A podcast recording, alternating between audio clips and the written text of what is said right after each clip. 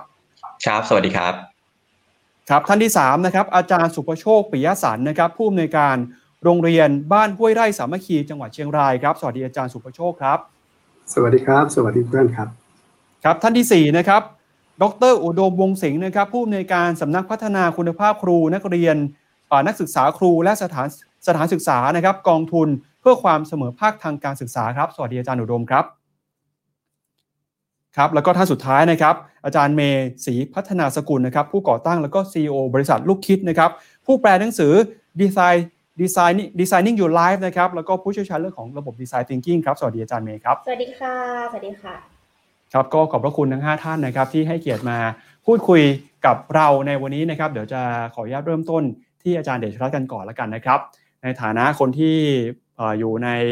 ระบบที่เป็นระบบมหาวิทยาลัยนะครับ อาจารย์เป็นทั้งนักเศรษฐศาสตร์ด้วย มีการวิพากษ์วิจารณ์กันเรื่องของระบบการศึกษาของไทยในช่วงก่อนหน้านี้ ล่าสุดเนี่ยช่วงโควิดอาจารย์ก็ได้มีโอกาสมีประสบการณ์ไปสอนนักเรียนในระดับชั้นประถมศึกษาด้วยเดี๋ยวจะไปคุยกันต่อว่าเป็นยังไง แต่ในภาพใหญ่อยากจะชวนอาจารย์เดชรัตน์คุยกันก่อนครับว่า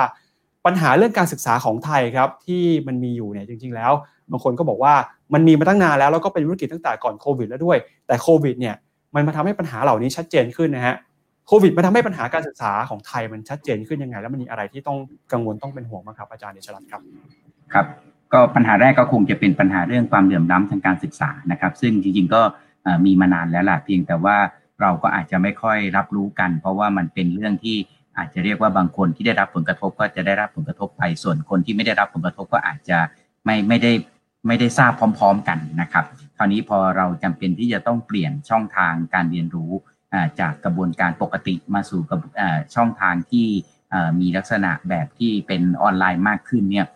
ความความเหลื่อมล้ำในด้านหนึ่งก็ปรากฏขึ้นนั่นก็คือความเหลื่อมล้ำในด้านของเทคโนโลยีนะครับแต่จริงๆแล้วไอ้ความเหลื่อมล้ำที่ที่มันมีอยู่เนี่ยมันไม่ได้มีเฉพาะในด้านเทคโนโลยีเท่านั้นนะครับเดี๋ยวสักอีกสักเดือน 2 เดือนอาจจะเห็นว่าไอ้ความเหลื่อมล้ำเนี่ยมันไปปรากฏตัวในลักษณะของการได้เข้าศึกษาต่อในชั้นต่อๆไปด้วยนะครับ ตอนนี้ ต้องรอตัวเลขจากกสศช่วยอธิบายเพิ่มเติมว่ามันมีผลกระทบมากน้อยเพียงใดในแง่ของการศึกษาต่อนี่คือประเด็นแรกนะครับ แต่ประเด็นที่2เนี่ยก็เป็นประเด็นที่มีความสำคัญไม่แพ้กันก็คืออการเรียนการการศึกษาในบ้านเราเนี่ยมันเป็นลักษณะที่ค่อนข้างไปทางเดี่ยวนะครับ ก็คือการขาดปฏิสัมพันธ์นะครับระหว่างผู้เรียนกับผู้สอนนะหลักสูตรก็อาจจะมีหลักสูตรที่กำหนดมาจากส่วนกลาง แล้วก็มีการใช้ที่โรงเรียน ซึ่งโรงเรียนส่วนใหญ่ก็อาจจะใช้คล้าย ๆกันจะสิขึ้นจากการเปิดการเรียนทางไกลเมื่อสัก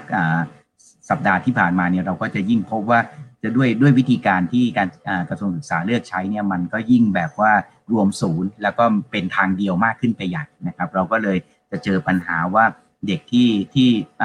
ต้องการคำอธิบายต้องการ ปฏิสัมพันธ์เนี่ยครับก็อาจจะไม่สามารถที่จะมีปฏิสัมพันธ์ได้ ไม่สามารถที่จะมีคำถามเกิดขึ้น ไม่สามารถที่จะพูดคุยกับคุณครูหรือกับเพื่อนๆได้นะครับงั้นไอ้ปฏิสัมพันธ์ก็ลดลงไปอีกไอันนี้ก็เป็นปัญหาสำคัญ ข้อสุดท้ายที่ผมคิดว่ามันเป็นเกี่ยวพันกับเรื่องโควิด ก็คือเรื่องของการออกแบบการเรียนรู้ที่ที่เหมาะสมกับผู้เรียนแต่ละคนนะครับ คืออันนี้การศึกษาไทยเราก็มีข้อจำกัด ต่อเนื่องมาจากข้อ 2 อยู่แล้วนะครับอันนี้พอเจอสถานการณ์โควิดเนี่ยผมก็คิดว่าจริง ๆ แล้วการเรียนรู้แบบออนไลน์เนี่ยมันอาจจะคลายล็อกตรงนี้ได้นะครับ แต่แต่ดูเหมือนว่าสถานการณ์จะกลับกัน ก็คือก็ไม่ได้ไม่ได้ใช้ประโยชน์ในแง่ของการที่ให้เด็กเรียนรู้ออนไลน์เนี่ยสามารถสร้างหรือหาวิธีการเรียนรู้ที่ที่มันเหมาะสมกับเด็กได้นะครับ กลายเป็นว่าอาจจะมีลักษณะในทางตรงกันข้ามก็คือมีชุดบทเรียนที่ ที่อาจจะตายตัวลงด้วยซ้ำนะครับ คือมันกลายเป็นไม่ไม่ไม่คลายล็อกตรงจุดนี้ เพราะงั้นผมคิดว่า 3 อันนี้มันคงจะสะท้อนภาพการการปัญหาในการศึกษาของบ้านเราได้พอสมควร ผมอาจจะขออนุญาตทวนสั้นๆนิดหนึ่งเรื่องความเหลื่อมล้ำเนี่ยโควิดคงคงแค่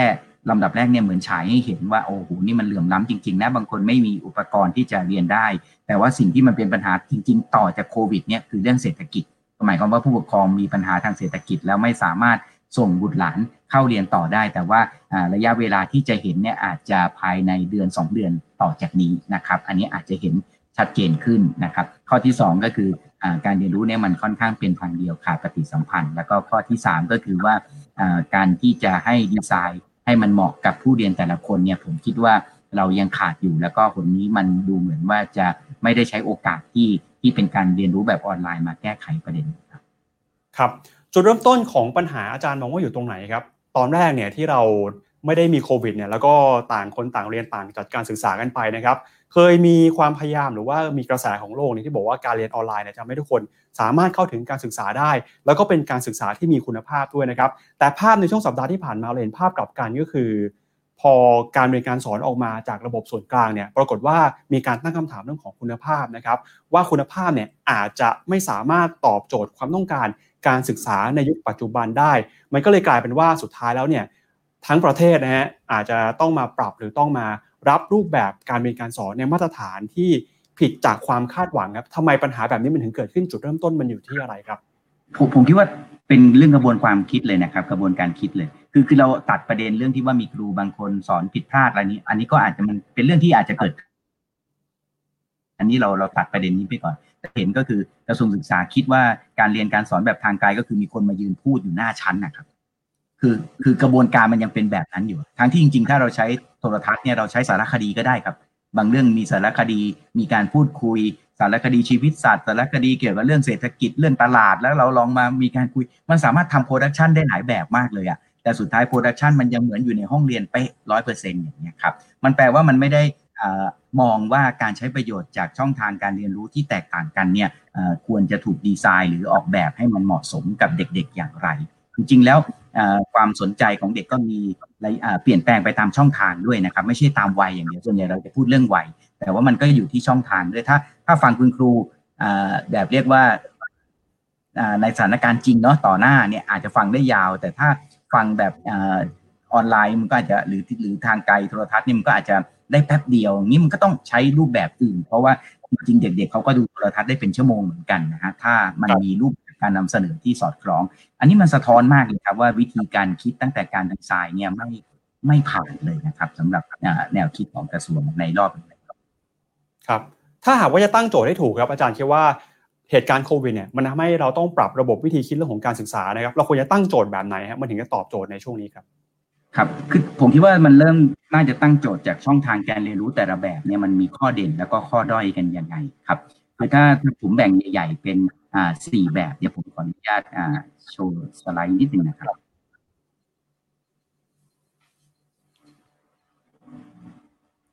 ครับก็ช่วงที่ผ่านมานะฮะหลายๆ คนก็เริ่มจะเห็นแล้วนะฮะเรื่องของการเรียนการสอนในรูปแบบออนไลน์เนี่ยเริ่มต้นกันมาตั้งแต่ช่วงสัปดาห์ที่แล้ว วันที่ 18 พฤษภาคม ที่มีการทดสอบระบบการเรียนทางไกลผ่านทีวี ระบบดาวเทียมเนี่ยนะครับก็เป็นข่าวเป็นปัญหากันว่า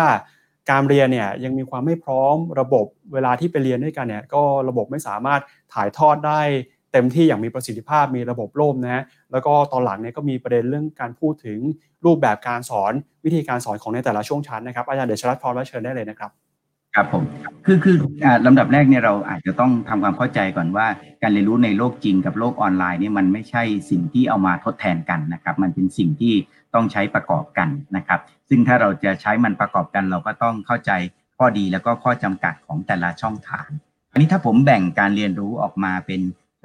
สี่รูปแบบนะครับ โดยอาศัย 2 มิตินะครับ มิติแรกก็คืออมานั่งคุยกันจริงๆเนาะหรือเจอกันจริง ๆ มิติที่2เนี่ยก็คือมิติที่เราเจอกันผ่านทางออนไลน์ แต่ว่ายังมีอีกด้านหนึ่งก็คือมิติแบบที่เราเป็น one way นะครับก็คือผู้สอนก็ถ่ายทอดไปกับมิติที่เป็น two way จริง ๆ มันไม่ใช่ two มันมันมันติ way เลยนะครับก็คือแบบว่าติดต่อกันได้หลายทางครับ เดิมทีเนี่ยการเรียนการสอนของเราเนี่ยมันเป็นไปในลักษณะที่เน้นบรรยายอาจจะประมาณสัก 80%เลยก็คืออมาเจอแล้วก็ฟังบรรยายนะครับ แล้วก็อาจจะมีเวิร์กช็อปมีเกมมีสร้างสาบ้างเล็กน้อยเท่านั้นนะครับ นี้ถ้าเกิดว่าเรามองเห็นภาพนี้เราจะพบว่าสถานการณ์โควิดเนี่ยมันคล้ายๆกับถูกบีบบังคับนะครับให้เราเนี่ยโทษนะถูกบีบบังคับอะให้เราเนี่ยไปอยู่ในลักษณะของ ช่องทางการ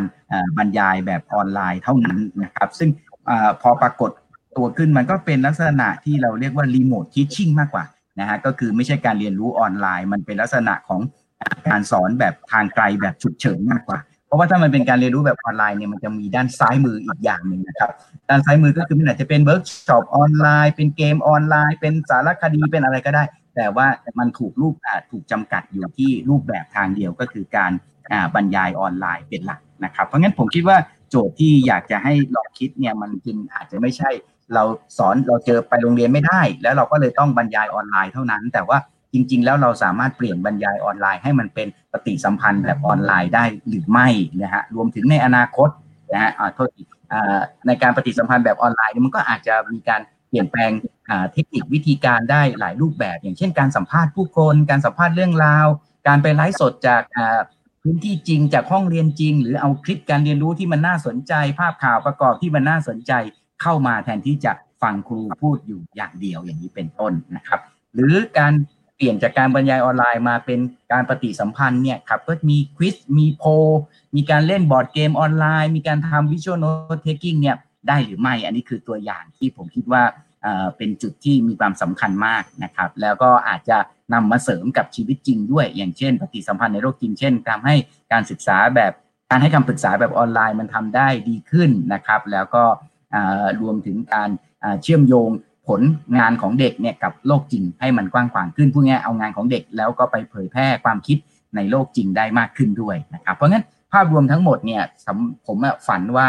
จากเดิมที่เรามีการบรรยายประมาณสัก 80%เนี่ยจริง ๆ แล้วเราควรที่จะ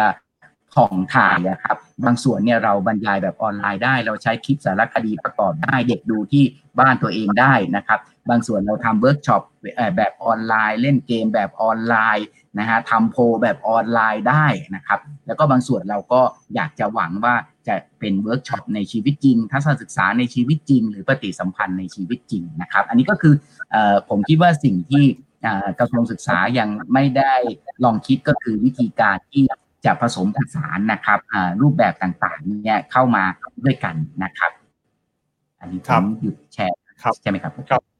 เมื่อสักครู่นี้เดี๋ยวต้องรบกวนอาจารย์เดชรัตช่วยช่วยกดแชร์ภาพขึ้นอีกสักครั้งหนึ่งนะฮะเพราะว่าตอนที่พูดอยู่เมื่อสักครู่นี้ภาพยังไม่ได้ขึ้นนะเดี๋ยวเดี๋ยวระหว่างรอเราก็ขออภัยเดี๋ยวระหว่างรอเราก็รอดูประเด็นไปก่อนอาจารย์ก็มีการเสนอนะบอกว่าการเรียนการสอนเนี่ยเดี๋ยวนี้มันมีถึง 4 มิตินะครับไม่ใช่เฉพาะแค่ว่า ครูสอนอยู่หน้าจอ หรือว่าครูสอนอยู่ในห้องเรียน แล้วก็ส่งผ่านข้อมูล ส่งผ่านข้อความไปที่เด็กอย่างเดียว มันมีวิธีการตอบตอบโต้ มีวิธีการพูดคุยกันได้หลายรูปแบบนะเดี๋ยวถ้าอาจารย์พร้อมแล้วอาจารย์กดแชร์ภาพขึ้นมาได้เลยที่พูดไปเมื่อสักครู่นี้นะครับครับมันขึ้นยังครับ ครับยังไม่ขึ้นเลยครับแต่ถ้าไม่ได้ไม่เป็นไรเลยครับถ้าไม่ได้ไม่เป็นไรครับอย่างนั้นเดี๋ยวเราคุยกันในประเด็นถัดไปเลยแล้วกันนะครับอ่าขึ้นแล้วนะครับอ่า เป็นภาพที่อาจารย์ขึ้นขึ้นได้เลยกด powerpoint ได้เลยนะครับ ที่อาจารย์กำลังจะขึ้นนะครับ ครับ อ่าขึ้นมาแล้วนะก็อย่างอย่างที่ผมให้นำเรียนว่านะครับ ก็คือว่ามันเป็นเราเดิมทีเนี่ยเราอาจจะมองเฉพาะจากการบรรยาย แต่ว่าเพราะเจอสถานการณ์โควิด เนี่ย มันทำให้เราบรรยายไม่ได้ เราก็เลยต้องมาเรียนแบบทางไกลนะครับ เป็น remote teaching นะครับ แต่ว่าในความเป็นจริงเนี่ยไอการที่เราจะ ทำแบบออนไลน์เนี่ยเราจริงๆ สามารถทำในรูปแบบอื่น ๆ ได้ ผมขออนุญาตย้อนกลับไปนิดนึงนะครับครับ อย่างเช่นการทำโพนะฮะการทำ quiz แบบออนไลน์ หรือการใช้เป็นลักษณะของเกมบอร์ดเกมแบบออนไลน์นะครับหรือมี visual note takingดีๆ ซึ่งสามารถเห็นได้ชัดเจนสวยงามในทางออนไลน์อย่างนี้ครับ มันก็จะสามารถเปลี่ยนจากการบรรยายทางเดียว มาเป็นปฏิสัมพันธ์แบบออนไลน์ได้ เพราะฉะนั้น ผมคิดว่าจุดสำคัญมันจึงอยู่ที่เราเนี่ยขออนุญาตขอไปเราเข้าใจเรื่องการเรียนรู้สี่รูปแบบแล้วก็แล้วก็เราจะสามารถที่จะใช้มันให้มันเหมาะสมกับแต่ละสถานการณ์ได้อย่างไรนะครับ แต่ว่าเรากับทำเป็นลักษณะที่พอบรรยายโดยทางจริงไม่ได้เราก็มาถ่ายลงในทีวี หรือว่าออนไลน์เท่านั้นครับได้ครับ ในรอบแรกขอบพระคุณอาจารย์เดชรัตน์มากนะครับ ก็ชี้ภาพไปเห็นถึง ปัญหาเรื่องโควิดนะครับทำให้ความเหลื่อมล้ำการศึกษามันมีภาพเด่นชัดขึ้นมานำไปสู่การตั้งคำถามนะครับเรื่องของกระบวนการศึกษาในบ้านเรา ระบบการเรียนการสอนการปฏิสัมพันธ์กันนะครับเดี๋ยวมาพูดคุยกันต่อครับกับอาจารย์ที่มีประสบการณ์สอนอยู่ในโรงเรียนที่เป็นโรงเรียนระดับมัธยมจริงๆบ้างนะครับอาจารย์พาคินครับอาจารย์เป็นอาจารย์สอนวิชาสังคมศาสตร์นะครับในโรงเรียนกำเนิดวิทย์นะฮะเดี๋ยวก่อนที่จะไปพูดคุยระบบการเรียนการสอนกันสถานการณ์ตอนนี้ที่กำเนิดวิทย์เป็นยังไงบ้างครับจะเปิดเทอมวันที่หนึ่งแล้วพร้อมหรือยังครับ ก็จริง ๆ จริง ทีมครูเราก็วางแผนหลายอย่างครับ เพื่อจะให้การเรียนการสอนมันเกิดขึ้นได้นะแต่ว่าจริง ๆ จะพูดว่าพร้อมก็พูดยากเพราะว่าจริง ๆ อะไรจะเกิดขึ้นวันที่หนึ่งเนี่ยมันไม่ได้ขึ้นอยู่กับเราอย่างเดียวใช่ไหมเวลาเราบอกว่าจะเปิดเทอมวันที่หนึ่งเนี่ยมันขึ้นอยู่กับไวรัสไงขึ้นอยู่กับเอ่อเราจะค้นพบวัคซีนไหมขึ้นอยู่กับสถานการณ์ในประเทศเพราะฉะนั้น ก็เราพยายามจะทำให้พร้อมที่สุดครับแต่ว่าก็อาจจะพูดไม่ได้ว่าเราพร้อมสำหรับการเปิดหนึ่งกรกฎาคมก็ต้องดูใกล้ๆตอนนั้นครับ ครับเตรียมตัวยังไงครับปกติกำเนิดวิทย์เนี่ยเป็นโรงเรียนที่นักเรียนจะต้องไปใช้ชีวิตไปกินไปนอนที่โรงเรียนเนี่ยพอโควิดเข้ามาแล้วเนี่ย โรงเรียนจะต้องเปลี่ยนบทบาทเปลี่ยนรูปแบบไปยังไงครับ เปลี่ยนเยอะครับจริง ๆ จริง ๆ พอเป็นโรงเรียนประจำในเงื่อนไข เงื่อนไขมันค่อนข้างยากนะครับเพราะว่าพอเป็นโรงเรียนประจำแน่นอนพื้นที่จำกัดนักเรียนต้องมาอยู่กับเราเนี่ยยิ่งโรคระบาดมันเกิดขึ้นจากการที่เราสัมผัสติดต่อกันใช่ไหมครับการเอาคนจำนวนมากมาอยู่รวมกันเนี่ยมันอาจจะไม่สามารถทำได้โดยทันทีโดยภายใต้เงื่อนไขเนี่ยครับหรือกระทั่ง หนึ่งกรกฎาคมสมมุติว่าให้มีการเปิดเทอมจริง ๆ เนี่ย เราก็อาจจะคือแผนตอนนี้เราก็กำลังพิจารณาว่าเป็นไปได้ไหมที่จะทำให้จำนวนนักเรียนที่มาต่อรอบเนี่ย อาจจะไม่ใช่จำนวนนักเรียนทั้งหมดของเรียนต้องเข้าใจอย่างนี้ก่อนครับคือโรงเรียนเราเป็นโรงเรียนประจำก็จริงครับ แต่ว่ามีเฉพาะมัธยมปลาย ก็จะมีนักเรียนอยู่สักประมาณ 200 กว่าคนครับบวกเจ้าหน้าที่อีกสักร้อยกว่า ทั้งเรียนในพื้นที่ทั้งหมดก็จะมีสักสามร้อยอันนี้เราก็ต้องพิจารณาว่าการที่ให้คนจำนวนหนึ่งเข้ามาอยู่เรียนในช่วงเวลา ซึ่งเราอาจจะยังไม่ ไม่แน่ใจแน่ว่าโรคระบาดมันหายไปแล้วหรือว่ายังไม่มีความมั่นใจว่าจะไม่มีใครติดในช่วงเวลาเนี้ยนะครับอาจจะต้องลดจำนวนของคนที่มาอยู่รวมกันแผน อันหนึ่งที่เราวางไว้ก็คือการพยายามจะสลับกลุ่มของนักเรียนให้เข้ามาเรียนเพื่อทำให้โอกาสที่จะมีการติดเชื้อเกิดโชคร้ายจริงๆเกิดการติดเชื้อจำนวนผู้ที่ติดเชื้อก็จะน้อยก็เป็นทางหนึ่งที่เราวางแผนไว้ ทางหนึ่งก็คือ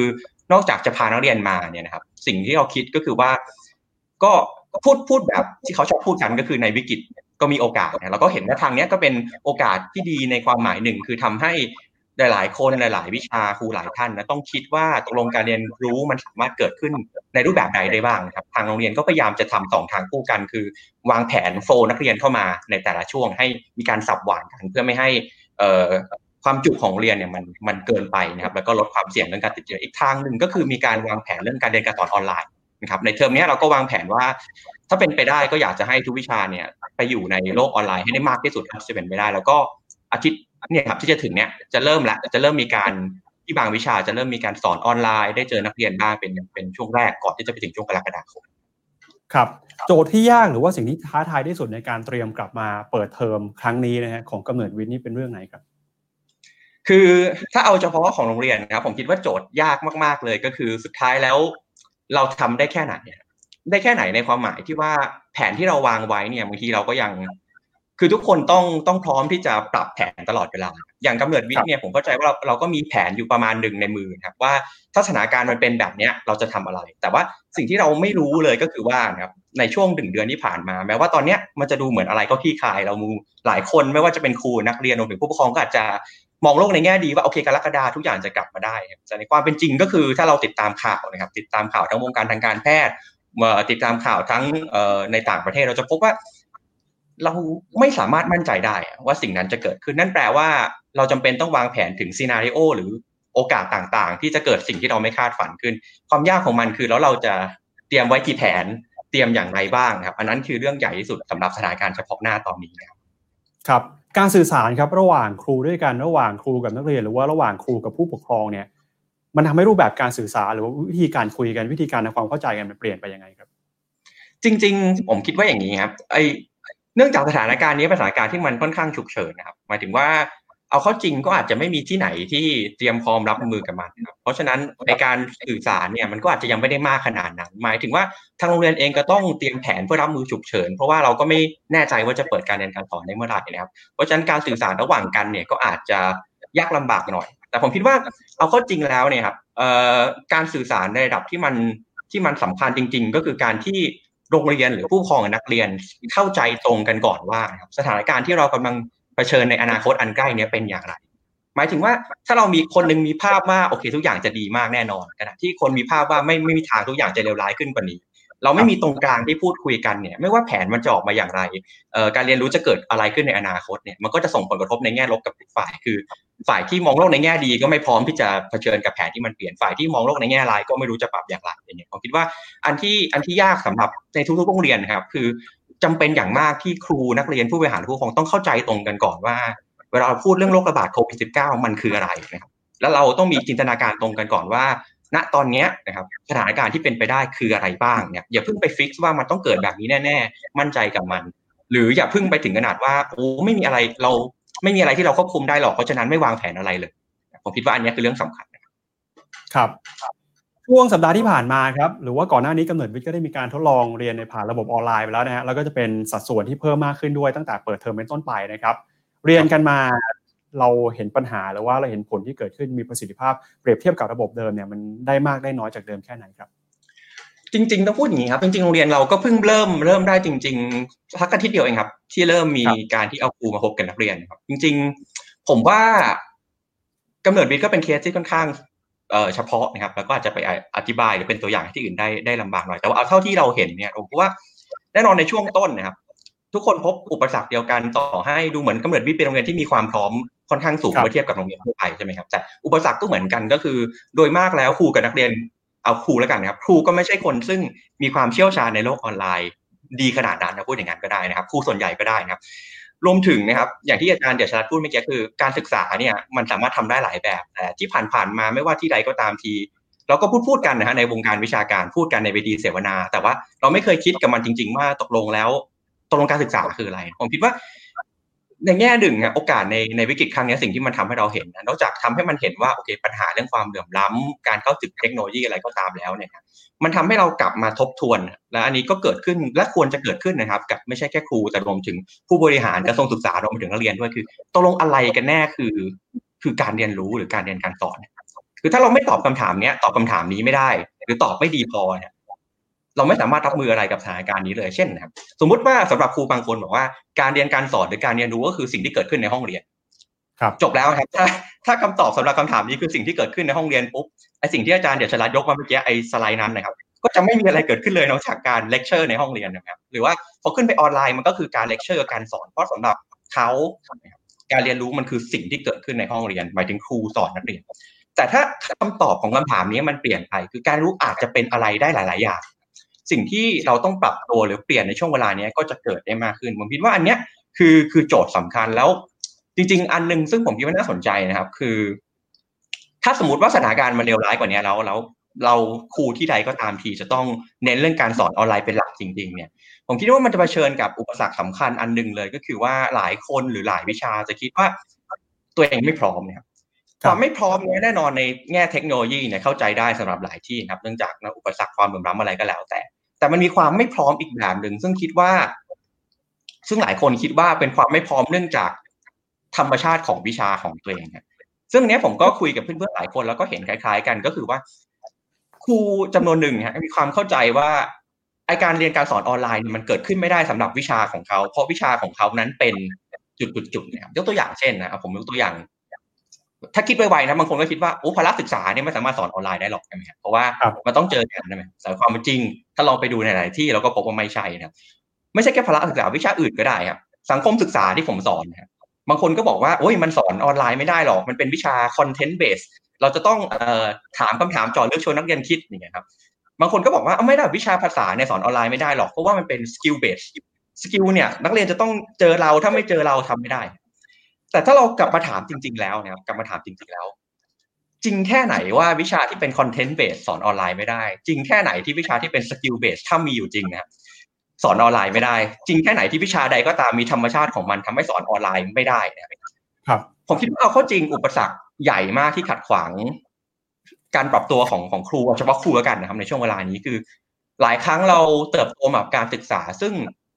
ซึ่งไม่ใช่แค่ content-based หรือ skill-based ครับจะเป็น teacher-based หมายถึง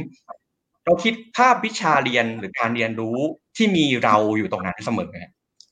ข้อดีของโควิดซึ่งไม่อยากพูดอย่างนั้นนะครับ แต่ว่าข้อดีของมันก็คือมันเริ่มท้าทายให้เราคิดว่าจำเป็นไหมที่จะต้องมีเราอยู่ในการเรียนรู้ของนักเรียน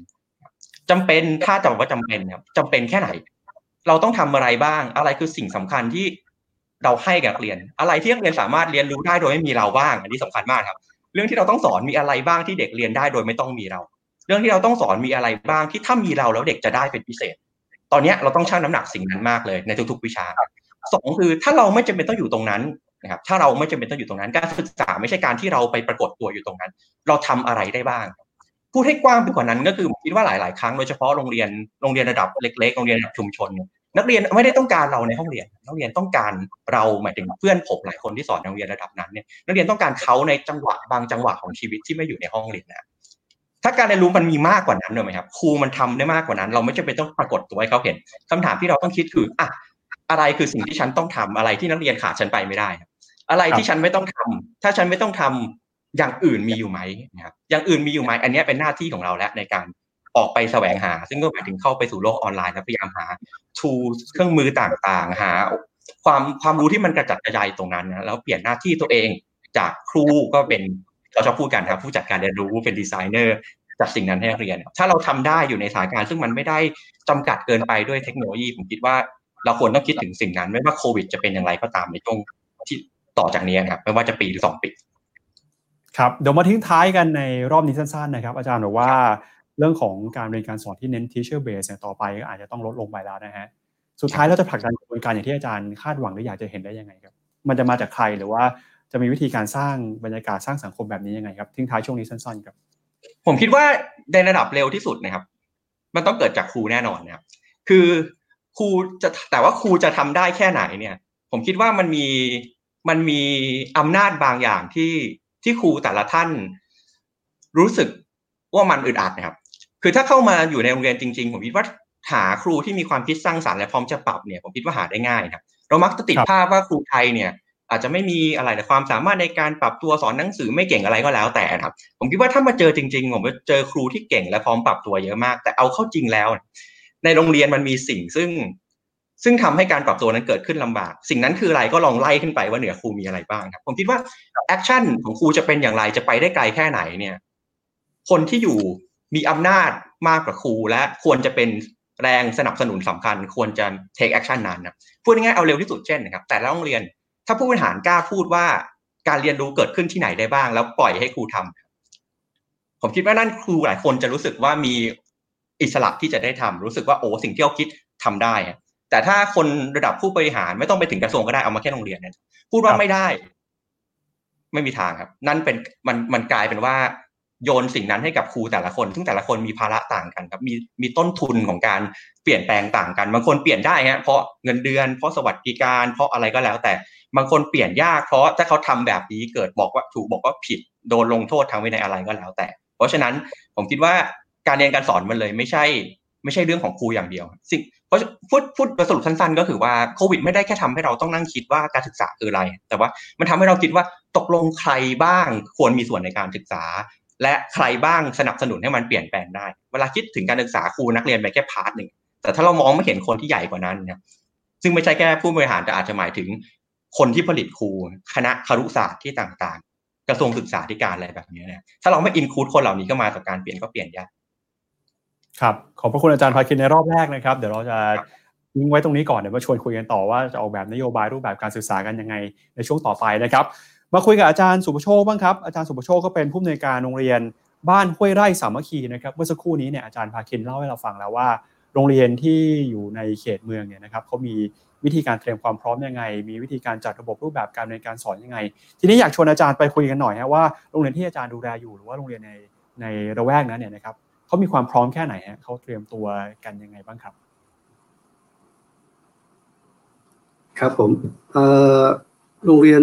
ผมเป็นโรงเรียนในจังหวัดเชียงรายนะครับ อยู่อำเภอแม่ฟ้าหลวง ก็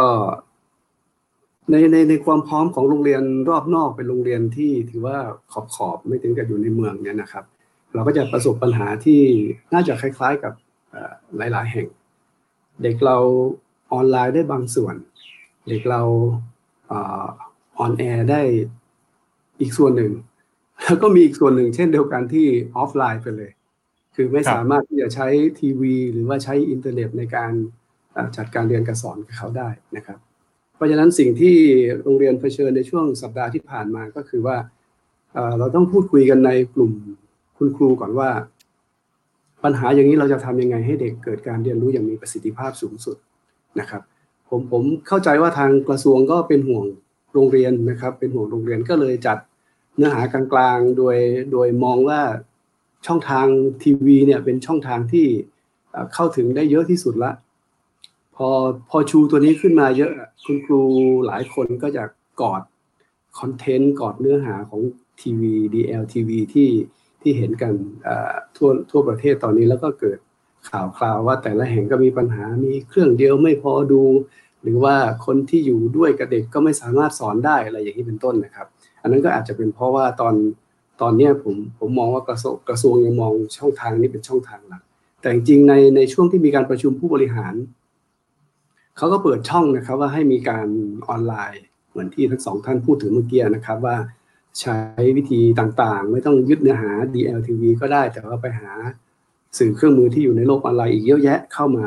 เข้ามาช่วยสอนนะครับ ทีนี้อีกส่วนหนึ่งที่ที่ผมมองว่ายังมีอยู่น้อยแล้วก็ไม่ค่อยมีคนพูดถึงกันก็คือตัวออฟไลน์ที่เด็กของผมก็เจออยู่เหมือนกันผม เท่าที่สำรวจในสัปดาห์ที่ผ่านมาเนี่ยเกือบจะ 30%นะครับที่ที่เขายังไม่สามารถที่จะดูทีวี หรือว่า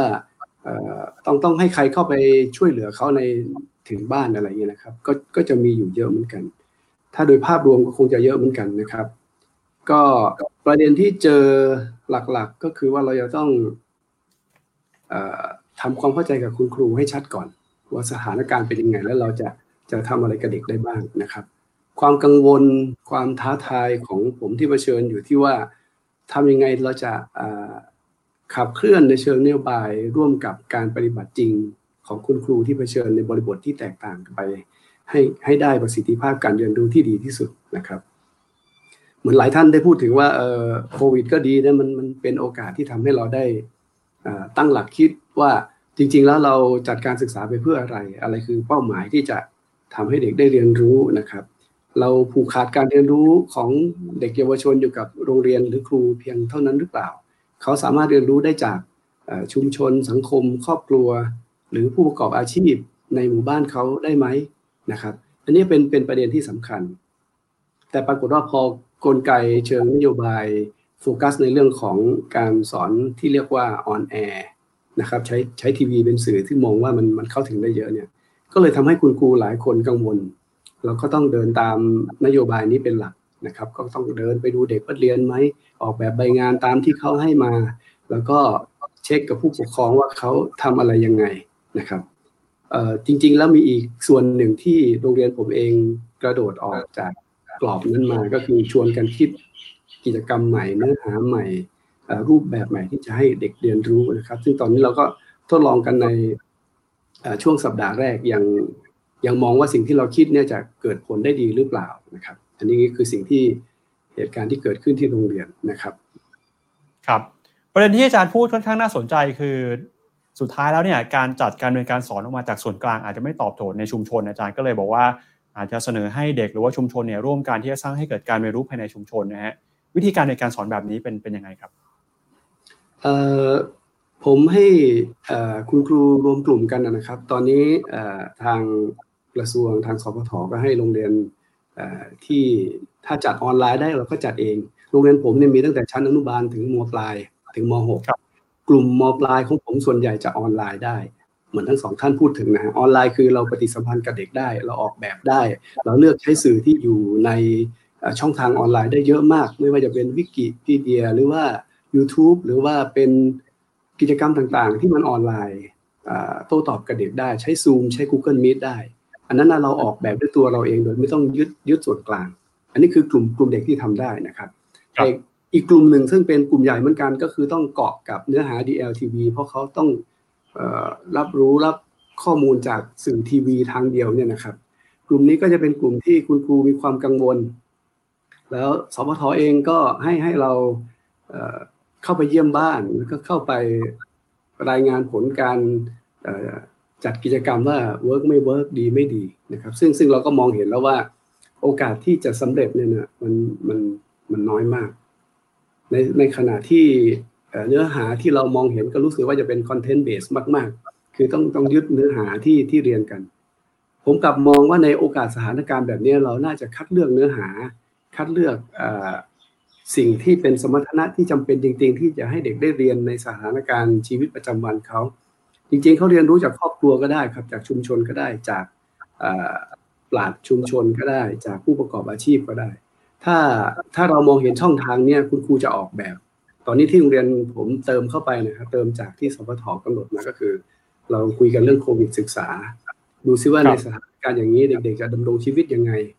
เด็กๆ จะต้องไปสืบสอบแสวงหาความรู้ในชุมชน ไปถามคนในชุมชนที่เป็นทักษะในการตั้งคำถามสืบค้นข้อมูลเนี่ยนะครับ แล้วถัดจากนั้นไปเด็กๆ ก็จะต้องมีกระบวนการของการสรุปความรู้ที่ได้จากการสืบสอบด้วยตนเอง เราอาจจะไปถามพี่ถามน้องถามอาชีพต่างๆ ในหมู่บ้านอะไรก็แล้วแต่ แล้วก็เสนอข้อมูลกลับมาหาเรา เราออกแบบให้มีโอกาสได้เจอเด็ก เรียกว่าออนไซต์เนี่ยครับ ทุกๆสัปดาห์ โดยการเด็กมากลุ่มเล็ก ๆ ที่โรงเรียนนะครับ เพื่อเพื่อไม่ไม่ให้เกิดการแพร่ระบาด แล้วก็คัดกรองให้ระมัดระวัง ก็จะกระจายโรงเรียนผมเป็นโรงเรียนที่เด็กไม่เยอะนะครับ แล้วก็สามารถที่จะเข้ามาพวกกลุ่มคาระ ห้าคนสิบคนได้โดยที่ไม่น่าห่วงเท่าไหร่ตัวนี้ก็เป็นนกลไกที่เราเติมเข้าไปแล้วเราเป็นห่วงว่าน่าจะน่าจะเป็นตัวเติมนอกจากที่เขาเรียนจาก DLTV หรือทางไกลที่เราเห็นนะครับ อันนี้ก็มอบหมายให้คุณครูที่ไม่ได้อยู่ในสาระหลักเป็นคนออกแบบกิจกรรมนะครับกลุ่มกลุ่มที่ที่เราเดินตอนนี้นอกจากวิชาหลัก 5 วิชานะครับ ก็จะมีวิชานี้แหละครับที่เราออกแบบเป็นเหมือนเป็นเป็นโปรเจกต์เบสเลิร์นนิ่งชนิดหนึ่งที่ให้ เด็กๆ ได้ออกไปสืบค้นค้นหาแสวงหาความรู้ของตัวเองนะครับ ครับ ก็เราลองเรียนแบบออนไลน์กันมาประมาณสักหนึ่งสัปดาห์แล้วนะครับ อาจารย์ อาจารย์บอกว่าได้มีโอกาสไปสัมผัสกับเด็ก แล้วก็ครอบครัวของนักเรียนนะฮะจากรูปแบบการเรียนการสอนในช่วงที่ผ่านมาเขารู้สึกยังไงบ้างมันสะท้อนอะไรหรือว่าการเรียนการสอนที่ภาครัฐพยายามผลักดันไปให้เนี่ยมันตอบโจทย์กับสิ่งที่เขาต้องการไหมครับอาจารย์เอ่อเท่าที่สัมผัสเอ่อ ผู้ปกครองนะครับ การ feedback ของผู้ปกครองหรือเด็กหรือว่าคุณครูเองเนี่ยผมผมรู้สึกว่ายังตอบโจทย์ชีวิตเขาไม่สูงเท่าไหร่นะครับ ต้องต้องบอกว่าเราจะต้องเติมอะไรเพิ่มเข้าไปมาก ๆ บางทีการนั่งดูทีวีแล้วไม่มีคนที่จะซักถามเลยเนี่ยเป็นเรื่องที่เขาไปไม่เป็นนะครับ แล้วเด็กในชุมชนผมก็ผู้ปกครองไม่พร้อมที่จะสอนด้วย เด็กส่วนหนึ่งเป็นเด็กชาวเขาที่มีอยู่กับตากับยาย แล้วผู้ปกครองพูดภาษาไทยไม่ได้ ฟังทีวีไปแล้วก็ไม่รู้จะถามใครต่อนะครับ ปรึกษาใครก็ไม่ได้อย่างเงี้ยนะครับ เพราะฉะนั้นเด็กก็จะรู้สึกว่าลำบากในการที่จะเรียนมีมีมีหลายคนที่มีข้อจำกัดในการเรียนนะครับ แต่ก็มีบางส่วนที่พอไปได้ ผู้ปกครองพร้อมที่จะสอนผู้ปกครองพร้อมที่จะให้คำแนะนำและให้ความร่วมมือก็เป็นไปได้ แต่เราก็มานั่งนึกว่าเอ๊ะแล้วสิ่งนั้นเป็นสิ่งที่จำเป็นต้องใช้ตอนนี้หรือเปล่า ต้องต้องเรียนเนื้อหาแบบนี้หรือเปล่านะครับ ก็เกิดคำถาม ในกลุ่มครูด้วยกันว่าเราควรจะเลือกเนื้อหาอะไรให้กับเด็กดีนอกจากที่เขากำหนดมาดีไหมนะครับ ก็ชวนคุณครูแต่คุณครูหลายคนก็ยังถูกถูกกรอบครอบไว้นะครับ ยังไม่กล้ากระโดด เกรงว่าเดี๋ยวมีการติดตามมีการรายงานผลมาเราจะไม่ได้ทำตามนโยบายที่ที่ที่เขากำหนดไว้อันนี้ก็เป็นเป็นส่วนหนึ่งที่เราเองก็จะต้องคอยพาเขาคิดให้ ให้ได้รูปแบบวิธีที่หลากหลายกว่าที่กระทรวงกำหนดนะครับ จริง ๆ ครั้งแรกผมผมมองการประชุมที่ผู้บริหารรับรับทราบกันครั้งแรกว่าเรามีเอกภาพเชิงนโยบายแต่หลากหลายในทางปฏิบัติ ผมดีประโยคนี้ผมก็คิดต่อไปเยอะมากเลยโอ้โหเราทำได้เยอะนี่แต่พอเอาเข้าจริงๆในทางปฏิบัติ เราถูกกรอบให้มันแคบลงแคบลงเล็กลง เล็กลง จนเหลือช่องทางไม่กี่ช่องทาง อันนี้ก็น่าน่าเสียดาย จริง ๆ แล้วเป็นโอกาสทองของ การคิดค้นนวัตกรรมในการเรียนรู้นะครับ ผมมองว่าในช่วงเวลาที่วิกฤตแบบนี้ แล้วก็คุณครูมีเวลาสอนน้อย มีโอกาสเจอกับเด็กสั้น ๆ เขาจะคัดเลือกเนื้อหาอะไร เขาจะใช้วิธีหรือช่องทางไหนในการสอน ให้เกิดประสิทธิภาพสูงสุด ถ้าเราใช้โอกาสนี้ในการที่จะให้ครูปล่อยของนะครับ ปล่อยพลัง เราจะได้นวัตกรรมในการจัดการศึกษาในอนาคต ถ้าเกิดเราต้องอยู่กับโควิดไปอีกนาน ก็จะได้เห็นบทเรียน เกิดขึ้นทั่วประเทศเยอะแยะถ้า ถ้ามีการปลดล็อก ถ้ามีการผ่อนคลายในเชิงนโยบายที่มาจากส่วนกลางบ้างครับ ครับ ขอบพระคุณอาจารย์สุประโชคนะครับ เท่าที่ฟังมาเนี่ย อาจารย์ในโรงเรียนทั้งสองท่านก็ดูเหมือนว่า จะมีความในใจนะฮะที่รู้สึกว่าบางเรื่องเนี่ยมันเป็นข้อจำกัด เดี๋ยวยังไงในรอบที่ 2 มาคุยกันต่อนะครับ ว่าเราจะมาออกแบบนโยบายเรื่องการศึกษาของบ้านเรายังไง ให้มันสามารถตอบโจทย์แล้วก็ทลายความกำแพง หรือว่าความมืดอัดให้ครู มีสระในการออกแบบรูปแบบการเรียนการสอนได้มากขึ้นนะครับ ไปคุยกันต่อครับกับดรอุดมวงศรีนะครับจากกสศนะครับช่วงที่ผ่านมาครับทุกคนพูดเป็นเสียงเดียวกันนะฮะว่ายิ่งมีการใช้เทคโนโลยีมากเท่าไหร่เนี่ยปัญหาที่จะตามมาคือเรื่องของความเหลื่อมล้ำครับสถานการณ์ ความพร้อมของแต่ละครอบครัวไม่เท่ากัน ยิ่งไปบังคับช่องทางในการเรียนการสอนให้เหลือไม่กี่ช่องทางเนี่ยแบบนี้เป็นปัญหาแน่นอนนะครับ เราอยู่โควิดกันมาหลายเดือนแล้วนะครับ การเรียนการสอนแบบออนไลน์ เริ่มไปประมาณสักหนึ่งสัปดาห์แล้ว สถานการณ์ล่าสุดที่ผ่านมาครับทางกสศเนี่ยเห็นปัญหาความเหลื่อมล้ำด้านการศึกษาในบ้านเรา เปรียบเทียบกับช่วงก่อนหน้านี้มันแย่ขึ้นหรือมันมีแง่มุมไหนบ้างที่ต้องระวังครับครับขอบพระคุณนะครับสำหรับทางกสศเองนะครับโดยบทบาทหน้าที่ของกสศเนี่ยเราก็มุ่งสร้างความเสมอภาคแล้วก็ลดความเหลื่อมล้ำอยู่แล้วนะครับ ซึ่งสถานการณ์โดยปกติของประเทศเราที่ผ่านมาเนี่ยเด็กที่อยู่ในความเหลื่อมล้ำเนี่ยมีไม่ต่ำกว่า 5 ล้านคนนะครับ แล้วก็ผู้ที่ทำบทบาทครูที่อยู่ในระบบเนี่ยก็ประมาณสัก 5 0 0แสนคนนะครับมันก็เป็นภาพที่เราเห็นมาตั้งแต่ไหนแต่ไรว่า มันมีความเหลื่อมล้ำในหลายมิตินะครับ ทั้งเรื่องของสังคมเศรษฐกิจนะครับ หรือแม้แต่การเข้าถึงระบบการศึกษานะครับพอมาอยู่ช่วงสถานการณ์โควิดเข้ามาในหลายเดือนที่ผ่านมาเนี่ยมันก็ทวีคูณขึ้นถามว่าความทวีคูณการทวีคูณขึ้นของปัญหาเนี่ยมันมันคงไม่ได้เป็นปัญหาที่เพิ่มใหม่ขึ้นมา แต่ผมคิดว่าเหตุการณ์นี้มันทำให้เราทำให้ฉายภาพให้เห็นนะครับว่าว่าความภาพความจริงที่มันมีอยู่ในประเทศไทยเนี่ยมันมันมันมีอยู่ตรงไหนบ้างนะครับ แล้วก็จำนวนของ ความรุนแรงที่มันเพิ่มขึ้นจากสถานการณ์เนี่ยมันมีขึ้นมาจริง ๆนะครับโดยโดยปกติเนี่ยทางกสศเนี่ยเด็กที่เราดูแลเนี่ยก็ที่ผ่านมาในช่วง 2 ปีเนี่ยร่วมๆหนึ่งล้านคนมาแล้วนะครับ โดยเฉพาะเด็กที่ยากจนพิเศษนะครับ เพราะฉะนั้นเนี่ยเราเราเราทำงานเป็นพื้นฐานอยู่พอมาขณะ ห้าเดือนที่ผ่านมาเนี่ยเราก็ต้องปรับนะครับด้วยวิธีการช่วยเหลือนะครับ เพราะว่าปัญหาโรคโควิดเนี่ยส่งผลในเรื่องของการจัดการเรียนการสอนของครูนะครับในโรงเรียนนะครับ หรือแม้กระทั่งการเรียนการสอนของอาจารย์ในมหาวิทยาลัยที่สอนครูของครูอยู่ก็ดีนะครับ รวมถึงการบริหารจัดการสถานศึกษานะครับโดยการทำงานของกสศที่ผ่านมาเนี่ยเรามุ่งเน้นการทำงานเพื่อให้เกิดนวัตกรรม แล้วก็การ สร้างสิ่งใหม่ ๆ ขึ้นมาเพื่อเป็นรูปแบบในการขยายผลหรือเรียกว่านำร่องนะครับ จะยกตัวอย่างนะครับว่า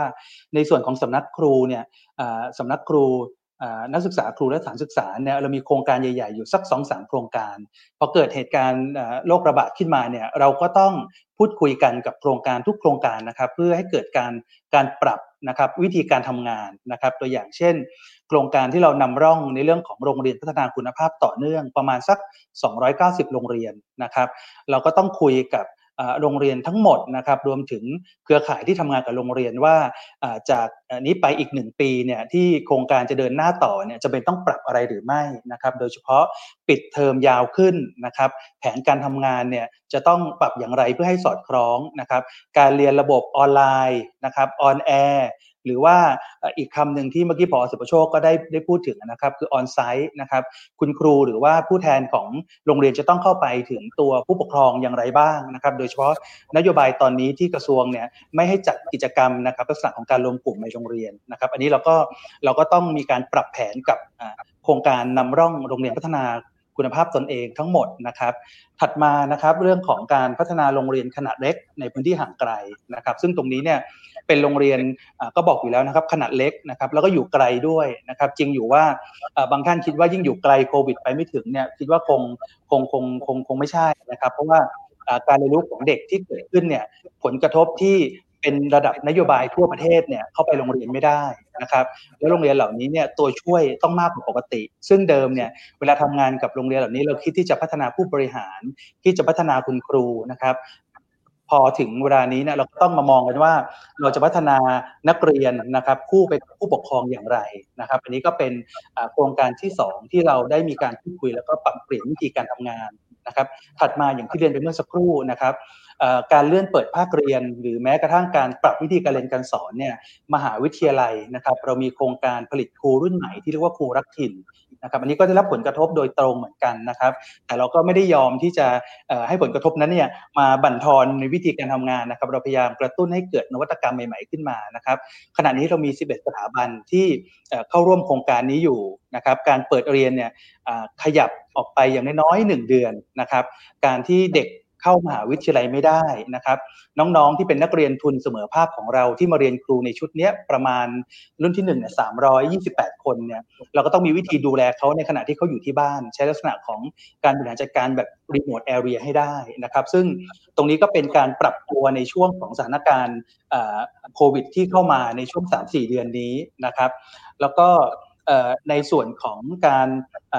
เกิดเหตุการณ์นี้ขึ้นมาเนี่ยเราเราใช้เขาเรียกว่าคำว่าวิกฤตพลิกวิกฤตให้เป็นโอกาส หรือแม้แต่การที่จะพยายามหาโอกาสที่เกิดขึ้นอยู่ในช่วงนี้นะครับ เราก็รีบไปศึกษาว่าประเทศที่เขาเกิดวิกฤตนี้ก่อนล่วงหน้าเรา โดยเฉพาะในในยุโรปใกล้เข้ามาในอาเซียนเราเนี่ยเขามีวิธีการปรับปรุงหรือว่าแก้ไขหรือรับมือกับโรคนี้อย่างไรบ้างนะครับ สถานการณ์ในโรงเรียนนะครับ ตรงนี้ก็ทำให้เรา มีการเรียกว่าตื่นตัวขึ้นมานะครับ แล้วก็สตัดดี้ข้อมูลต่างๆ รวมถึงวิธีที่จะช่วยให้กับคุณครู แล้วก็น้องๆที่อยู่ในพื้นที่ห่างไกลได้มากยิ่งขึ้นนะครับ อันนี้ก็นำเรียนสถานการณ์ในในเบื้องต้นของกสศนะครับ แล้วก็งานที่สำนักพัฒนาคุณภาพครูนักศึกษาครู แล้วก็สถานศึกษานะครับดำเนินการอยู่ในช่วงนี้ครับ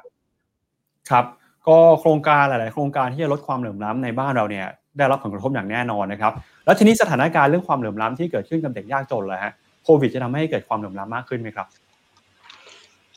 จริงๆแล้วตรงนี้แน่นอนนะครับภาพภาพที่เราเห็นภาพที่เราเห็นณปัจจุบันนะครับเรื่องของ อุปกรณ์การเรียนการสอนก็ดีนะครับอย่าว่าแต่ออนออนออนไลน์เลยนะครับ ก็สัญญาณอินเทอร์เน็ตในพื้นที่แต่ละพื้นที่ก็อาจจะมีไม่เสมอกันนะครับ หรือแม้กระทั่งอุปกรณ์ที่เป็นโน้ตบุ๊กหรือว่ามือถือที่เป็นสมาร์ทโฟนนะครับภาพที่เราเห็นคุณยายรวบรวมเงินไปถามทางร้านนะครับ ว่ามีเงินแค่นี้จะซื้อรุ่นไหนได้อะไรเงี้ยครับมันก็เป็นเป็นสิ่งที่ที่สะท้อนให้เราเห็นว่าสังคมไทยเนี่ยมันยังมีเรื่องเรื่องตรงนี้อยู่เยอะนะครับ ถัดมา ระบบ on air ที่การเรียนผ่านนะครับดิจิตอลทีวีนะครับที่ท่านที่อยู่ในโรงเรียน แล้วก็รวมถึงความสุขโชคได้กล่าวไปเมื่อสักครู่นี้นะครับ ถามว่าเราแจกกล่องให้ฟรีนะครับ แล้วก็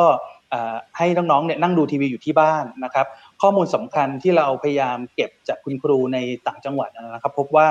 บางบ้านที่มีลูกสองคนนะครับมีลูกสองคน แล้วเวลาออกอากาศนะครับ อยู่คนละชั้นกันเนี่ยอันนี้ชัดเจนมากเลยนะครับว่าเอ๊ะแล้วเขาจะ จะจะจะดูอย่างไรนะครับบ้านคนจนๆนะทีวีคงมีไม่มากไปกว่าหนึ่งเครื่องนะครับหรือบางบ้านนี่แทบไม่มีนะครับอาจจะต้องต้องมองเห็นภาพตรงนั้นนะครับ ถัดมาเนี่ยพอนั่งดูที่หน้าทีวีได้จริง ๆ แล้วเนี่ยผู้ปกครองหรือคนที่นั่งอยู่กับเขาเนี่ยมีความรู้ความสามารถหรือว่ามีคำแนะนำให้เขาได้เรียนรู้ด้วยตัวเองมากน้อยแค่ไหนนะครับ เรานึกไปกระทั่งแม้ว่า ปากกาดินสอยังรบไม่บรรทัดที่เขาจะต้องใช้นะครับขณะที่อยู่ที่บ้านเนี่ยก็มีเพียงพอหรือไม่นะครับ ตรงนี้เนี่ยก็เป็นสิ่งที่ทางกสศเนี่ยได้ได้ได้ได้นึกถึงแล้วก็เราเซอร์เวยไปยังโรงเรียนในพื้นที่จริงๆเนี่ยตรงนี้ก็ยังขาดอยู่นะครับ อันนี้ก็เป็นสถานการณ์ที่ทำให้เราเห็นภาพ แล้วก็แล้วก็เก็บข้อมูลมาวางแผนการทำงานโดยด่วนนะครับครับ วิธีเดิมที่กสศทำงานก็คือไปสำรวจนะฮะว่าทั่วประเทศเนี่ยมีเด็กยากจนเท่าไหร่ แล้วก็ไปให้ความช่วยเหลือให้ความสนับสนุน ให้ทุนการศึกษา ทั้งเรื่องของค่าใช้จ่ายในการเรียนเรื่องของอาหารกลางวันต่างๆเนี่ยนะครับทีนี้พอมีโควิดเข้ามาครับตัวกลางที่เคยเชื่อมระหว่างเด็กกับทุนเนี่ยก็คือโรงเรียนต้องปิดไปนะเด็กอาจจะไปโรงเรียนไม่ได้ วิธีการปรับเปลี่ยนการช่วยเหลือเด็กยากจนของกสศหลังโควิดจะต้องเปลี่ยนไปด้วยนะครับครับก่อนก่อนก่อนถึงไปในส่วนที่ที่ที่เราจะ วางแผนปรับเปลี่ยนไปในหลังช่วงหลังโควิดนะครับคือจริง ๆ เชื่อแน่ว่าสถานการณ์นี้น่าจะยังอยู่กับเราไปอีกสักระยะหนึ่งนะครับ ผมคิดว่าคงจะยังไม่หมดไปง่าย ๆ แล้วก็เราจะเบาใจไม่ได้นะครับอย่างที่ท่านอาจารย์ภาคินได้บอกนะครับว่าตราบใดที่ยังไม่พบไวรัส หรือว่าวิธีการรักษา ให้หายขาดจริงๆนะฮะตรงนี้แผนณปัจจุบันที่เรากำลังจะเดินอยู่ณตอนนี้แล้วก็ทำไปแล้วนะครับประมาณสัก 80-90%นะครับคือฐานข้อมูลของเด็กยากจนพิเศษ ตรงนี้นี่คือลำบากเป็นต้นๆของประเทศนะครับเรียกว่าจน 20%แรกของประเทศเนี่ยเราก็มีการทำในเรื่องของถุงยังชีพทางการศึกษานะครับ ซึ่งตรงนี้เนี่ยจะทำให้น้องๆที่อยู่ในเครือข่ายลักษณะของยากจนพิเศษนะครับประมาณสัก หกถึงเจ็ดแสนคนเนี่ยได้มีอย่างน้อยอาหารแห้งนะครับหรือแม้กระทั่งอุปกรณ์ยังชีพในเบื้องต้น ที่เขาสามารถไปใช้ในครอบครัวได้นะครับ เพราะว่าสิ่งที่เราเห็นในปัจจุบันเนี่ยไม่ใช่น้องคนเดียวนะครับที่ที่เขาเรียกว่าเดือดร้อนนะครับกลายเป็นว่าคุณพ่อคุณแม่หรือว่าพี่น้องที่บ้านเนี่ยก็เดือดร้อนด้วยนะครับเราก็ได้จัดสรรงบประมาณนะครับที่ทางบอร์ดของกองทุนเนี่ยได้พิจารณาอนุมัติ แล้วก็รัฐบาลเห็นชอบเนี่ยหัวละประมาณ 600 บาทนะครับ เราก็ส่งลงไปยังโรงเรียนที่เป็นเครือข่ายที่มีน้องๆเหล่านี้อยู่นะครับ ให้ผู้อำนวยการโรงเรียนเนี่ยช่วยบริหารจัดการจัดสรรแล้วก็แบ่งปันในลักษณะของถุงยังชีพเกิดขึ้นนะครับ ให้กับน้องๆนะครับ ถามว่า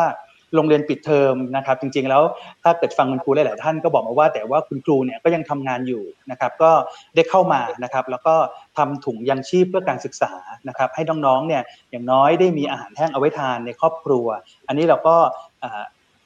บริหารจัดการออกไปแล้วนะครับ เด็กก็จะครอบคลุมประมาณสัก 6 7แสนคนนะครับ ถัดมาก็จะเป็นเรื่องของอการรับมือกับเรื่องของให้น้องๆเนี่ยพร้อมในการเรียนออนไลน์นะครับ รวมถึงให้คุณครูในโรงเรียนเนี่ยทำอย่างไรให้มีโอกาสออกไปนะครับ เรียกว่าออนไซต์เข้าไปในหมู่บ้านหรือว่าชุมชนนะครับ เพื่อที่จะไปช่วยแนะนำในเรื่องของการเรียนการสอนแบบแบบ หน้าหน้าจอทีวี หรือว่าสุขอนามัยที่เป็นสิ่งสำคัญนะครับ อันนี้ก็เป็นสิ่งที่ทางกสศดำเนินการอยู่ครับครับอย่างในต่างประเทศเนี่ยปัญหาความเหลื่อมล้ำหรือว่าเด็กยากจนก็มีเหมือนกันนะครับในต่างประเทศมีตัวอย่างที่น่าสนใจไหมว่าเขาทำยังไงแล้วสามารถสร้างให้เกิดการเรียนการสอนได้ดี แล้วก็ลดปัญหาความเหลื่อมล้ำด้วยครับครับ อย่างในช่วงที่ผ่านมานะครับ อย่างเมื่อเมื่อวานนี้เราก็ได้ได้แลกเปลี่ยนกันในประเทศอาเซียนอยู่ประเทศหนึ่งก็ก็น่าสนใจนะครับ แล้วเราคิดว่าน่าน่าจะเอามาประยุกต์กับบ้านเราได้นะครับ อย่างประเทศบรูไนที่เรามองว่าเขาเป็นประเทศที่มีความเจริญนะครับเศรษฐกิจเขาดีนะครับ แต่ว่าโควิดเข้าไปเนี่ยไม่ว่าประเทศไหนก็ก็พังกับทั้งหมดนะครับทางบรูไนเนี่ยเขามีสิ่งที่ทำคล้ายๆคล้าย ๆ กับไอเดียของเราก็คือว่าเขาจะมี Home Learning Package นะครับ ซึ่งตรงนี้เนี่ยจะเป็นการ ใส่ชุดการเรียนการสอนของเด็กให้เหมาะสมกับแต่ละระดับชั้นนะครับ ลงไปให้กับผู้ปกครองนะครับ ให้เด็กแล้วก็คุณครูเนี่ยทำงานร่วมกันนะครับ แต่ว่าการบริหารจัดการลักษณะของแพ็กเกจนี้นะครับ ก็จะมีการทำงานอยู่ 2 ส่วนนะครับ ก็จะเป็นส่วนของโรงเรียนกับส่วนของครอบครัวคือที่บ้านนะครับ โรงเรียนเนี่ยเริ่มต้นจาก 2 อย่างก่อนนะครับ คือคุณครูเขาเนี่ยจะมีการจัดสภาพแวดล้อมของโรงเรียน เพื่อเตรียมรอรับการการเปิดเทอมอันใกล้นี้นะครับ ซึ่ง เรื่องของการจัดที่นั่งให้ห่างๆนะครับหรือแม้กระทั่ง step ของการเดินเข้ารั้วโรงเรียนมาต้องทำอย่างไรบ้างนะครับส่วนที่2เนี่ยเขาแบ่งครูออกเป็น 2 กลุ่มนะครับก็คือการมาทำงานของครูเนี่ยกลุ่มหนึ่งทำงาน 2 สัปดาห์นะครับแล้วก็หยุดอีก 2 สัปดาห์นะครับในช่วงสัปดาห์ที่หยุดเนี่ยก็จะเปิดโอกาสให้กับคุณครูเนี่ยได้ onsite เข้าไปในบ้านของเด็ก ๆ เพื่อที่จะไปดูนะครับว่าแพ็กเกจที่จัดไปให้ผู้ปกครองจัดการเรียนรู้คู่กันกับเด็กเนี่ยเป็นอย่างไร แล้วก็ต้องการการช่วยเหลือหรือว่า ต้องการให้เข้าไปแนะนำอะไรบ้างนะครับ ถัดมานะครับอีกอีกสามส่วนเนี่ยเด็กนักเรียนที่ได้แพ็กเกจไปเนี่ยเขาก็มีการเรียนการสอนทั้ง 2 แบบเหมือนกันนะครับในเรื่องของทั้งออนไลน์แล้วก็ออฟไลน์นะครับซึ่งถ้าออฟไลน์เนี่ยอย่างที่บอกว่าเอ่อ learning package ตัวเนี้ยก็จะเป็นเครื่องมือที่สำคัญนะครับ เนื่องจากว่ายอมรับนะครับว่าทางบรูไนเขาก็บอกว่าบางบางจุด บางครอบครัวเนี่ย ก็ไม่สามารถออนไลน์ได้นะครับ อันนี้ก็จะเป็น learning package ที่เป็นตัวอย่างของประเทศบรูไนซึ่งซึ่งเขายังดีไซน์ต่อไปอีกนะครับว่าในการประเมินการจัดการเรียนการสอนลักษณะแบบนี้เนี่ยจะต้องมีรูปแบบอย่างไร ซึ่งผู้ปกครองจะต้องมีส่วนร่วมในการประเมินร่วมกับครูด้วยนะครับ อันนี้ก็เป็นตัวอย่างของของประเทศที่เราได้ได้มีโอกาสแลกเปลี่ยนกับเขานะครับครับขอบพระคุณอาจารย์อุดมนะครับ จากกสศนะครับ ภาพปัญหาความเหลื่อมล้ำก็ยังคงเป็นโจทย์ที่สำคัญอยู่ ไม่ใช่เฉพาะแค่ในประเทศไทยเท่านั้นนะครับประเทศอื่นๆทั่วโลกเนี่ยเผชิญกับปัญหาแบบเดียวกันหมดนี้เลยนะฮะพูดกันไปสี่ท่านแล้วนะครับ ก็หลาย ๆ ท่านก็พูดกันไปปัญหาหลาย ๆ เรื่องเนี่ยเป็นเรื่องเดียวกันนะฮะมีจุดที่อยากจะให้แก้เหมือนกัน มีปัญหาเรื่องครู ปัญหาเรื่องการเรียนการสอนปัญหาเรื่องความเหลื่อมล้ำเหมือนกัน ทีนี้ครับถ้าหากว่าเราอยากจะแก้ปัญหาเหล่านี้เนี่ยนะครับมันจะมีวิธีอะไรบ้างที่จะสามารถแก้ไขได้ เดี๋ยวมาคุยกับคุณเมย์นะครับ ในฐานะที่เป็นผู้ที่เชี่ยวชาญ เรื่องของการออกแบบวิธีคิดดีไซน์ทิงกิ้งเนี่ยนะฮะถ้าจะเอาวิธีแบบดีไซน์ทิงกิ้งครับมาแก้ไขปัญหาระบบการศึกษาของไทย เตรียมตัวจะเปิดเทอมใหม่เนี่ยเราจะเอาระบบนี้มาคิดแก้ไขปัญหามาออกแบบ การสร้างการเรียนรู้ได้ยังไงบ้างครับ ค่ะคุณคุณปั๊บเอ่อถ้าถ้าเรายังไม่ได้ไปยึดติดกับตัวทฤษฎีของดีไซน์ thinking นะคะ แต่ว่ามองมองปัญหานี้ในภาพรวมคืออ ทุกท่านที่พูดมาสิ่งหนึ่งที่เราเห็นชัดเจนคือ มันมีข้อจำกัดที่ต่างกัน แล้วมันก็หลากหลายมาก หน้าตาของปัญหาที่เราเจอมันไม่เหมือนกันเลยใช่ไหมคะในต่างจังหวัดเป็นแบบหนึ่งในเมืองเป็นแบบหนึ่งคนที่ทำงานในรูปแบบต่างกัน ก็มีปัญหาในรูปแบบต่างกันลูกเพิ่มหนึ่งคนก็ต่างกันแล้วนะคะ เพราะฉะนั้นในในในบริบทของการเปลี่ยนแปลงเนี่ยในมุมเมย์เมย์คิดว่าสิ่งที่สำคัญมาก ถ้าเราจะมองปัญหานี้เหมือนนักออกแบบ คือมันมันไม่ได้มี solution เดียวที่มันจะตอบโจทย์ทุกอย่างสิ่งที่สำคัญมากคือ เราจะเราจะหาวิธีการแก้ปัญหาได้ยังไง โดยการพยายามไปทำความเข้าใจบริบทของปัญหาที่มันแตกต่างกัน ถ้าถ้าถ้าจะสวมหมวกของนักออกแบบหรือในมุมของดีไซน์ทิงกิ้งเลยว่าอย่างแรกมันคือการไปเข้าใจก่อนว่าบริบทของปัญหาที่ต่างกันมันมีอะไรบ้าง แล้วไม่อยากจะขยี้ตรงนี้เพิ่มนิดนึงคือเมย์คิดว่าการทำความเข้าใจหลาย ๆ ครั้งมันอาจจะมันอาจจะหมายถึงการ ลงเข้าไปในชุมชนไปดูไปเห็นไปดูว่า เออพ่อแม่เขาสอนลูกผ่าน DLTV แล้วมันเป็นแบบนี้เด็กเรียนแล้วเป็นยังไงแล้วไม่ว่ามันถึงจะเห็นปัญหาที่แท้จริงอะนะคะ เพราะฉะนั้นการเข้าไปเห็นปัญหาการตั้งคำถามในบริบทที่เจอน่าจะช่วยทำให้เราเห็นความแตกต่างของปัญหาที่เจอที่มันที่มันมีมิติที่แตกต่างกันอันนี้ที่หนึ่งนะคะอันที่สองก็คือ ช่วงช่วงก่อนหน้านี้เมื่อสักครู่อาจารย์ภาคินได้พูดถึงการตั้งคำถามใหม่ๆ ไม่ชอบตรงนี้มากแล้วเมย์ว่ามันก็เป็นทีหลักของกระบวนการอย่างหนึ่งก็คือ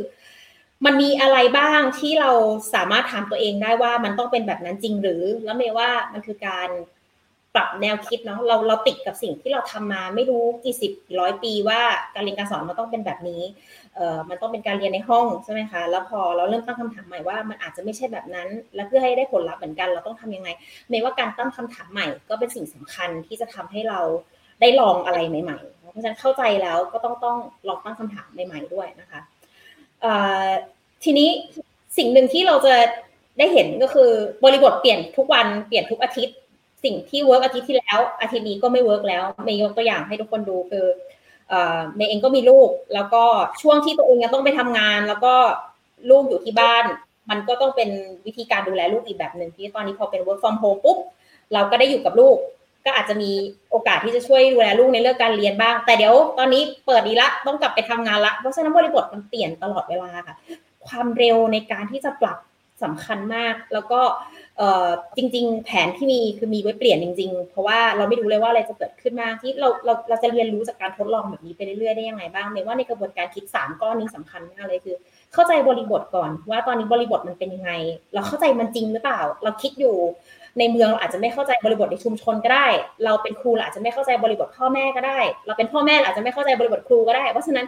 พยายามสวมหมวกของคนหลาย ๆ คน แล้วก็ไปร่วมประสบการณ์เขาให้มากที่สุดที่จะเป็นไปได้ไม่ว่านี่สำคัญมาก ๆ นะคะ แล้วก็เมื่อเข้าใจตรงนั้นแล้วลองตั้งคำถามใหม่ ๆ ในรูปแบบที่เราไม่เคยตั้งมาก่อนอสิ่งที่มันเป็นอยู่มันจะเป็นต้องเป็นแบบนั้นไหม แล้วก็สุดท้ายคือไม่มีใครรู้เลยว่าจะเป็นยังไงต้องลองอย่างเดียวค่ะ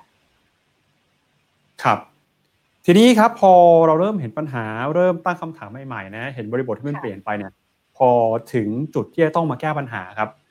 จะเปิดเทอมแล้วฮะ จะต้องมาแก้ปัญหากันจริง ๆ แล้ว จะต้องมาอาจจะมีปัญหามีโจทย์ใหม่เข้ามาด้วยนะฮะ เราจะจะเตรียมตัวยังไงดีครับ จะต้องรับมือหรือว่าจะต้องแก้ปัญหาที่จะเกิดขึ้นจากการเปิดเทอมครั้งนี้ยังไงครับ สิ่งหนึ่งที่เมย์คิดว่าแต่ละคนในแต่บริบทน่าจะได้แตกต่างกันไปมาก ๆนะคะ ก็คือ ที่กำเนิดวิทย์ลองอย่างหนึ่งก็คงจะได้ feedback อย่างหนึ่งใช่ไหมคะที่เชียงรายลองอย่างหนึ่งก็คงจะได้ feedback อย่างหนึ่งเมย์คิดว่า feedback เป็นสิ่งที่จะทำให้เรารู้ว่าเราจะไปทางไหนต่อ เพราะฉะนั้นเวลาเราลองเราก็ไม่ได้ลองแบบหลับตาลองเนาะคือเมย์ว่าเราก็จะอยากรู้ว่าลองแล้วแล้วฉันจะต้องกลับไปยังไงต่อเอ่อวันนี้แผนที่คิดว่าเมย์เชื่อว่าอาทิตย์ที่ผ่านมาตอนที่เราจะเปิดกัน ที่จะเริ่มเรียนออนไลน์ on air กันเนี่ยเราก็คงคิดว่ามันจะออกมาท่าหนึ่งแล้วเมย์ก็เชื่อว่ามันก็มีบางอย่างที่มันไม่ได้เป็นไปตามแผนใช่ไหมคะแล้วเราจะเรียนรู้จากอาทิตย์ที่แล้ว เพื่ออาทิตย์หน้ามันจะดีขึ้นได้ยังไง คือเมย์คิดว่าทุกคนในบริบทของการศึกษาจะเรียนรู้จากสิ่งที่มันเกิดขึ้น แล้วก็ปรับทิศเมย์ว่าความท้าทายมันอยู่ที่ว่า มันไม่ได้ปรับสั้นๆอะมันปรับเร็วมาก เพราะว่าทุกอย่างมันเปลี่ยนตลอดเวลา แล้วก็บริบทมันเป็นบริบทที่ เราก็คุยเรื่องปัญหาการศึกษากันมาเยอะมากเนาะแต่ว่าครั้งนี้มันเป็นครั้งที่ระบบการศึกษามันเปลี่ยนแบบพลิกหน้ามือเป็นหลังมือเราจะเรียนรู้จากตรงนั้นได้ยังไงอย่างเร็วๆไม่ว่าตรงนี้เป็นสิ่งที่สำคัญมากๆนะคะ เพราะฉะนั้นบางทีมันเหมือนกับ ต้องลองแล้วก็ค่อยๆเรียนรู้ไปด้วย แต่จะลองยังไงแบบไม่ใช่ลองแบบมั่วๆไม่ว่าตรงนี้ก็สำคัญมากค่ะ ครับแต่สิ่งหนึ่งที่เข้ามามีบทบาทแล้วก็มีความสำคัญเพิ่มมากขึ้นมาแน่ๆก็คือเรื่องของเทคโนโลยีแล้วก็นวัตกรรมนะฮะในรอบที่ผ่าน ครับเราเห็นนวัตกรรมหรือว่าเห็นเทคโนโลยีอะไรใหม่ ๆ ที่น่าสนใจกับการศึกษาบ้างครับ จริง ๆ ถ้าถ้าเมย์พูดในมุมเอของเมย์เองเลยนะคะเมย์ก็สอนหนังสือเนาะแล้วก็สิ่งที่เมย์สอนเมย์สอนเรื่องกระบวนการคิดเชิงออกแบบ ซึ่งถ้าเมื่อสองเดือนที่แล้วคุณปั๊บมาบอกเมย์ว่าคุณเมย์จะจัดเวิร์กช็อป design thinking ออนไลน์ไหมเมย์จะถามว่าคุณปั๊บบ้าหรือเปล่าใครสอน design thinking ออนไลน์เนาะคือมันไม่มีใครทำกัน มันเป็นสิ่งที่คนจะคิดว่าอยู่ๆจะมาทำแบบนี้ทำไมอะไรเงี้ยนะคะ แต่ว่า เหมือนที่อาจารย์พาคินพูดเมื่อสักครู่นี้ มันจัดไม่ได้จริง ๆ หรือสุดท้ายมันก็จัดได้ แล้วทุกวันนี้คนก็เริ่มเรียนรู้ที่จะปรับตัวกับเทคโนโลยีที่มีเมย์เองก็ต้องหาทางที่จะทำให้มันทำได้ด้วยข้อจำกัดที่มี เพราะฉะนั้นเมย์คิดว่าเมย์คิดว่าการเรียนรู้สื่อตอนนี้ไม่ว่าจะเป็นซูไม่ว่าจะเป็นเมย์เข้าใจว่าภาคการศึกษาใช้ Google Meet กันสิ่งเหล่านี้ มันก็เป็นสิ่งที่จะต้องเอามาปรับใช้ให้มันให้มันเชื่อมโยงเนาะทีนี้สิ่งหนึ่งที่ที่ ถ้าถ้าเมย์ปรับคำถามคุณปั๊บนิดนึงเมื่อสักครู่คือ มันมันเป็นเรื่องของเทคโนโลยีที่เราเห็นแหละ แล้วมันก็ช่วยตอบโจทย์นะคะ แต่เมย์กลับรู้สึกว่าสิ่งที่มันดูเป็นนวัตกรรมแล้วกันที่ที่ดูตอบโจทย์และดีไม่ดีมันอาจจะตอบโจทย์มากกว่าก็คือ การการการใช้เครื่องมืออื่นเข้ามาช่วยด้วยเพื่อให้มันตอบโจทย์ ซึ่งมันอาจจะไม่ต้องเป็นเทคโนโลยีก็ได้นะคะเมย์ได้มีโอกาสคุยกับน้องคนหนึ่งซึ่งเข้าไปช่วยกลุ่มที่โรงเรียน บ้านบางหมากที่ตรังแล้วก็โรงเรียนที่นครสวรรค์นะคะ ช่วยกันแบบเป็นโรงเรียนที่ไม่ได้มี resources ทรัพยากรที่จะเรียน Wi-Fi ได้มีไม่ได้มี access ที่จะเรียนออนไลน์ สิ่งที่เขาทำคือ คุณครูคิดใหม่ว่าจะสอนวิทยาศาสตร์ ผ่านการปลูกผักบุ้งแล้วก็ไปเยี่ยมผู้เรียนที่บ้านออนไลน์ไม่ได้ใช่ไหมงั้นเดี๋ยวโทรคุยกันเนี่ยค่ะคือเมย์เลยรู้สึกว่าพวกนี้มันเป็นนวัตกรรมเล็ก ๆ ที่มันตอบโจทย์อาจจะมากกว่าเทคโนโลยีด้วยซ้ำเพราะสอนปลูกปลูกผักบุ้งออนไลน์ก็คงจะไม่เวิร์กเท่าการที่ครูได้ไปดูแล้วก็ไปเห็นแล้วก็ได้คุยจริง ๆ พ่อแม่บางคนใช้ออนไลน์ไม่ได้การโทรคุยก็อาจจะ make sense มากกว่า เมย์เลยมองว่าไอ้คำว่าเทคโนโลยีอะค่ะ มันไม่ต้องล้ำก็ได้อะแต่อะไรก็ได้ที่มันเวิร์กแล้วบางทีมันอาจจะไม่ต้องเป็นเทคโนโลยีด้วยซ้ำที่จะทำให้เราตอบโจทย์ตรงนี้ได้ เทคโนโลยียังสำคัญมาก แต่เมย์เชื่อว่าบางอย่างไอ้วิธี manual นี่แหละ มันก็อาจจะ make sense และตอบโจทย์ด้วยบริบทที่เรามีนะคะ มันก็กลับไปที่จุดเดิมว่า มันไม่ได้มีอะไรที่มันเป็น one size fit all แล้วจะทำยังไงให้ ทุกส่วนทุกหน่วย ไม่ว่าจะเป็นพ่อแม่ ไม่ว่าจะเป็นครู ไม่ว่าจะเป็นผอโรงเรียน เขาได้มีโอกาสในการลองค่ะคือเมย์ว่าโอกาสในการลองสำคัญมาก เพราะว่าเราจะไม่รู้เลยว่าอะไรมันเวิร์กในบริบทของเรา แล้วคุณครูคนนี้เขาอาจจะเรียนรู้ว่าสอนผักบุ้งแบบนี้มันเวิร์กสำหรับฉันแต่ถ้าเปลี่ยนไปอีกจังหวัดหนึ่งมันอาจจะไม่เวิร์กสำหรับบริบทของครูอีกคนนึงก็ได้ การให้เขาลองสำคัญมากแต่ทีนี้ มันก็จะต้องมี guideline กว้างๆ เพื่อให้เขาได้ลองอย่างมีทิศทางใช่ไหมคะตรงนี้เมย์ว่ามันก็เป็นสิ่งที่ภาคนโยบายเข้ามามีบทบาทได้ แต่ว่าเราจะให้ guideline แบบกว้างๆเพื่อให้คนมีอิสรภาพในการลองได้ยังไงเมย์ว่าเป็นคำถามที่เราน่าจะคิดกันค่ะครับปกติคุณเมย์สอนเรื่อง design thinking นะฮะคนที่มาเรียนเนี่ยก็จะเป็นคนที่น่าจะจบในหลักสูตรการศึกษาขั้นพื้นฐานไปแล้ว เป็นคนที่อยู่ในวัยทำงาน หรือว่าเป็นคนที่อยู่ในองค์กร มาเรียนเพื่อหากระบวนการออกแบบไปแก้ไขปัญหาในโลกการทำงานโลกธุรกิจ หรือว่าในสังคมต่างๆเนี่ยนะฮะคนที่มาเรียนส่วนใหญ่ก็จะถือว่าเป็นวัยผู้ใหญ่นะครับ ทีนี้พอเราปรับเปลี่ยนแบบการเรียนมาอยู่ในออนไลน์มากขึ้น ผลที่ได้มันมันเป็นยังไงบ้างครับมันมีปัญหาอะไรหรือว่าในฐานที่เป็นคนสอนเนี่ยพอปรับเปลี่ยนต้องมาเจอหน้ากันมาสอนในออนไลน์มากขึ้น มันต่างกันยังไงครับมามันมันมันมีความต่างอยู่ตรงที่อย่างแรกคือ ถ้าเริ่มต้นเลยคือคนจะมีความกลัว คือคนจะคิดว่ามันมันจะมีอัศชันเบื้องต้นว่า มันต้องไม่ดีเท่าเจอกันแน่เลยอะเพราะว่า แต่ก่อนฉันเรียนมา30 40กว่าปีว่ามันเจอกันแล้วมันถึงต้องดีอะไรเงี้ยนะคะ เพราะฉะนั้นมันมี barrier ตอนต้นในมุมของคนสอนอยู่ละที่ต้องคิดตรงนั้น แล้วเมย์ก็มันจริงเมย์มีลูกสามขวบครึ่งทุกวันนี้ต้องออนไลน์กับครูสั้น ๆ เพื่อทำกิจกรรมกันตอนเช้าเมย์พยายามสวมหมวกคุณครูเมย์ว่าเขาก็ต้องคิดว่าพ่อแม่ก็ต้องคิดในใจเหมือนกันว่าจริงๆเจอกันมันดีกว่า ฉันเจอเธอผ่านจออะไรเงี้ยซึ่งซึ่งมันก็เป็นความมันเป็น barrier ที่ที่เมย์ว่าคุณครูก็ต้อง overcome ตรงนั้นเหมือนกันแบบเขาต้องก้าวข้ามตรงนั้นให้ได้ว่าเอ้ยเขาจะสร้างความมั่นใจให้ทั้งกับนักเรียนตัวเขาเองและพ่อแม่ได้ยังไงว่ามันได้เพราะว่าตรงนี้เป็นเป็นโจทย์หนึ่งนะคะ แล้วก็ คนก็ยังไม่ได้คุ้นเคยกับเครื่องมือหรอกเอาจริง ๆ คือมันยากต่อติดยากหลุดบ้าง อยู่ๆหายไปบ้างเอ่อในว่ามันเป็นเส้นทางการเรียนรู้ที่ที่ทุกคนยังจะต้องก้าวข้ามผ่านไป มันมันมีบางอย่างที่ดีขึ้นเหมือนกันนะคะ ที่ที่เป็นฟีดแบ็ที่ดีขึ้น เช่น บางคนมองว่าอุ้ยเมื่อก่อนอาจจะนั่งอยู่หลังห้อง แล้วก็อาจารย์อยู่ข้างหน้าเนาะคืออาจจะไม่ได้เห็นหน้าอาจารย์ชัดมากแต่ตอนนี้อาจารย์แบบว่าโผล่มาใกล้มากเห็นหน้าชัดเจน ถามได้ง่าย บางทีเวลาเมย์ทำกิจกรรมในเวิร์กช็อปเรามีการแยกห้องแยกกลุ่ม มีฟ a ซิลิเทเตอร์มาประกบแต่ละทีมเนี้ย มันก็รู้สึกว่ามันใกล้ชิด มันเหมือนกับมันคุยกันอยู่ตรงหน้านี้เลย ถึงแม้ว่ามันจะยังเป็นเป็นเป็น virtual ก็เถอะ แต่ว่ามันเหมือนกับมันได้คุยได้ใกล้ชิดขึ้น มันก็มีมิติที่เป็น เออเมย์ก็ไม่ได้คิดว่ามันจะเป็นมุมที่คนคนรู้สึกว่าเออมันดีขึ้นเหมือนกันอย่างเงี้ยนะคะ รูปแบบก็ต้องเปลี่ยนเดิมทีจัดเวิร์กช็อปสมมุติเป็นทั้งวันเลยอย่างเงี้ย เจอกันได้เพราะเดินออกไปพักเบรกได้ มีเบรก 15 นาทีเข้าห้องน้ำได้คุยกันได้ แต่พอมันเป็นข้างหน้าจอปุ๊บเนี่ย การที่มันจะเป็นแบบนี้ทั้งวันมันก็ไม่ได้ มันก็ต้องเบรกให้ interval มันถี่ขึ้นน้อยลง ประสบการณ์คนเรียนมันต่างนะคะ ถึงแม้ว่าเป้ามันคือเหมือนกันคืออยากให้เขาได้เรียนรู้กระบวนการ แต่ว่าวิธีสื่อมันเปลี่ยน เพราะฉะนั้นมันต้องเอามันต้องเอา บริบทมาดีไซน์อีกว่า แล้วเราจะทำให้ประสบการณ์เขาดีที่สุดเรียนรู้เรื่อง แล้วก็ยังได้เอาคำอย่างที่เราต้องการด้วยค่ะครับได้ครับก็เป็นความคิดเห็นในรอบแรกของวิทยากรทุกท่านเลยนะครับ ที่จะมาร่วมกันออกแบบร่วมกันมองหาปัญหาเนี่ยในรอบที่ผ่านมาเราเห็นแล้วนะว่าทุกท่านก็มี ภาพที่เห็นว่าเป็นปัญหา มีจุดร่วมเหมือนกันทั้งเรื่องของความเหลื่อมล้ำเรื่องของการปฏิสัมพันธ์ระหว่างผู้เรียนกับผู้สอนนะครับ หรือว่าเรื่องของรูปแบบกระบวนการเนี่ยที่จริง ๆ แล้วเราอาจจะมีวิธีที่หลากหลายมากกว่าที่เราเคยเห็นอยู่ แต่เพราะว่าความเคยชินประสบการณ์เนี่ยทำให้เราคิดว่ามันอาจจะเป็นเรื่องยาก อาจจะเป็นไปไม่ได้ณวันนี้หลายคนเห็นแล้วว่าวิธีที่ไม่เคยใช้มาก่อนบางครั้งเนี่ยออกมาได้ผลดีกว่าที่มีการคาดการเอาไว้ก่อนหน้านี้เช่นกันนะครับในรอบที่ 2 นี้ครับผมอยากจะชวนวิทยากรทุกท่านนะครับมาร่วมกัน ออกแบบกระบวนการเรียนรู้กระบวนการการเรียนนะฮะในระบบการศึกษาหน่อยครับว่าถ้าจะเปิดเทอมแล้วเนี่ยเราจะมีอะไรบ้างที่ต้องคำนึงอะไรบ้างที่ต้องกังวลกัน จะเปิดเทอมความพร้อมความไม่พร้อมจะต้องเตรียมตัวยังไง หรือว่าจะมีวิธีการออกแบบรูปแบบการศึกษากระบวนการเรียนรู้ยังไง ให้เหมาะกับยุคหลังโควิดนะครับกลับมาเริ่มต้นกันต่อที่อาจารย์เดชรัตน์ครับเชิญอาจารย์เลยครับขอบคุณครับผมผมชอบที่อาจารย์ภาคินพูดนะครับ ก็คือว่าเราน่าจะเริ่มต้นจากการที่ เขาเรียนรู้อะไรได้เองบ้างครับ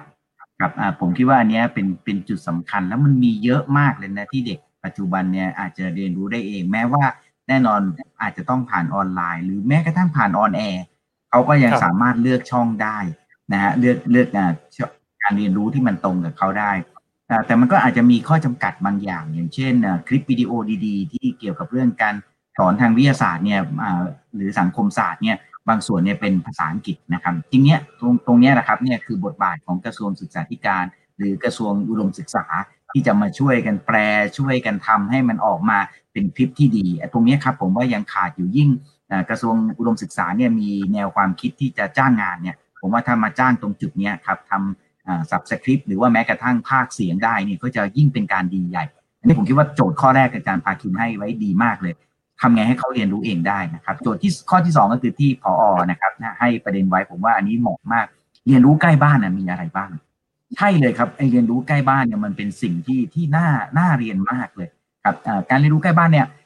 มันผ่านได้ทั้ง on ground นะฮะก็คือเดินไปดู จริง ๆ บางส่วนก็อาจจะเป็นออนไลน์ก็ได้นะครับสำหรับบ้านที่ไม่ไม่ที่มันมีระบบออนไลน์ได้ หรืออาจจะแม้กระทั่ง on air ช่วยเสริมได้ด้วยเนี่ยนะครับ ผมว่าการเรียนรู้ใกล้บ้านเนี่ยก็เป็นสิ่งที่ที่น่าคิดแล้วก็น่าทำนะครับคราวนี้ประเด็นต่อมาก็คืออการที่คุณครูจะได้ลอง on air เนี่ยครับทุกครับออนไลน์เนี่ยครับผมคิดว่าอันนี้เป็นจุดที่อย่างที่คุณเมย์พูดเลยมันต้องลองครับอย่างผมเนี่ยมีโอกาสลองสอนเด็กประถมนะธรรมดาในชีวิต 20 กว่าปีที่ผ่านมาสอนแต่เด็กมหาวิทยาลัยพอลองสอนเด็กประถมนะครับ โดยใช้เนื้อหาที่สอนในมหาวิทยาลัยเนี่ยครับมันก็คล้ายๆ กับที่อาจารย์พาคินพูดไว้ว่า ตอนแรกสุดเนี่ยผมก็คิดว่ามันจะได้ไหม ผมก็เลือกเอาวิชาที่ผมน่าจะสอนง่ายที่สุดเนาะก็คือวิชาเรื่องเกี่ยวกับเศรษฐกิจการเกษตร ผมก็เปลี่ยนมาเป็นประวัติศาสตร์อาหารการกินอะผมคิดว่าน้องๆ น่าจะชอบเลยนะครับ มันก็เป็นจริงอย่างที่ว่าน้องๆเขาชอบอะไรที่มันเป็นประสบการณ์ร่วมกัน เราก็พูดกันตั้งแต่ประวัติศาสตร์ข้าวโพดข้าวสาลีจนถึงประวัติศาสตร์ขนมอะไรอย่างเงี้ยนะครับ แล้วเราก็แล้วก็ในในประวัติศาสตร์ขนมมันก็จะมีวิทยาศาสตร์แทรกเข้าไปอะครับ อย่างเช่น ขนมแบบนี้นะ ใช้เทคนิคการนำความร้อน ขนมแบบนี้มันเป็นพาความร้อน แบบนี้เป็นฉายรังสีนะอะไรไปแผ่รังสีนะโทษครับ อันนี้มันก็คือตัวอย่างที่เราสามารถที่จะบูรณาการแล้วมันก็ก็จะเจอประเด็นที่คุณเมย์พูดถึงก็คือว่ามันมีปฏิสัมพันธ์ครับบนโลกออนไลน์ครับ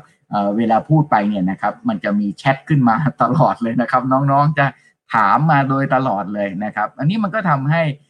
เราก็ได้รับรู้ว่าน้องเข้าใจยังไง แล้วก็ผู้เรียนมีข้อสงสัยยังไงอย่างล่าสุดเนี่ยครับผมได้รับคำถามที่ที่น่าสนใจมาก ผมผมพูดเรื่องเการกับโทษที่ผมขออนุญาตพูด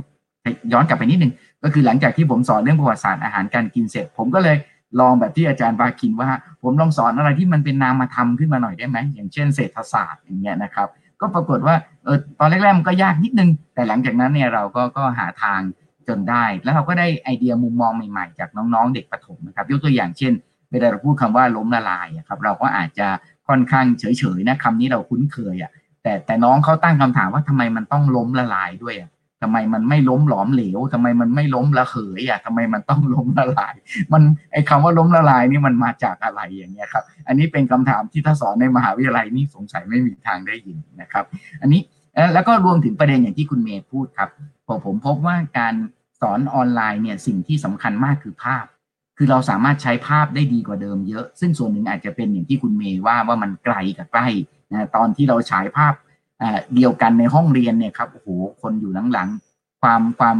ความน่าสนใจของภาพมันหมดไป แต่มันมากกว่านั้นอีกก็คือเขาเติมเข้าไปในภาพได้ด้วยเลยนะครับ ด้วยบางเทคนิคเนี่ยเขาสามารถเติมเขาสามารถวาดได้รับประชุมกันหรือแม้กระทั่งเล่นบอร์ดเกมกันเนี่ยครับ อนนี้ก็เลยใช้เทคนิคเหล่านี้เติมเข้ามาได้ มันก็คล้ายๆ กับเป็นการที่ต่อยอดความคิดออกไปนะครับ ส่วนสุดท้ายที่ผมคิดว่ามันเป็นเรื่องที่เราจำเป็นจะต้องคิดกันใหม่ แม้ว่ามันอาจจะไม่ทันช่วงโควิดก็ไม่เป็นไร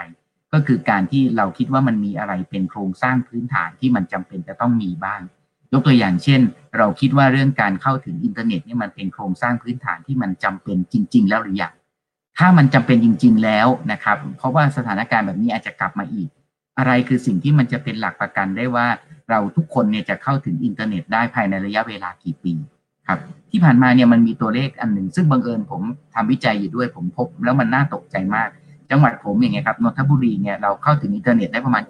70%แต่บางจังหวัดในภาคกลางเนี่ยครับเข้าถึงอินเทอร์เน็ตได้ประมาณ 40%นี่ยังไม่นับเด็กนะฮะนี่นับแค่ทุกคนนะฮะ เราจะเห็นว่าแบบเฉพาะเด็กอาจจะเข้าถึงได้น้อยไปอีกนะครับ เพราะงั้นผมคิดว่ารัฐรัฐต้องมีแผนแผนแม่บทนะครับ ในการที่จะบอกว่ามันอินเทอร์เน็ตนี่มันคือสินค้าสาธารณะที่ทุกคนต้องเข้าถึงได้ และและวิธีการที่จะเข้าถึงได้เนี่ยมันควรจะทำอย่างไรนะครับ อันนี้ก็เป็นอีกจุดหนึ่ง แล้วก็สุดท้ายผมคิดว่ามันมันก็จะขมวดลงมาสู่ไอการตัดสินใจในลักษณะที่เเราจะบาลานซ์ระหว่างเด็กสิ่งที่ผู้เรียนเรียนเองได้ สิ่งที่เราเรียนรู้ร่วมกันในห้องเรียน แล้วก็สิ่งที่ไปเรียนรู้จากช่องทางอื่นๆนะครับซึ่งผมคิดว่าถ้าเราสามารถเปิดให้ผู้ผมเห็นด้วยอาจารย์ภาคิน แล้วก็พออก็คือว่าถ้าเราเปิดให้ทุกคนมีอิสระนะครับ เราจะเกิดนวัตกรรมใหม่ๆ เกิดขึ้นมากมาย แล้วก็อันนี้มันจะทำให้เราไปได้ไกลกว่าแนวทางที่พยายามจะคุมไว้ครับ ครับ จากประสบการณ์ของอาจารย์เดชรัตน์ครับในการสอนแบบออนไลน์นะครับ ก่อนหน้านี้สอนแบบมหาลัยนะครับ ช่วงที่ผ่านมาได้มีโอกาสสอนเด็กในระดับประถมด้วยเนี่ยในช่วงชั้นในช่วงวัยที่แตกต่างกันเนี่ยอาจารย์จะมีวิธีหรือว่ามีคำแนะนำยังไงบ้างที่จะออกแบบคอร์สออกแบบรูปแบบการเรียนในระบบออนไลน์ให้สามารถประสบความสำเร็จได้ครับ คือผมคิดว่าถ้าถ้าออกแบบคอร์สก่อนนะฮะถ้าถ้าสมมุติว่าเราเราเริ่มกลับมาเจอกันได้เนี่ย ผมจะออกแบบให้บรรยายในชั้นเรียนเนี่ยเหลือไม่เกินหนึ่งในสี่ นะครับอีกหนึ่งในสี่ก็คือไปบรรยายในออนไลน์แทนนะครับ บางอย่างก็พูดไปออนไลน์ เราจัดคลิปวิดีโอไปออนไลน์นะครับ อีกประมาณสักครึ่งหนึ่งนะครับ ก็จะเป็นปฏิสัมพันธ์กันครับ ก็คือมาพูดคุยกัน แต่ว่าไอ้ปฏิสัมพันธ์มาทำเวิร์กช็อปอะไรกันเนี่ย อาจจะมีบางส่วนที่มันเสริมด้วยออนไลน์ก็คือยกตัวอย่างที่ผมเห็นได้ชัดมากเลยนะครับพวกอาจารย์ที่อาจารย์ที่ปรึกษา แต่ก่อนเนี่ยเด็กจะเกรงใจในการพบอาจารย์ที่ปรึกษา แล้วมันไม่ใช่แค่เกรงใจมันหมายถึงหนึ่งชั่วโมงในการเดินทาง หรือบางคนอาจจะมากกว่าหนึ่งชั่วโมง แต่ตอนนี้เราสามารถคุยกันได้บ่อยมากเลย ผมคุยกับนักศึกษาได้บ่อยขึ้นเยอะเลยด้วยด้วยช่องทางออนไลน์เพราะงั้นจริงๆมันคือปฏิสัมพันธ์แต่ว่ามันเอาเข้ามาเสริมนะเพราะงั้นถ้าถ้าออกแบบคอร์สในยุคหลังโควิดถ้าเรามี new normal จริงๆเนี่ย ก็ผมคิดว่า 50%คือปฏิสัมพันธ์ 25%ก็คือสอนสอนในชีวิตจริง อีก 25%ก็คือสอนผ่านหรือช่องการเรียนรู้ผ่านออนไลน์นะครับ แต่ถ้าในสถานการณ์ที่ปัจจุบันซึ่งผมไม่ได้เรียกว่า new normal นะ ผมเรียกว่า now abnormal ดีกว่านะครับก็คือมันเป็นสถานการณ์ไม่ปกติที่เราเผชิญอยู่เนี่ยผมคิดว่าการสอนแบบออนไลน์เนี่ยมันจำเป็นต้องมีปฏิสัมพันธ์เยอะครับ อย่างเช่นที่ผมใช้กับเด็กเนี่ยมันไอการควิสเนี่ยเด็กจะชอบมากเลยครับ แล้วเด็กเขาก็จะถามเลย เพราะว่า การควิสนี่มันจะมีถูกผิดเนาะแล้วก็มันก็จะมีคำถามว่าเอ๊ะทำไมมันถึงผิดอะทำไมมันถึงไม่ใช่ล่ะ หรือทำไมโอ้นี่เขาเพิ่งรู้นะ อะไรเงี้ยการควิสเนี่ยได้ แต่พอเป็นมหาลัยขึ้นมาเนี่ยครับการทำโพลครับจะเป็นจุดสำคัญ เพราะมหาลัยเขาเริ่มไม่ค่อยได้สนใจว่ามันถูกผิดเพราะเขาส่วนหนึ่งเขารู้แล้วนะครับหรือเขาไม่ได้ตื่นเต้นกับการถูกและได้คะแนน แต่เขาตื่นเต้นกับการที่คนส่วนใหญ่จะคิดเหมือนเขาหรือไม่เหมือนเขาครับ โดยเฉพาะอย่างยิ่งถ้าโพ ที่เราทำภายในชั้นเรียนเสร็จแล้ว เราสามารถขยายไปนอกชั้นเรียนพูดง่ายๆว่าไปสอบถามความคิดของประชาชนและกลับมาคุยในชั้นเรียนได้แบบนี้ครับ มันคือปฏิสัมพันธ์ที่ที่น่าสนใจ เพราะงั้นผมคิดว่าถ้าเราจะออกแบบออนไลน์จริง ๆ เราก็ต้องออกแบบออนไลน์ให้มันมีปฏิสัมพันธ์ในลักษณะแบบนี้ ซึ่งในรูปแบบปฏิสัมพันธ์ลักษณะนี้ผมขออนุญาตเลยต่อไปนิดเดียวว่า เราสามารถทำแม้กระทั่งเอาผลสำรวจเนี่ย แล้วก็มามาแบ่งกลุ่มห้องย่อยอย่างที่คุณเมย์ว่า แล้วก็ไปวิเคราะห์กันเลยนะครับ แล้วก็ห้องย่อยแต่ละกลุ่มเนี่ยครับถ้าเป็นระดับมปลายหรือ หรือมหาวิทยาลัยเนี่ยสามารถที่จะเราสามารถที่จะเสนอความคิดได้เลยภายในระยะเวลาประมาณครึ่งชั่วโมงว่าที่เราไปสำรวจมาเนี่ยคนแต่ละกลุ่มเขาคิดว่าอย่างไร มีความเห็นอย่างไร เพราะงั้นผมคิดว่าเราเราทำในลักษณะแบบนี้ได้หลายรูปแบบมากเลยครับครับเท่าที่ฟังมาเวลาที่อาจารย์มาได้สอนออนไลน์นะก็ดูเหมือนว่าจะมีประสบการณ์ใหม่ มีความรู้ใหม่ จากการเป็นผู้สอนหลายเรื่องพอสมควรนะครับอยากให้อาจารย์สรุปหน่อยครับว่าสิ่งที่เราได้เรียนรู้ในฐานะครูผู้สอนจากการสอนออนไลน์ มีอะไรบ้างที่เราได้จากเด็ก หรือว่าได้จากระบบการเรียนการสอนรูปแบบแบบนี้ครับ คือผมว่าเราได้ปฏิสัมพันธ์ครับเราเรามันไม่ได้ขาดครับ ขอให้ขอให้คุณครูลองครับ มันมันผมก็ยังไม่ดูว่ามันเป็นเพราะอะไร แต่มันมีความแปลกว่าเด็กบางคนเนี่ยเขาอาจจะไม่ยกมือถามเราในชั้นครับ แต่เขาแชทถามเราในในในออนไลน์ครับเขาเขาแชทเข้ามาได้บ่อยเขารู้สึกว่า มันมันส่วนหนึ่งมันเป็นเพราะว่าเวลาแชทมาถึงเนี่ยเราเราเราไม่ต้องหยุดครับเราเรายังพูดต่อไปได้ สมมุติว่าตอนนี้มีใครแชทเข้ามาเนี่ยผมยังพูดต่อไปได้ แล้วผมหาจังหวะครับว่าผมเห็นแชทเขาแล้ว ผมจะเอาจังหวะนั้นขึ้นมาได้ตอนไหน แต่ว่าถ้าในโลกจริงเนี่ยถ้ายกมือขึ้นเนี่ยผมต้องหยุดแล้วต้องหันไปหาเขา ซึ่งบางทีเพื่อนก็อาจจะขัดจังหวะเพื่อนๆได้นะครับเพราะงั้นผมคิดว่าปฏิสัมพันธ์บนโลกออนไลน์มีจริง ผมย้ำว่าไม่ได้แปลว่าดีกว่านะครับแต่ผมคิดว่ามันมีจริง แล้วมันก็อาจจะเหมาะสำหรับน้องๆหลายคนไม่ไม่แพ้โลกจริงนะครับข้อที่สองเนี่ยผมคิดว่าต้องลองครับอย่างที่คุณมีพูดเลย ผมยืนยันเลยว่า แล้วแล้วพอสอนวิชาเศรษฐศาสตร์วิธีการที่จะใช้มันก็ไม่เหมือนกับการสอนเรื่องเกี่ยวกับอาหารการกินนะครับ เพราะว่าประสบการณ์ร่วมมันต่างกันครับ อาหารการกินเนี่ยน้องๆ มีประสบการณ์เยอะ โดยเฉพาะถ้าวันไหนพูดเรื่องขนมเนี่ยน้องๆจะแบบว่าแชทเข้ามามากมาย แต่พอเรื่องเศรษฐศาสตร์มันมันไม่ได้แล้วเพราะงั้นเราสอนทฤษฎีก่อนไม่ได้แล้ว เราต้องเอา ตัวอย่างรูปธรรมขึ้นมาเยอะ ๆ เลยอะไรอย่างเงี้ยครับ อันนี้ก็ผมคิดว่าต้องลองอย่างที่คุณมีว่าแล้วเราก็ลองปรับกันไป แล้วก็สิ่งที่จะช่วยได้ก็คือสังคมของผู้สอนด้วยกันนะฮะแล้วลองเทคนิคกันดูนะครับว่าจะมีการปรับอย่างไรนะครับ สิ่งหนึ่งซึ่งอันนี้ผมไม่ได้เป็นคนเริ่มเอง แต่ว่าลูกชายผมเริ่มก็คือการทำบอร์ดเกมออนไลน์นะครับธรรมดาแต่ก่อนบอร์ดเกมจะต้องมานั่งเล่นด้วยกันนะครับ เขาก็ไปเปลี่ยนมาเป็นว่าเล่นแบบออนไลน์ ก็ใช้โปรแกรมอย่างที่คุณมีพูดนะครับซูมบ้างมีดบ้างแล้วก็แล้วก็เล่นแล้วก็เกมมันจะออกมาเป็นเกี่ยวกับการวาดรูปเยอะเลยครับ เพราะว่าภาพมันมีความสำคัญมากขึ้นนะครับ เพราะงั้นลักษณะเกมแบบเฟกอาร์ติสหรืออะไรพวกนี้มันก็จะเล่นกันสนุกมากกว่าชีวิตจริงซะอีกนะครับ เพราะงั้นก็อยากเชียร์ให้คุณครูลองครับผมครับขอบคุณอาจารย์เดชรัตน์นะครับเดี๋ยวมาคุยกันต่อกับอาจารย์ภาคินนะครับ ก็จะเปิดเทอมแล้วนะฮะอยากชวนอาจารย์ไปออกแบบกระบวนการการเรียนรู้กันหน่อยครับ เปิดเทอมมาแล้ว สิ่งที่อาจารย์อยากจะให้เป็นเนี่ยเราควรจะต้องวางแผนควรจะต้องออกแบบยังไง แล้วก็รวมไปถึงเหตุการณ์ที่จะเกิดขึ้นหลังจากโควิดด้วยครับครับจริงๆจริง ๆ ผมย้อนกลับไปที่อาจารย์เดียชันนิดนึงครับผมผมชอบที่อาจารย์เดสประเด็นนั้นขึ้นมาคือ โครงสร้างพื้นฐานอะไรเราต้องมานั่งคิดใช่ไหมฮะว่าอะไรคือโครงสร้างพื้นฐานที่จำเป็นบ้างสำหรับการศึกษา จริง ๆ อันเนี้ย เป็นเป็นโจทย์ที่ดีไม่ใช่สำหรับผู้ออกนโยบายอย่างเดียวนะครับแต่เป็นโจทย์ที่ดีที่สำหรับครูสังคมทุกท่านนะฮะลองเอาไปสอนให้นักเรียนชวนให้นักเรียนคิดนะครับว่าตกลงเอ๊ะอะไรคือโครงสร้างพื้นฐานที่จำเป็นใช้คำที่ง่ายกว่านั้น คือเอ๊ะสมมติว่าต้องเรียนการเราต้องจัดการเรียนการสอนออนไลน์เนี่ยทำไมบางคนเข้าถึงได้ทำไมบางคนเข้าถึงไม่ได้ใช่ไหมครับทำไมเรามีอุปสรรคทำไมคนนึงไม่มีอุปสรรคเอ๊ะตกลงการศึกษาคือเรื่องอะไรกันแน่การศึกษาคือเรื่องการเรียนจริง ๆ หรือเปล่า หรือจริงๆแล้ว การที่จะได้มาซึ่งโครงสร้างพื้นฐานเหล่านั้นนะไม่ว่าจะเป็นอินเทอร์เน็ตอะไรก็แต่ จริง ๆ มันเป็นเรื่องการเมืองทั้งนั้นเลยใช่ไหมคือพอพูดอย่างเงี้ยครูหลายท่านจะรู้สึกตกใจอุ้ยตายแล้วการศึกษาคือเรื่องการเมือง ฉันไม่อยากจะยุ่งเกี่ยวกับการเมืองแต่เราลองนั่งถามตัวเองจริงๆนะครับเราพูดเรื่องความเหลื่อมล้ำบางคนมีคอมเมนต์บอกโรงเรียนนั้นเปิดได้โรงเรียนนี้เปิดไม่ได้อะไรเงี้ยนะเราพูดเรื่องต่างๆนานามาทั้งหมดบอกการศึกษาบางที่มีข้อจำกัดบางที่มีข้อจำกัดมากน้อยต่างกัน ตกลงทำไมแต่ละที่ถึงมีข้อจำกัดต่างกัน ท้ายที่สุดมันจะลิฟไปสู่ประเด็นเดียวก็คือว่าทุกๆที่ทุก ๆ ประเทศทั่วโลกเนี่ยมันมีทรัพยากรอยู่จำกัดก้อนหนึ่ง ทรัพยากรนั้นจะถูกเอาไปใช้ทำอะไร ก็ขึ้นอยู่กับว่าผู้กำหนดนโยบายให้ความสัมพันธ์กับอะไร ผู้กำหนดนโยบายแต่ละที่จะให้ความสัมพันธ์กับอะไรขึ้นอยู่กับอะไร อันนี้คือคำถามสำคัญครับถึงที่สุดนะครับ ถ้าประเทศเรามีทรัพยากรไม่จำกัดนะฮะมันไม่มีความเหลื่อมล้ำเราไม่ต้องมาต่อสู้เปลี่ยนแปลงอะไรกัน การศึกษาทุกที่มันเท่าเทียมกันหมด แต่พอมีทรัพยากรจำกัด ทรัพยากรนั้นเอาไปใช้ทำอะไร ใครเป็นคนตอบคำถามนี้ อันนี้คือโจทย์สำคัญมากครับแล้วผมคิดว่านี่เป็นช่วงเวลาที่ดีมากสำหรับ ไม่ใช่แค่ ไม่ใช่แค่ ผู้กำหนดนโยบายนอนสำหรับครูทุกคนนักเรียนทุกคนที่จะคิดและตอบคำถามนี้จริงๆนะครับว่าว่าตกลงอะไรคือหัวใจสำคัญของมันทีนี้กลับมาถึงเรื่องที่ถามนะครับ ก็คือว่าอ่าโอเค ถ้าต้องจัดการศึกษาหลังจากนี้จะเป็นยังไง ผมคิดว่าในระยะสั้นเนี่ยไอ้ที่สำคัญกว่านั้นก็คือว่าเวลาเราพูดว่าโลกหลังโควิดจะเป็นยังไงเนี่ยคำถามที่เราต้องตอบตัวเองได้ก่อนก็คือว่าเมื่อไหร่คือหลังโควิดครับหมายถึงนึกไหมฮะคือเราบอกว่าเอ้ยเราจะมาเตรียมการเรียนการสอนสำหรับโลกหลังโควิดหลังโควิดคือเมื่อไหร่ ถ้าเป็นสองปีเนี่ยแปลว่าอีกเราต้องคิดก่อนนั้นๆถูกไหมฮะผมคิดว่าเรื่องสำคัญมากคือหนึ่งเราต้องเข้าใจภาพโควิดก่อนว่าโควิดคืออะไรเราถึงจะตอบได้ว่าโรคหลังโควิดคือเมื่อไหร่สองถ้าหลังโควิดมันคือปีข้างหน้าหรือสองปีข้างหน้าใจเย็นฮะเราคิดก่อนว่าการจัดการเรียนการสอนระหว่างโควิดจะทํำยังไง ผมคิดนี่คือเรื่องใหญ่ที่สุดนะแล้วผมคิดว่า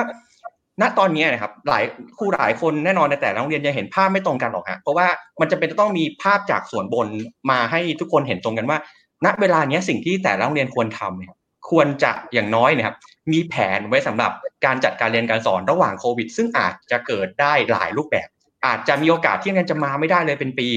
อาจจะมีโอกาสที่เรียนพอจะมาได้บ้าง เรามีแผนอะไรบ้าง การเรียนการสอนเราในสถานการณ์ต่าง ๆ เป็นอย่างไรครูแต่ละคนควรจะมีโอกาสได้คิดถึงสิ่งนี้ครับแต่นักเรียนควรจะมีโอกาสได้มานั่งคุยกันแล้วคิดถึงแผนว่ามันจะเป็นอะไรได้บ้าง มันไม่มีแน่นอนอย่างที่หลายคนบอกไม่มีวันไซต์ฟิตออกกระทรวงศึกษา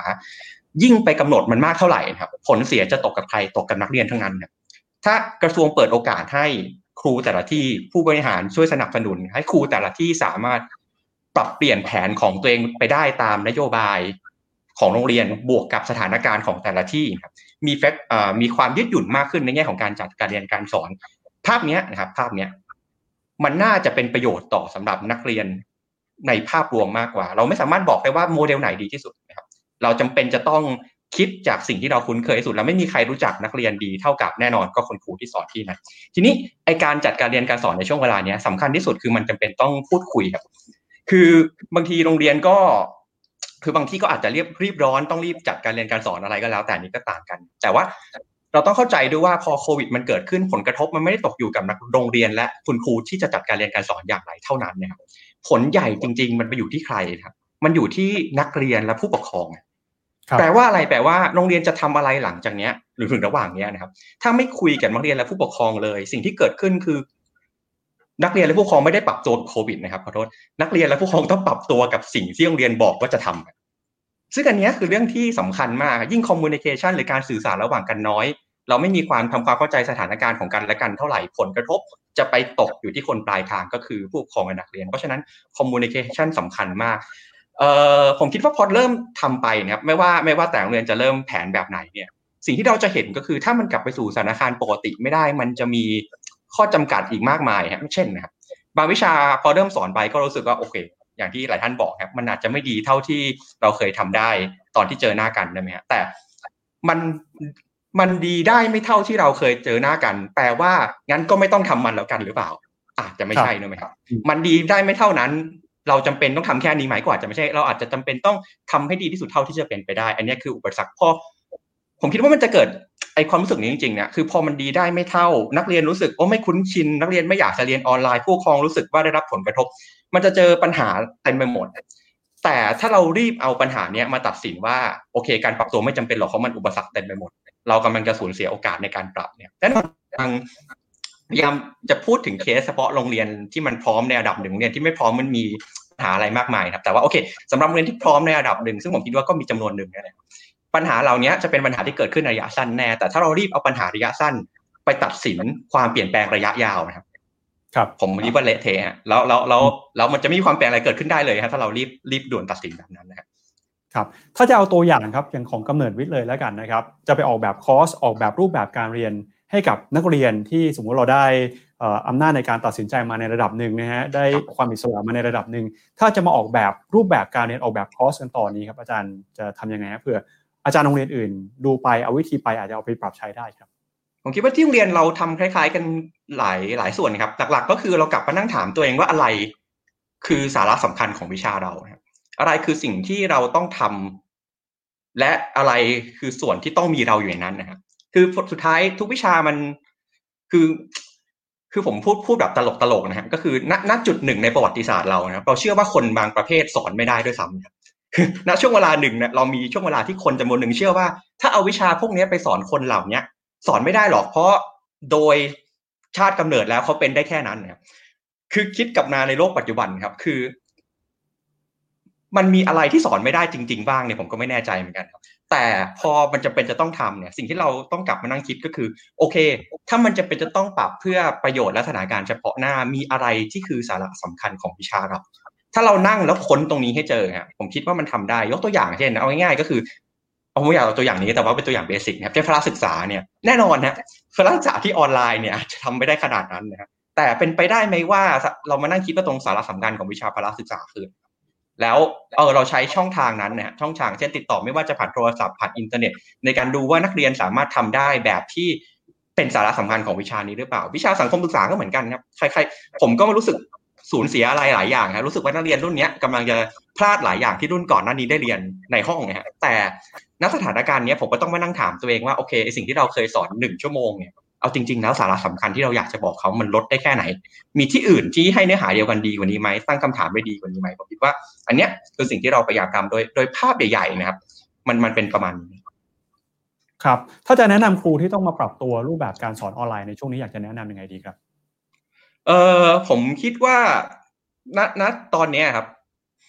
มันมีความท้าทายใหญ่มาก เพราะว่ามันเป็นสิ่งที่คนไม่เคยลองครับ ไม่มีใครเคย เคยลองสิ่งใหม่ขนาดนี้นะครับ แต่ว่าก็อย่างที่ผมบอกฮะเราเราเราเราอยู่ในสังคมที่ณเวลาหนึ่งเคยเชื่อว่าแม้กระทั่งคนบางกลุ่มก็ไม่สามารถพัฒนาได้ เพราะฉะนั้นเราทุกคนก็มีศักยภาพในการเปลี่ยนแปลงและพัฒนาและปรับตัวไปกับมันเนี่ย ถ้าเราพูดว่าทำไม่ได้ปุ๊บก็จบแค่นั้นนะครับแต่ถ้าเราบอกว่าเออไม่รู้เหมือนกันว่าจะทำได้แค่ไหนแต่จะลองดู ผมเชื่อว่าโอ้โหมันมีโอกาสอยู่แต่ไม่หมดแต่ผมผมอยากจะพูดอย่างนี้นะครับ คือผมเห็นใจครูจำนวนมากจริงๆ แล้วผมคิดว่าสังคมเราเรียกร้องกับครูมากฮะเรียกร้องกับครูมาก แต่มันมี factor อื่น หรือมีคนกลุ่มอื่น ซึ่งแน่นอนผมคิดว่าควรจะควรจะ ถูกเรียกร้องให้มากกว่านี้นะครับ เอาเข้าจริงในภาพใหญ่เนี่ย เวลาบอกว่าครูต้องนั่งคิดว่าการศึกษาคืออะไรอะไรคือสิ่งที่สำคัญนะครับ คนที่ต้องตอบคำถามนี้ไม่ใช่แค่ครูเท่านั้นนะครับ แต่มันอาจจะเลยไปถึงแน่นอนใหญ่ที่สุดคือ ผู้กำหนดนโยบาย ผู้กำหนดนโยบายสามารถออกนโยบายให้มันยืดหยุ่นได้ไหมโรงเรียนที่อาจอยู่ในพื้นที่สีเขียวแล้วอะไรเงี้ยนะฮะ สามารถทำอะไรได้ก่อนไหม ไม่จะเป็นต้องเป็นเหมือนกัน หรืออันนึงที่ตลกนะครับคือ เราจะเราจะนับเวลาเรียนยังไงเนี่ยผมคิดว่า ผมไม่แน่ใจว่าตอนนี้ออกมาหรือยังนะครับ แต่ถ้าผมเชื่อว่าเดี๋ยวก็ต้องออกมา เราจะนับเวลาเรียนยังไง ผมเชื่อว่า ถ้าไม่มีความยืดหยุ่นมากพอครับก็จะเป็นการบอกว่า เวลาเรียนจะต้องอยู่ในตารางสอนเท่านั้น อ่าเรียบร้อยครับถ้าเราบอกว่าเราจะนับเวลาเรียนในตารางสอนเท่านั้นนะครับเด็กจะต้องเจออะไรบ้างไปนั่งดูเด็กประถมเด็กมัธยม วิชากี่วิชาเนี่ยหนักสองคือครับไอความยืดหยุ่นเนี่ยจำเป็นเพราะว่ามันได้มีมันได้มีสัดส่วนที่เขาเรียกว่าอะไรครับ อย่างที่ผมบอกไม่มีรูปแบบที่ปรับใช้ได้กับทุกเรียนหรอกนะครับบางโรงเรียนพอเป็นออนไลน์มากขึ้นหน่อยแน่นอนครูอาจจะต้องรับบทบาทหนักแต่บางที่ไม่ใช่อะพอออนไลน์แล้วใครต้องรับบทบาทแน่นอนกลายเป็นผู้ปกครองใช่ไหมครับอย่างที่คุณเมย์บอก หรือบางที่สัดส่วนของนักเรียนที่ต้องดูแลตัวเองก็มากขึ้น เพราะฉะนั้นมันต้องนโยบในเชิงนโยบายนะครับต้องเปิดโอกาสให้มันมีลักษณะเอ่อความเป็นไปได้หลาย ๆ แบบสองคือว่า ไม่ใช่แค่ผู้กำหนดนโยบายเท่านั้น แต่คนที่ควรจะต้อง ตั้งคำถามนี้กับตัวเองเยอะๆแล้วผมคิดว่าสังคมเราเรียกร้องกับคนกลุ่มนี้น้อยขอโทษด้วยครับด้วยความเคารพนะคือผู้ที่สอนครูหมายถึงเราบอกว่าครูไม่มีประสิทธิภาพเลย แล้วเราก็พอด่าเสร็จนะฮะเราก็บอกว่าโอ้โหกระทรวงศึกษาทำไมเป็นอย่างนี้ คือนึกออกไหมฮะกระทรวงศึกษาเขาไม่ได้ผลิตครูถูกไหมครับผมคิดว่านี่คือเรื่องตลกอย่างหนึ่งในการศึกษาบ้านเรานะครูบอกว่าครูห่วย ไม่งั้นก็กระทรวงไม่ดีแต่พื้นที่ตรงกลางที่ผลิตครูขึ้นมาเป็นใคร ถูกตั้งคำถามน้อยมากจากสังคม ถ้าพื้นที่ตรงนั้นไม่ตั้งคำถามว่า เออว่ะ เราสอนครูอย่างไรตกลงการสอนครูคืออะไร education ที่เรากำลังทำอยู่คืออะไร ครูขอโทษนะฮะครูเนี่ยไม่ได้มีประสบการณ์ที่หลากหลายไปมากกว่าสิ่งที่เขาเรียนรู้ คนที่เป็นครูจำนวนมากในโรงเรียนนี้ในโลกสังคมนี้ก็ได้ครับ เรียนรู้จากไหน ในชีวิตเขาส่วนหนึ่งฮะแต่ part ใหญ่ๆก็มาจากสถานที่ที่สอนครูมหาวิทยาลัยถ้ามหาวิทยาลัยไม่เป็นและพร้อมปรับหรือปรับไปก่อน เราคาดหวังให้ครูปรับ ได้นะครับแต่ยากมากเพราะฉะนั้นผมคิดว่าณเวลานี้ถ้าเราอยากจะปรับเนี่ยครูแน่นอนครูอย่างที่ผมบอกเนี่ยถ้าครูมี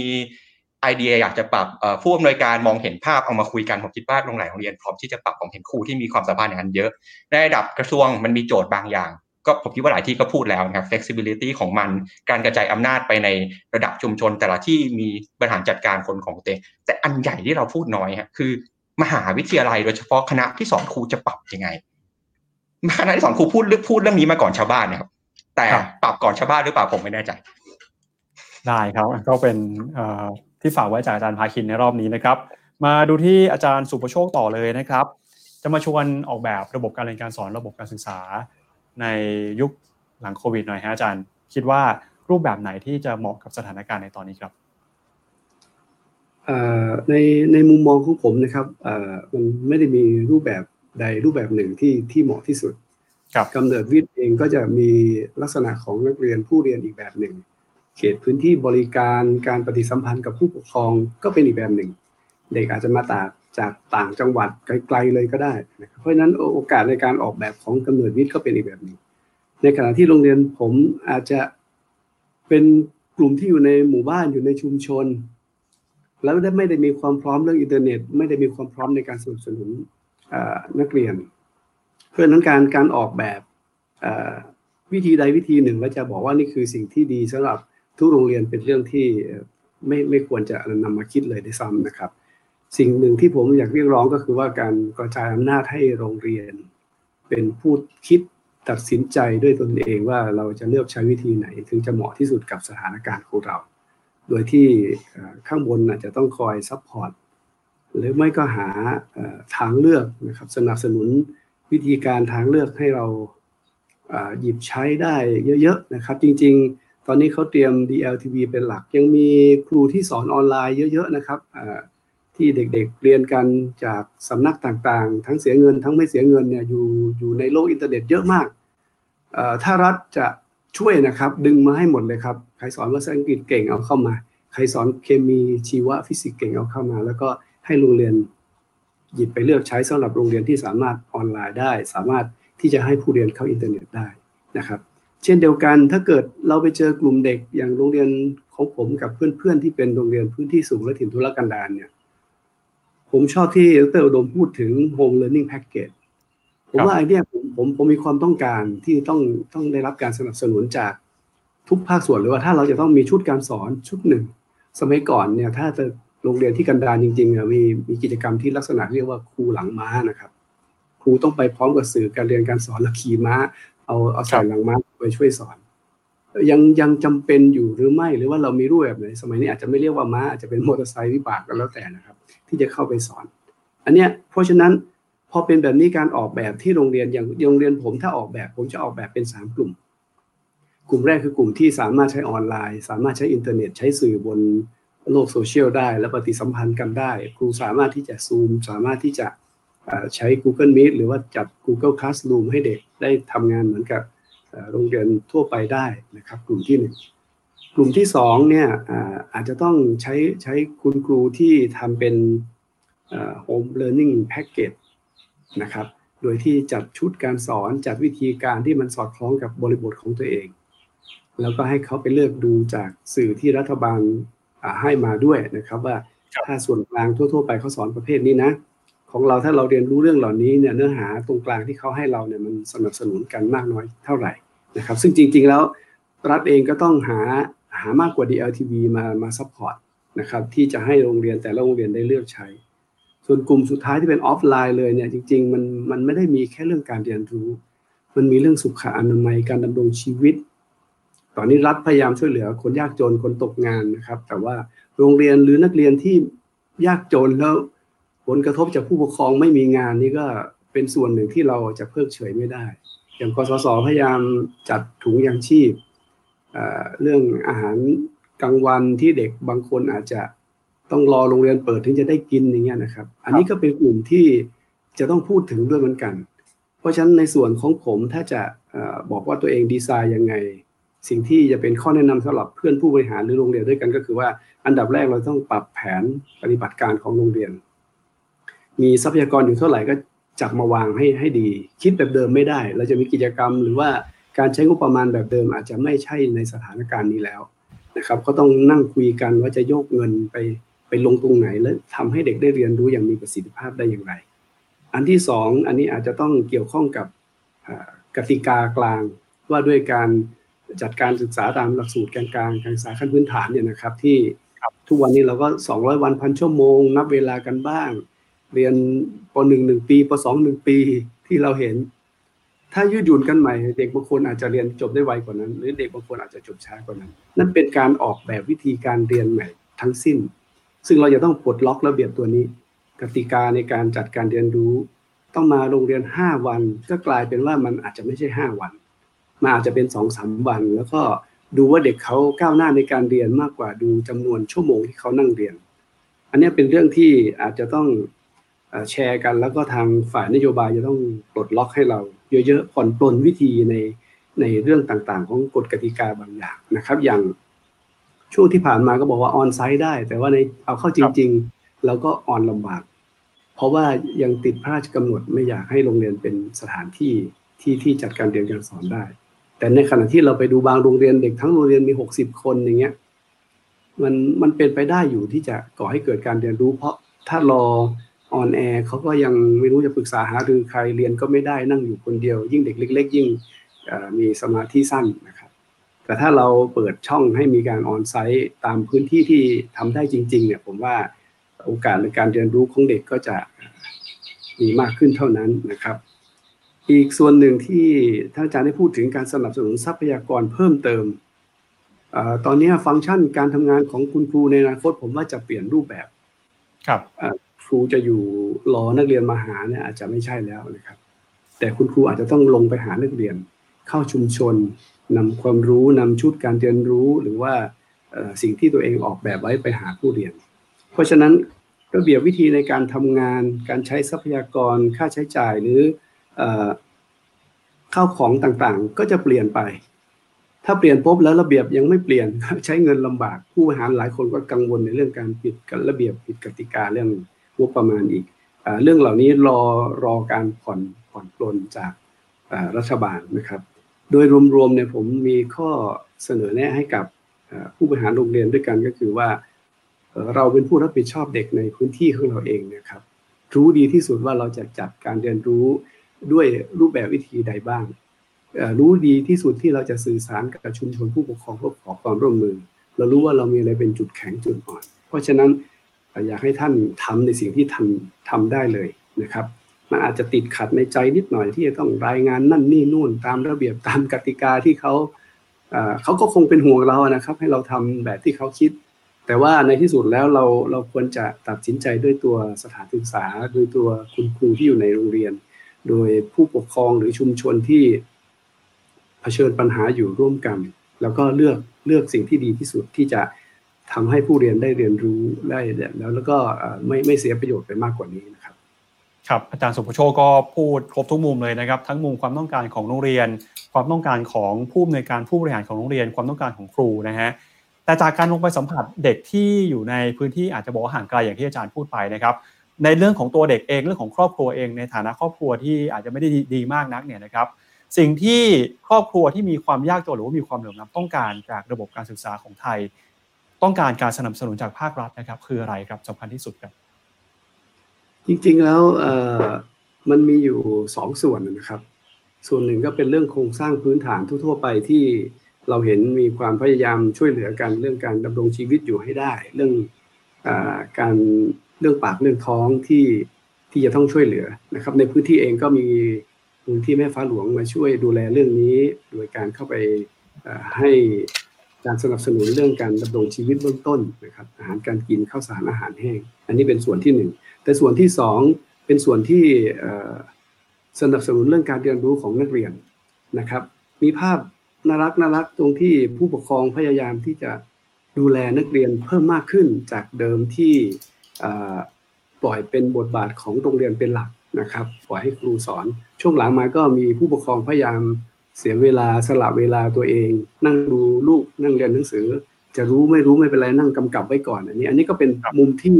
ผมมองว่าเป็นมุมบวกของสถานการณ์ที่จะทำให้ผู้ปกครองใส่ใจการเรียนรู้ของลูกเองมากขึ้นนะครับ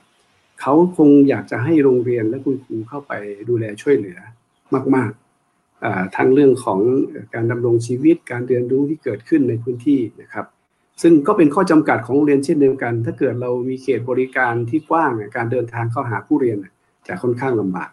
แต่ถ้าโรงเรียนไหนเป็นโรงเรียนในชุมชนในหมู่บ้าน ก็ก็จะเดินทางเข้าไปหาผู้เรียนได้ง่ายหน่อยนะครับ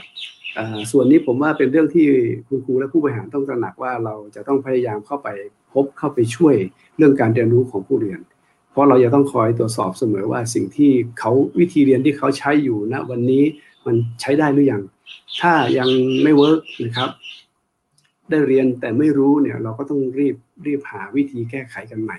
นะครับ โดยที่อาจจะนั่งรวมกลุ่มกันในหมู่บ้าน เอาพี่สอนน้อง เอาครูเข้าไปอยู่ประจำหมู่บ้านนะครับ ผมเห็นความคิดของการมีอาสาสมัครการศึกษาคล้ายๆ อสมของฝั่ง ก็เรียกกระทรวงสาธารณสุขนะครับ ซึ่งซึ่งเป็นกำลังที่สำคัญ ความคิดนี้น่าสนใจมากนะครับกำลังจะออกแบบให้คุณครูได้ ได้ลองไปทำหน้าที่แบบนี้ ไม่ถึงกับเข้าไปสอนแต่เข้าไปช่วยนะครับ เข้าไปสนับสนุนการเรียนรู้บางทีเขาอาจจะเอาเมล็ดพันธุ์ผัก เอาไก่ลูกไก่ไปให้เลี้ยงสักสี่สิบวันไอ้เรื่องแบบนี้ในในชนบทนะครับ เรื่องแบบนี้เขา เขาต้องการการเรียนรู้เพราะมันเป็นชีวิตของเขาจริง ๆ เขาอาจจะไม่ต้องเรียนความรู้ในเชิงลึกที่เป็นศาสตร์ ทางพิชคณิตอีโกนมิติฟังก์ชันล็อกการิทึมอะไรเอาไว้ก่อน เอาดำรงชีวิตอยู่อย่างถูกสุขอนามัย แล้วก็ช่วยเหลือตนเองได้ตามหลักปรัชญาเศรษฐกิจพอเพียงเรื่องเหล่านี้ครับที่ครับที่แต่ละพื้นที่มีโจทย์ต่างกันครับขอบพระคุณอาจารย์สุประโชคนะครับ มาคุยกันต่อกับอาจารย์อุดมครับ เราจะออกแบบระบบการเรียนการสอนวิธีการเรียนรู้ยังไงครับ ที่จะตอบโจทย์ให้เด็กสามารถพัฒนาศักยภาพตัวเองได้ แล้วก็ลดความเหลื่อมล้ำไปได้ด้วยครับ ครับจริงๆ แล้วทางกสศเองเนี่ยเราก็คงเป็นเป็นหน่วยงานที่ทำงานในลักษณะของการสนับสนุนนะครับ แล้วก็เปิดโอกาสนะครับให้กับ ทั้งผู้บริหารแล้วก็โรงเรียนที่มีความคิดที่เป็นลักษณะของนวัตกรรมในช่วงนี้นะครับได้ทำงานได้นะครับในภาพปฏิบัติเนี่ยหลาย ๆ ท่านนะครับ ไม่ว่าจะเป็นโรงเรียนในบริบท อย่างเช่นกำเนิดวิทย์นะครับก็ดีหรือว่าโรงเรียนในลักษณะพื้นที่สูงของท่านบอสุประโชคเมื่อสักครู่นะครับก็ได้ได้กล่าวไปแล้วนะครับว่าการออกแบบเนี่ยควรจะเป็นอย่างไร หรือวิธีการไหนที่เหมาะสม หรือแม้กระทั่ง ไม่มีรูปแบบตายตัวก็ตามนะครับ แต่จริงแล้วในช่วงที่ผ่านมาเนี่ยกสก็วิเคราะห์สถานการณ์ในช่วงนี้ว่า ความจริงแล้วถ้าเรามองภาพเนี่ยถ้าเกิดเราใช้ว่า back to basic ในหลาย ๆ เรื่องนะครับว่าคงไม่ต้องไปวิ่งตามเทคโนโลยีที่บางครั้งเนี่ยมันอาจจะไกลเกินบางจุดนะครับหรือแม้กระทั่งบางครอบครัวนะครับถ้าเกิดในช่วงในช่วงนี้นะครับเราเราเราเราเปลี่ยน การให้กำลังใจหมอกับพยาบาลมาต้องต้องมาดูครูกับผู้บริหารโรงเรียนแล้วนะครับ ว่าว่าโรงเรียนปรับตัวเนี่ยก็คือหมายถึงผู้บริหารที่เป็นหัวเรือใหญ่ของโรงเรียนนะครับ ครูปรับตัวนั่นก็คือทีมทั้งโรงเรียนคือครูครูทั้งหมดนะครับรวมถึงบุคลากรทางการศึกษาอื่น ๆด้วยนะครับแล้วก็เมื่อสักครู่นะฮะผู้ปกครองอันนี้สำคัญมากเพราะว่าผู้ปกครองเนี่ยก็เชื่อมโยงกับชุมชน ถ้าเรามองว่าวิกฤตนี้เนี่ยจะเชื่อมโยงให้กลไกของชุมชนเนี่ยเข้ามามีส่วนร่วม นะครับในการช่วยนะครับ ไม่ว่าจะจริง ๆ นอกจากแก้ปัญหาอย่างเดียว มันก็คงจะจะจะจะจะไม่เพียงพอนะครับ แต่ช่วยกันคิดว่า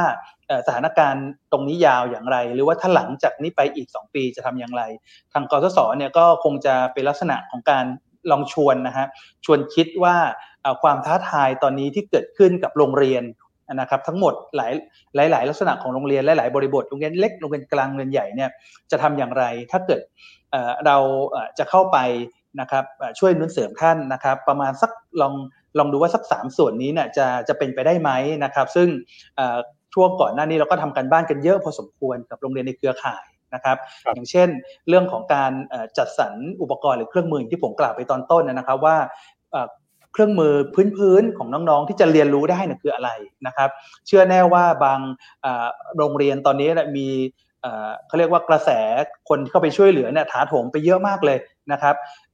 สมุดดินสอปากกาอุปกรณ์พวกนี้ครับถ้าเรากองอยู่ที่โรงเรียนไม่มีการบริหารจัดการเนี่ยผมคิดว่ามันก็อาจจะหมึกเดี๋ยวก็แห้งนะฮะน้ำก็คงจะเปียกเดี๋ยวหน้าฝนตกลงมา อันนี้เราคิดว่าการบริหารจัดการวัสดุอุปกรณ์พื้นฐานให้เด็กได้เรียนนะครับไม่ว่าจะเป็นเตรียมตัวช่วงก่อนเปิดเรียน หรือว่ายังเปิดเรียนไม่ได้ต้องสลับ อาทิตย์หนึ่งเรียนในโรงเรียนอาทิตย์หนึ่งเรียนอยู่ที่บ้านนะครับ อันนี้เป็นส่วนแรกที่เราคิดว่าจะต้องพยายามสนับสนุน แล้วก็ชวนให้กับผู้บริหารโรงเรียนคิดว่าจะต้องจัดตรงนี้ให้ได้นะครับ ส่วนที่2นะครับ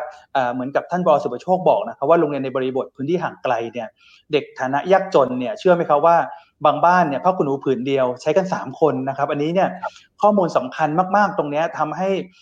เราเนี่ยมาหวนคิดดูว่าเอ๊ะการ การการแพร่กระจายของของเชื้อโรคในครอบครัวที่มันจะกระจายออกไปเนี่ยครับ อันนี้ก็ก็เป็นส่วนหนึ่งที่เราคิดว่าอุปกรณ์ที่เป็นพื้นฐานของสุขอนามัยนะครับผ้าเช็ดตัวสบู่ยาสีฟันแปรงสีฟันนะครับ ตรงนี้เนี่ยเป็นสิ่งที่จำเป็นสำหรับหลาย ๆ คนนะครับอาจจะว่านักเรียนส่วนใหญ่จะด้วยซ้ำนะครับ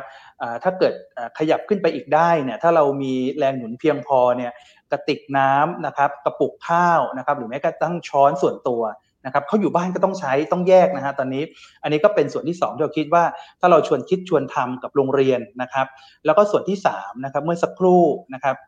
ที่หลาย ๆ คนบอกว่าตัวช่วยสำคัญอีกอันนึงคงไม่ใช่ครูในโรงเรียนคนเดียวแล้วนะครับอาจจะต้องเป็นอาสาสมัครที่เข้ามานะครับช่วยความจริงแล้วอาสาสมัครเนี่ยเราบ้านเราก็มีมานานแล้วนะครับ แต่ว่าก็คงจะที่บอกว่า 10 หลังคาเรือนต่ออาสาสมัครหนึ่งคน ในเรื่องของการดูแล สุขภาพหรือแม้กระทั่งการสำรวจสัมมโนประชากรนะครับ แต่ว่าอาสาสมัครทางการศึกษา เราคิดว่าอันนี้ก็จะเป็นอีกอันหนึ่งที่ทางกสศเราคงจะต้องจับมือกับโรงเรียนในพื้นที่ห่างไกล โดยเฉพาะชุมชนที่เรียกว่าหย่อมบ้านต่าง ๆ อาจจะต้องมีส่วนนี้เข้ามาถามว่าเอ๊ะถ้าเราพูดถึงอาสาสมัครการศึกษาเนี่ยเรามองไปที่ใครบ้างนะครับณปัจจุบันนะครับ ในส่วนของครูอัตราจ้างที่ยังเป็นครูรุ่นใหม่นะครับ มีกำลังวังชานะครับ ขับมอเตอร์ไซค์ซิ่งได้ไปเข้าไปในหมู่บ้านนะฮะไปไปช่วย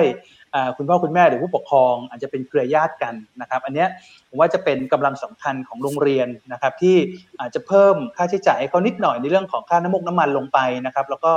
เรื่องของค่าอาหารที่ลงไปในพื้นที่นะครับ ถัดมาเนี่ยอาจจะเป็นคุณครูที่เกษียณอายุราชการไปแล้วนะครับก็ กลับไปอยู่บ้านอยู่ในชุมชนนะครับ อาจจะมีแนวคิดนะครับที่จะทำอะไรใหม่ๆ รวมถึงอย่างน้อยๆเนี่ยบุคคลเหล่านี้เขาก็รักถิ่นฐานบ้านบ้านบ้านเกิดของตัวเองที่กลับไปนะครับ ก็คงจะมีส่วนเข้ามาช่วยนะครับ ไปสอนได้นะครับ ภาษาอังกฤษนะครับ บางที พ่อแม่ก็อาจจะอธิบายลำบากนะครับไปสอนวิชาเลขนะครับหรือว่าวิทยาศาสตร์อย่างนี้นะครับเรามองครูที่เกษียณอายุจะเป็นตัวช่วยนะครับในในพื้นที่ให้เราด้วยนะครับส่วนที่3นะครับบัณฑิตรองานนะครับซึ่งตรงนี้เนี่ยมีบัณฑิตหลาย ๆ คนที่เพิ่งจบการศึกษา หรือแม้กระทั่งจบแล้วแต่ว่ารอทำงานอยู่ ถ้าเรามีส่วนในการที่จะให้เขาเข้ามาในในกระบวนนี้นะครับตรงนี้จะเป็นกำลังสำคัญที่เรียกว่าอาสาสมัครทางการศึกษา นะครับเป็นตัวช่วยในในพื้นที่ได้อย่างแท้จริงนะครับ แล้วก็เราหวังผลความยั่งยืนที่จะเกิดขึ้นด้วยนะครับ ซึ่งขณะนี้นำเรียนนะครับว่าว่าเรากำลังทดลองนำร่องอยู่ใน 280 โรงเรียน กระจายอยู่ในส่วนใหญ่ก็เป็นโรงเรียนพื้นที่ห่างไกลนะครับ โรงเรียนที่เรียกว่าเดินทางเนี่ยยากลำบากนะครับ แต่เราพยายามจะปลุกระดมกำลังที่อยู่ในพื้นที่เนี่ย ขึ้นมาเราก็เลยมองไปที่บุคลากรทั้ง 3 ส่วนนี้นะครับเพราะว่าอย่างน้อยเชื่อได้ว่าสัก 280 โรงเรียน ตอนนี้เราสำรวจจะมีเด็กนะครับที่เข้ามามีส่วนได้รับผลประโยชน์ตรงนี้นะครับประมาณเกือบ80,000 คนนะครับเพราะเราก็คาดหวังว่าถ้าเกิดมีการขยายผลต่อในอนาคตนะครับเครือข่ายโรงเรียนในพื้นที่ห่างไกลโรงเรียนบนเกาะก็ดีโรงเรียนบนดอยหรือโรงเรียนตามชายขอบเนี่ยก็น่าที่จะนำโมเดลนี้ไปปรับใช้ได้นะครับครับ ปัญหาเรื่องความเหลื่อมล้าชัดเจนที่เราเห็นกันอยู่ตอนนี้ครับก็คือถ้าจะมีการผลักดันให้เรียนผ่านระบบออนไลน์หรือ on air เนี่ยนะฮะมันมีบ้านมีครัวเรือนที่ไม่มีความพร้อมครับอาจจะไม่มีทีวีอาจจะไม่มีอินเทอร์เน็ตไม่มีโครงสร้างพื้นฐานนะครับสิ่งที่กสศอยากจะเสนอในเรื่องของนโยบาย ว่าจะทำยังไงบ้างให้จะลดปัญหาความเหลื่อมล้ำตรงนี้ไป หรือว่าจะออกแบบรูปแบบการในการสอนประสบการณ์ในห้องเรียนยังไง ให้มันสามารถไปด้วยกันได้โดยที่ไม่ต้องมากังวลกับเรื่องข้อจำกัดทางสถานะทางฐานะทางครอบครัวครับ ครับคือคือจริงๆแล้วถ้าเกิดว่าในในในการในการตอบโจทย์ ตรงนี้ก็คงจะต้องต้องมองที่รูปแบบของการจัดการเรียนการสอนได้ ไม่ว่าคุณครูจะคิดหรือว่าดีไซน์ลักษณะแบบไหนออกมาก็ตามนะครับว่าในในส่วนที่ที่คิดว่ามีศักยภาพพอในการที่จะออกแบบระบบออนไลน์ได้นะครับอันนี้ผมว่าก็คงจะต้องต้องมีการทำในลักษณะของของชุดความรู้หรือว่าแพ็กเกจอีกชิ้นหนึ่งนะครับสำหรับพ่อแม่ผู้ปกครองที่มีความพร้อม อันนี้ก็คือว่า ถ้าเกิดแต่ละวิชานะครับมีชุดที่ออนไลน์เข้าไปให้เด็กเรียนอยู่ที่บ้านได้นะครับหรือว่าบางสัปดาห์ที่ไม่เข้ามาในโรงเรียนเนี่ย พ่อแม่จะต้องมีส่วนช่วยอย่างไรนะครับ อันนี้อันนี้ในกรณีที่พร้อมทั้งเรื่องของระบบออนไลน์ ผู้ปกครองมีความทุ่มเทนะครับ อันนี้ก็จะเป็นกลุ่มหนึ่งแล้วก็คุณครูก็มีศักยภาพพอในการทำชุดการสอนแบบนี้ได้นะครับเราถ้าเราจะโฟกัสไปเฉพาะครอบครัวที่ตอนนี้เป็นปัญหาเลยครับเอาคนที่ไม่พร้อมเนี่ยฮะไม่มีอินเทอร์เน็ตไม่มีมือถือ หรืออาจจะไม่มีทีวีมีทีวีเครื่องเดียวดูกันพี่น้องสองสามคนแบบนี้ฮะจะจะมีคำแนะนำยังไงหรือว่าจะมี ข้อเสนอเชิงนโยบายยังไงดีครับครับถ้างั้นผมคิดว่าเรื่องเรื่องของชุดความรู้ที่เป็นแพ็กเกจที่ลักษณะของของที่ยกตัวอย่างเมื่อสักครู่ที่บูนายเขาทำนะครับก็คือ Home Learning Package ตัวนี้นะครับผมว่ายังจะมีความสำคัญอยู่นะครับเพียงแต่ว่าเพียงแต่ว่าการทำแพ็กเกจลักษณะแบบนี้เนี่ยสิ่งที่ตามมาก็คือ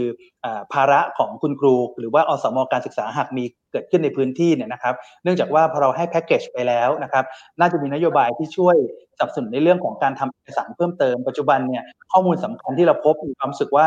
โรงเรียนในพื้นที่ห่างไกลเนี่ยต้องทำเอกสารเยอะมากนะครับ ตามเอาไปประเมินนะครับ หรือแม้กระทั่งแบบทดสอบนะครับ ง่าย ๆเลยครับ เรื่องการถ่ายเอกสาร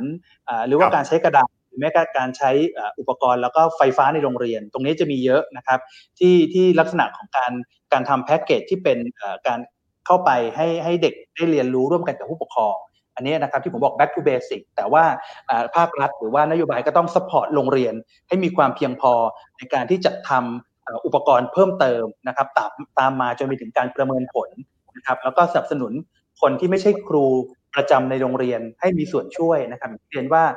ครูอัตราจ้างอาสาสมัครในพื้นที่ตรงนี้พอที่จะช่วยสนับสนุนในเรื่องของงบประมาณเบื้องต้นให้เขาเข้าไปช่วยได้หรือไม่นะครับ เพราะตรงนี้เนี่ย เปิดเรียนแล้วเนี่ยผมว่าระบบของการส่งต่อนะครับที่ถ้าเปิดเรียนได้จริงๆนะครับเดิมเนี่ยเรียนอยู่ที่บ้านประมาณสักเดือนเดือนครึ่งสองเดือนก็ตามช่วงนี้ที่เราปรับปรับกันเนี่ยนะฮะแต่ตอนการส่งต่อเข้าไปสู่ระบบโรงเรียน นะครับหรือแม้กระทั่งการเช็คเวลาเรียนเมื่อสักครู่เนี่ยจะเอายังไงนะครับก็คงจะต้องต้องพูดคุยกันด้วยนะครับแล้วถ้ามีตัวช่วยลักษณะแบบอสมอที่เข้าใจนะครับจุดนี้ผมว่าน่าจะเชื่อมได้นะครับนี่ก็เป็นเป็นข้อเสนอที่อาจจะฝากให้คนที่เกี่ยวข้องเนี่ยลองลองลองลองลองช่วยช่วยคิดแล้วก็อาจจะมีนโยบายที่เอื้ออำนวยตรงนี้ด้วยนะครับครับขอบพระคุณอาจารย์อุดมนะครับมาคุยกันต่อกับอาจารย์เมย์นะครับ ก็จะมาออกแบบรูปแบบการศึกษากันในตอนนี้กันหน่อยครับจะเปิดเทอมแล้วน่าจะมีโควิดที่ไม่รู้จะจบไปเมื่อไหร่ด้วยนะฮะ เราจะมีวิธีการออกแบบการศึกษายังไงดี สิ่งที่คิดสิ่งที่ต้องการสิ่งที่ฝันไว้จะเป็นยังไงดีครับ ค่ะเอ่อตอบคำถามรอบที่แล้วในมุมของกระบวนกรนะคะ เดี๋ยวขอตอบรอบนี้ในมุมของมนุษย์แม่หัวฟูนะคะ คือเอ่อสิ่งหนึ่งที่เมย์จริงๆเมย์ทำออนไลน์กับลูกเรียนออนไลน์กับลูกมาสองเดือนแล้วค่ะโรงเรียนลูกเมย์ไม่ได้ปิดนะคะอยู่อนุบาล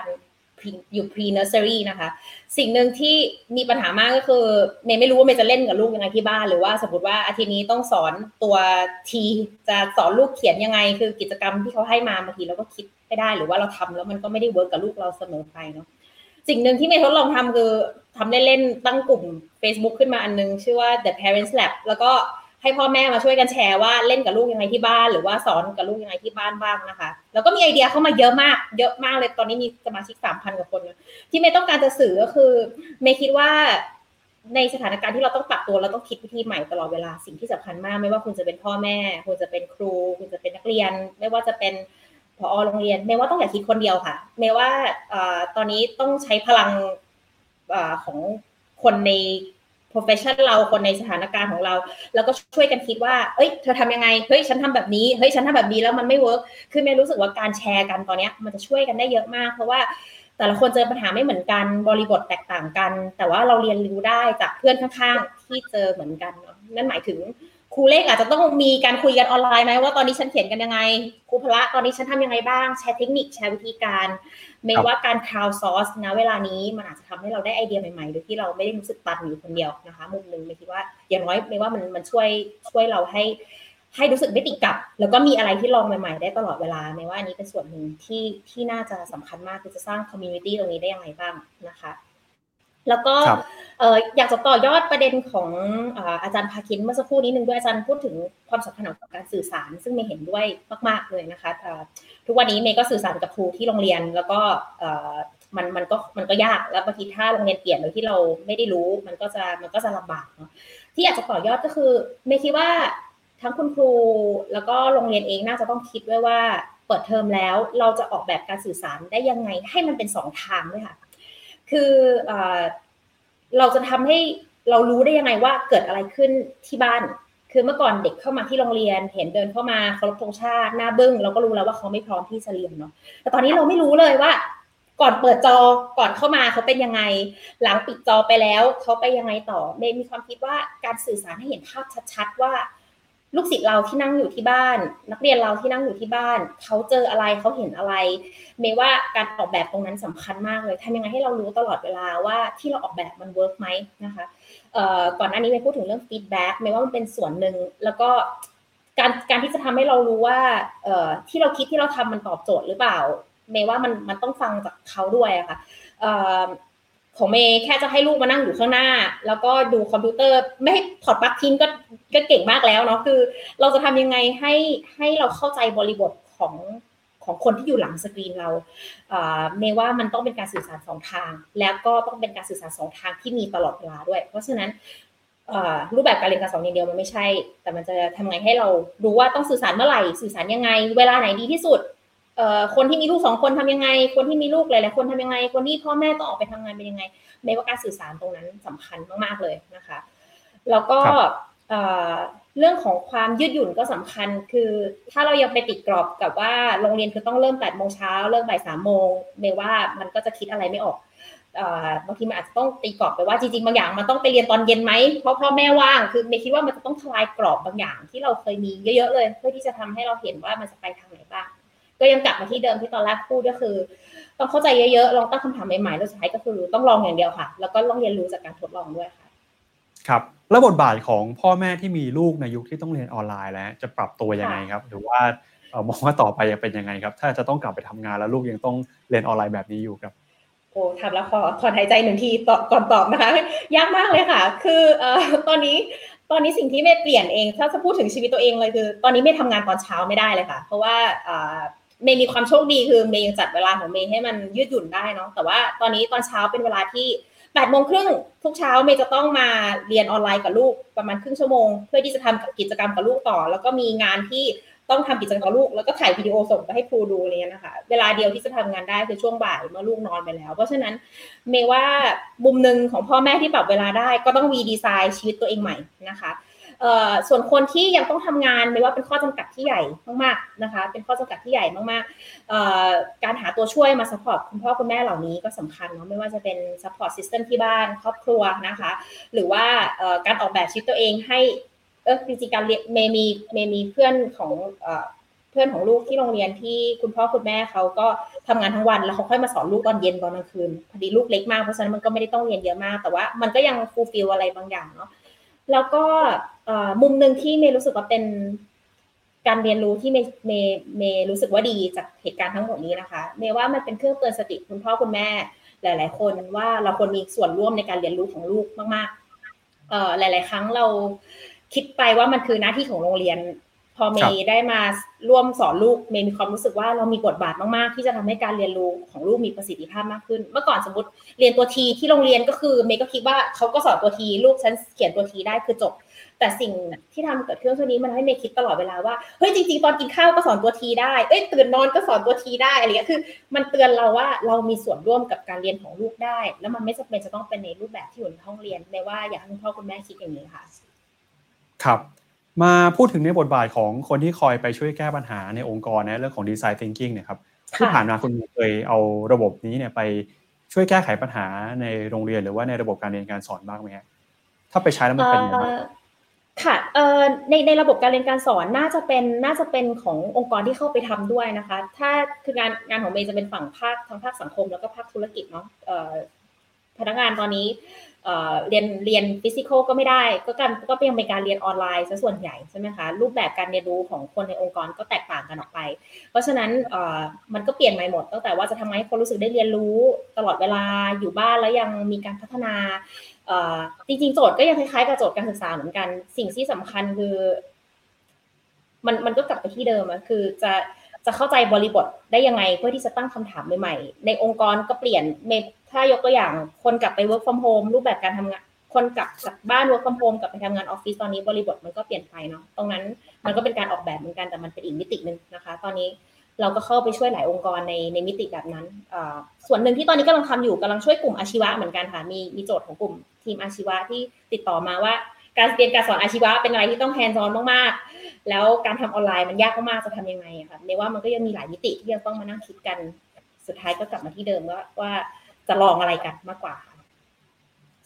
ได้ครับ ก็ในรอบที่ 2 นี้นะครับ ทุกท่านก็ได้ช่วยกันออกแบบรูปแบบการเรียนกระบวนการความคิดการศึกษานะครับ หลังจากยุคโควิดไปแล้ว ทีนี้มาดูในช่วงที่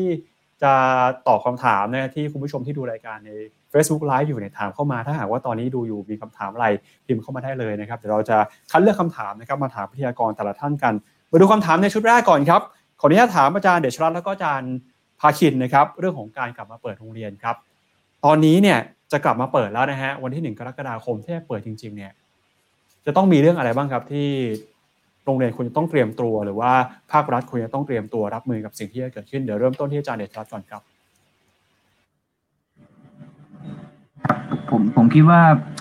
ประเด็นที่เมื่อสักครู่พอสุประโชคพูดแต่ก็อาจารย์ปกินพูดเนี่ย ผมมันน่าคิดเราน่าจะเตรียมเผื่อไว้ว่าคำว่าเปิดเนี่ยมันไม่ใช่เปิดโดยโดยคำสั่งหรือโดยนโยบายนะมันมันทุกอย่างอยู่บนพื้นฐานของสถานการณ์ที่มันอาจจะเปลี่ยนไปได้ตลอดเวลา ผมผมคิดว่าภาพของอาจจะใช้คำว่าซีนารีโอก็ได้นะของสิ่งที่จะเกิดขึ้นหลังจากวันที่หนึ่งกรกฎาเนี่ย ผมคิดว่าภาพนี้จำเป็นจะต้องสื่อสารกับบุคลากรทุกคนนะที่อยู่ในโรงเรียนให้ให้ให้ชัดเจนนะครับเพราะคุณครูก็จำเป็นจะต้องมีการวางแผนให้การเรียนที่อาจจะยืดหยุ่น เพราะเราไม่ทราบว่ามันอาจจะเกิดการระบาดระลอกสองหรืออะไรต่างๆ เมื่อสักครู่ผมผมจำไม่ได้น่าจะเป็นอาจารย์ภาคินที่ยกขึ้นมาว่า เราอาจจะมาเรียนสองวันต่อสัปดาห์ อันนี้จริงๆแล้วถ้ามันเกิดเหตุการณ์ที่ไม่ได้รุนแรงถึงขนาดต้องปิดเลย ผมคิดว่ามันอาจจะเกิดเหตุการณ์อย่างนั้น สองสองวันต่อสัปดาห์นี่คือสองวันที่แบบว่าเวียนกันเนาะคือหมายความว่าอาจจะเป็น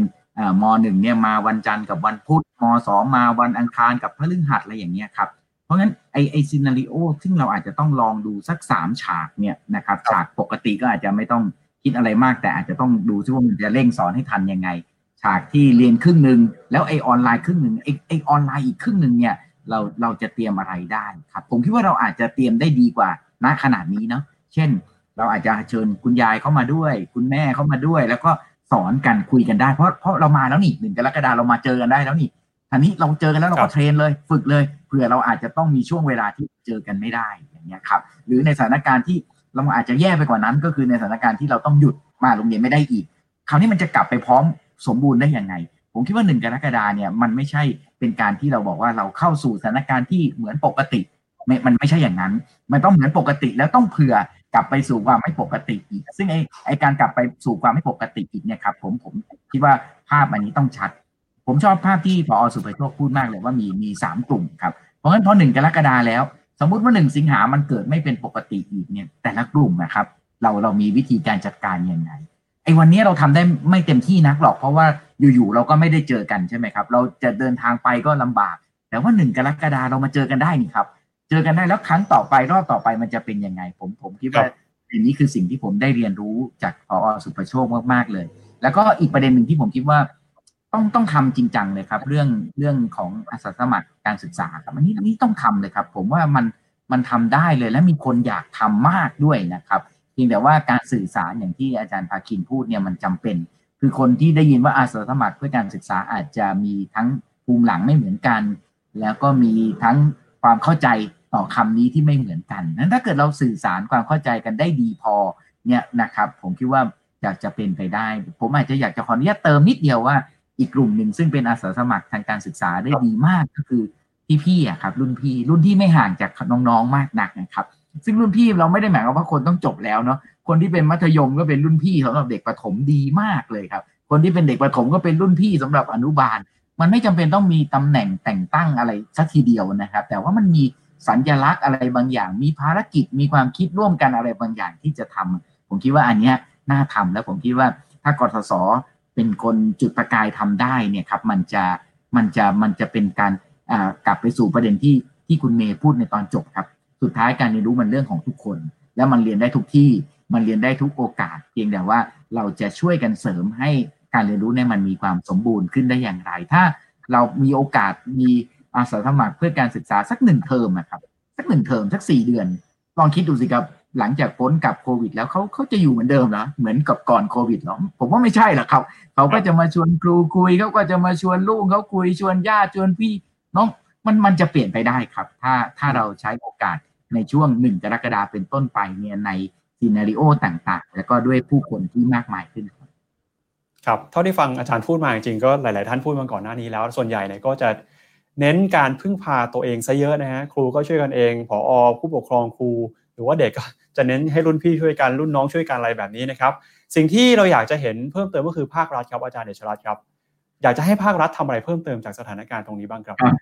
ผมว่าสิ่งที่ได้ยินวันนี้ก็คือปากให้ภาครัฐคลายก่อนครับคลายล็อกที่ตัวเองอให้มาก่อน เพราะว่าอันนี้ก็ต้องอธิบายว่าสิ่งที่เหมือนผมผมชอบที่ปอสุประโชคพูดนะครับ สิ่งที่เขาทำมานี่ก็ความหวังดีแหละครับ แต่ไอความหวังดีที่ว่าเนี่ยมันก็อาจจะทำให้เกิดความอึดอัดขึ้นมาได้ เพราะฉะนั้นเนี่ยผมคิดว่าอยากจะให้คลายล็อกก่อน แล้วก็อยากจะให้เป็นช่วงเวลาที่เราค่อย ๆ ปรับตัวกันนะครับ ภาพรัฐภาพภาภาครัฐเนี่ยก็น่าจะทำหน้าที่เรียนรู้ให้ไวมากกว่าทำเหมือนอย่างที่คุณเมย์แนะนำนะครับ ก็คือทำยังไงให้เกิดกลุ่มการเรียนรู้กันนะครับ แล้วก็ส่งผ่านแล้วก็ต่อยอดแล้วก็ขยายผลแล้วก็ ทำให้ให้เกิดการเลือกใช้อะครับให้ได้มันได้เหมาะสม ไม่ใช่ไม่ใช่เลือกให้ ปัจจุบันนี้มันมีลักษณะคล้ายๆ เลือกให้เยอะหน่อย แต่แต่ภาครัฐน่าจะทำหน้าที่สนับสนุนให้เกิดการเลือกใช้ได้อย่างกว้างขวางผมผมว่าตรงนี้เป็นส่วนที่สำคัญอีกอย่างหนึ่งอาจจะนอกบริบทจากการศึกษาสักนิดหนึ่งนะครับแต่ว่ามันจะเป็นส่วนสำคัญ ผมคิดว่าเราอาจจะต้องตั้งหลักว่าถ้าหนึ่งกรกฎาแล้ว แล้วก็ในวันนั้นมันก็ ที่ช่วยเหลือ 5,000 บาทนี่น่าจะเหลือเป็นเดือนสุดท้ายนะครับ แล้วถ้ามันไม่มีส่วนนี้แต่สถานการณ์เศรษฐกิจมันไม่ดีขึ้นเนี่ยนะครับแล้วแล้วมันยังไงมันจะมันจะนำไปสู่การเรียนรู้ได้มากน้อยหรือไม่โดยเฉพาะสำหรับกลุ่มครัวเรือนที่ที่ไม่พร้อมนะครับ ผมคิดว่าประเด็นนี้มันก็จะวนกลับมาสู่ที่คำถามที่อาจารย์พาคินตั้งว่าเราจะให้ทรัพยากรหรือจัดสรรทรัพยากรไปเพื่อเพื่ออะไร ผมว่าตรงนั้นก็จะเป็น จุดที่มีความสำคัญไม่น้อยเลยทีเดียวนะครับ นอกจากเรื่องประเด็นการศึกษา ผมว่าภาครัฐเนี่ยทำสองอย่างครับทำให้พ่อแม่พร้อมที่จะสนับสนุนกับทำให้คุณครูสามารถที่จะเลือกและก็จัดสรรได้ครับครับเดี๋ยวขออนุญาตอาจารย์พาคินข้ามไปถามเรื่องเปิดเทอมกับอาจารย์สุภโชคก่อนเลยแล้วกันนะครับจะกลับมาเปิดเทอมนะครับ อาจารย์จะมีการเตรียมตัวเตรียมความพร้อมเนี่ยมีคำแนะนำในฐานะที่เป็นผู้บริหารโรงเรียนด้วยนะครับ มองเรื่องนี้ยังไงฮะพร้อมแล้วว่าจะต้องทำไงบ้างครับ ผมผมมองว่าถ้าถ้าผมกะสถานการณ์นี้ผมผมไม่เผื่อแล้วนะครับกรกฎาเนี่ยเปิดแน่นอนนี่ผมผมกะว่ากรกฎาเปิดได้แน่นอนเนี่ยสิ่งสิ่งที่ผมเตรียมตัวนะตอนนี้นะครับที่ที่คิดไว้กับคุณครูก็คือว่าเอ่ออาจจะต้องเวียนนักเรียนเข้ามาเรียน ให้นักเรียนอยู่โรงเรียนสัปดาห์หนึ่งอาจจะได้สักสองครั้งสามครั้งในช่วงช่วงเวลาที่จำกัด นะครับ เราต้องนึกถึงตั้งแต่เด็กเดินทางแล้วครับเด็กเดินทางบางบางคนมารถหมู่บ้านรถชุมชนอย่างเงี้ยนะฮะ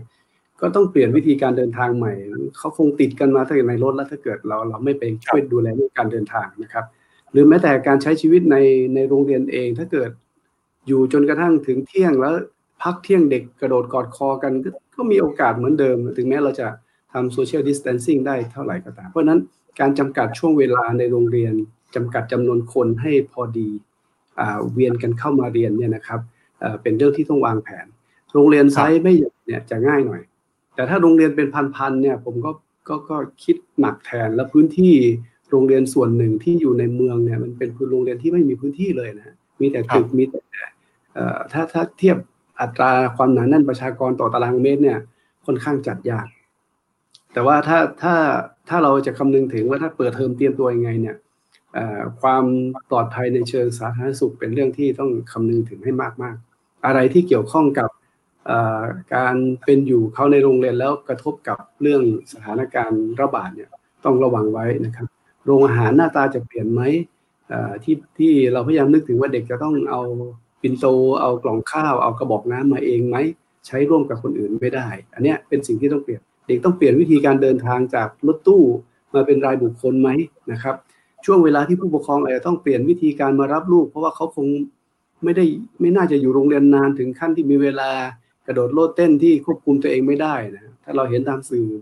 บางทีก็พยายามเอาหมวกกว้างๆของจีนใช่ไหมที่เอาหมวกมากั้นไม่ให้เด็กวิ่งเข้าหากันอย่างนี้เป็นต้นนะครับ ก็ก็ส่วนที่หนึ่งในในเรื่องของโรงเรียนในการเตรียมพื้นที่โรงเรียนให้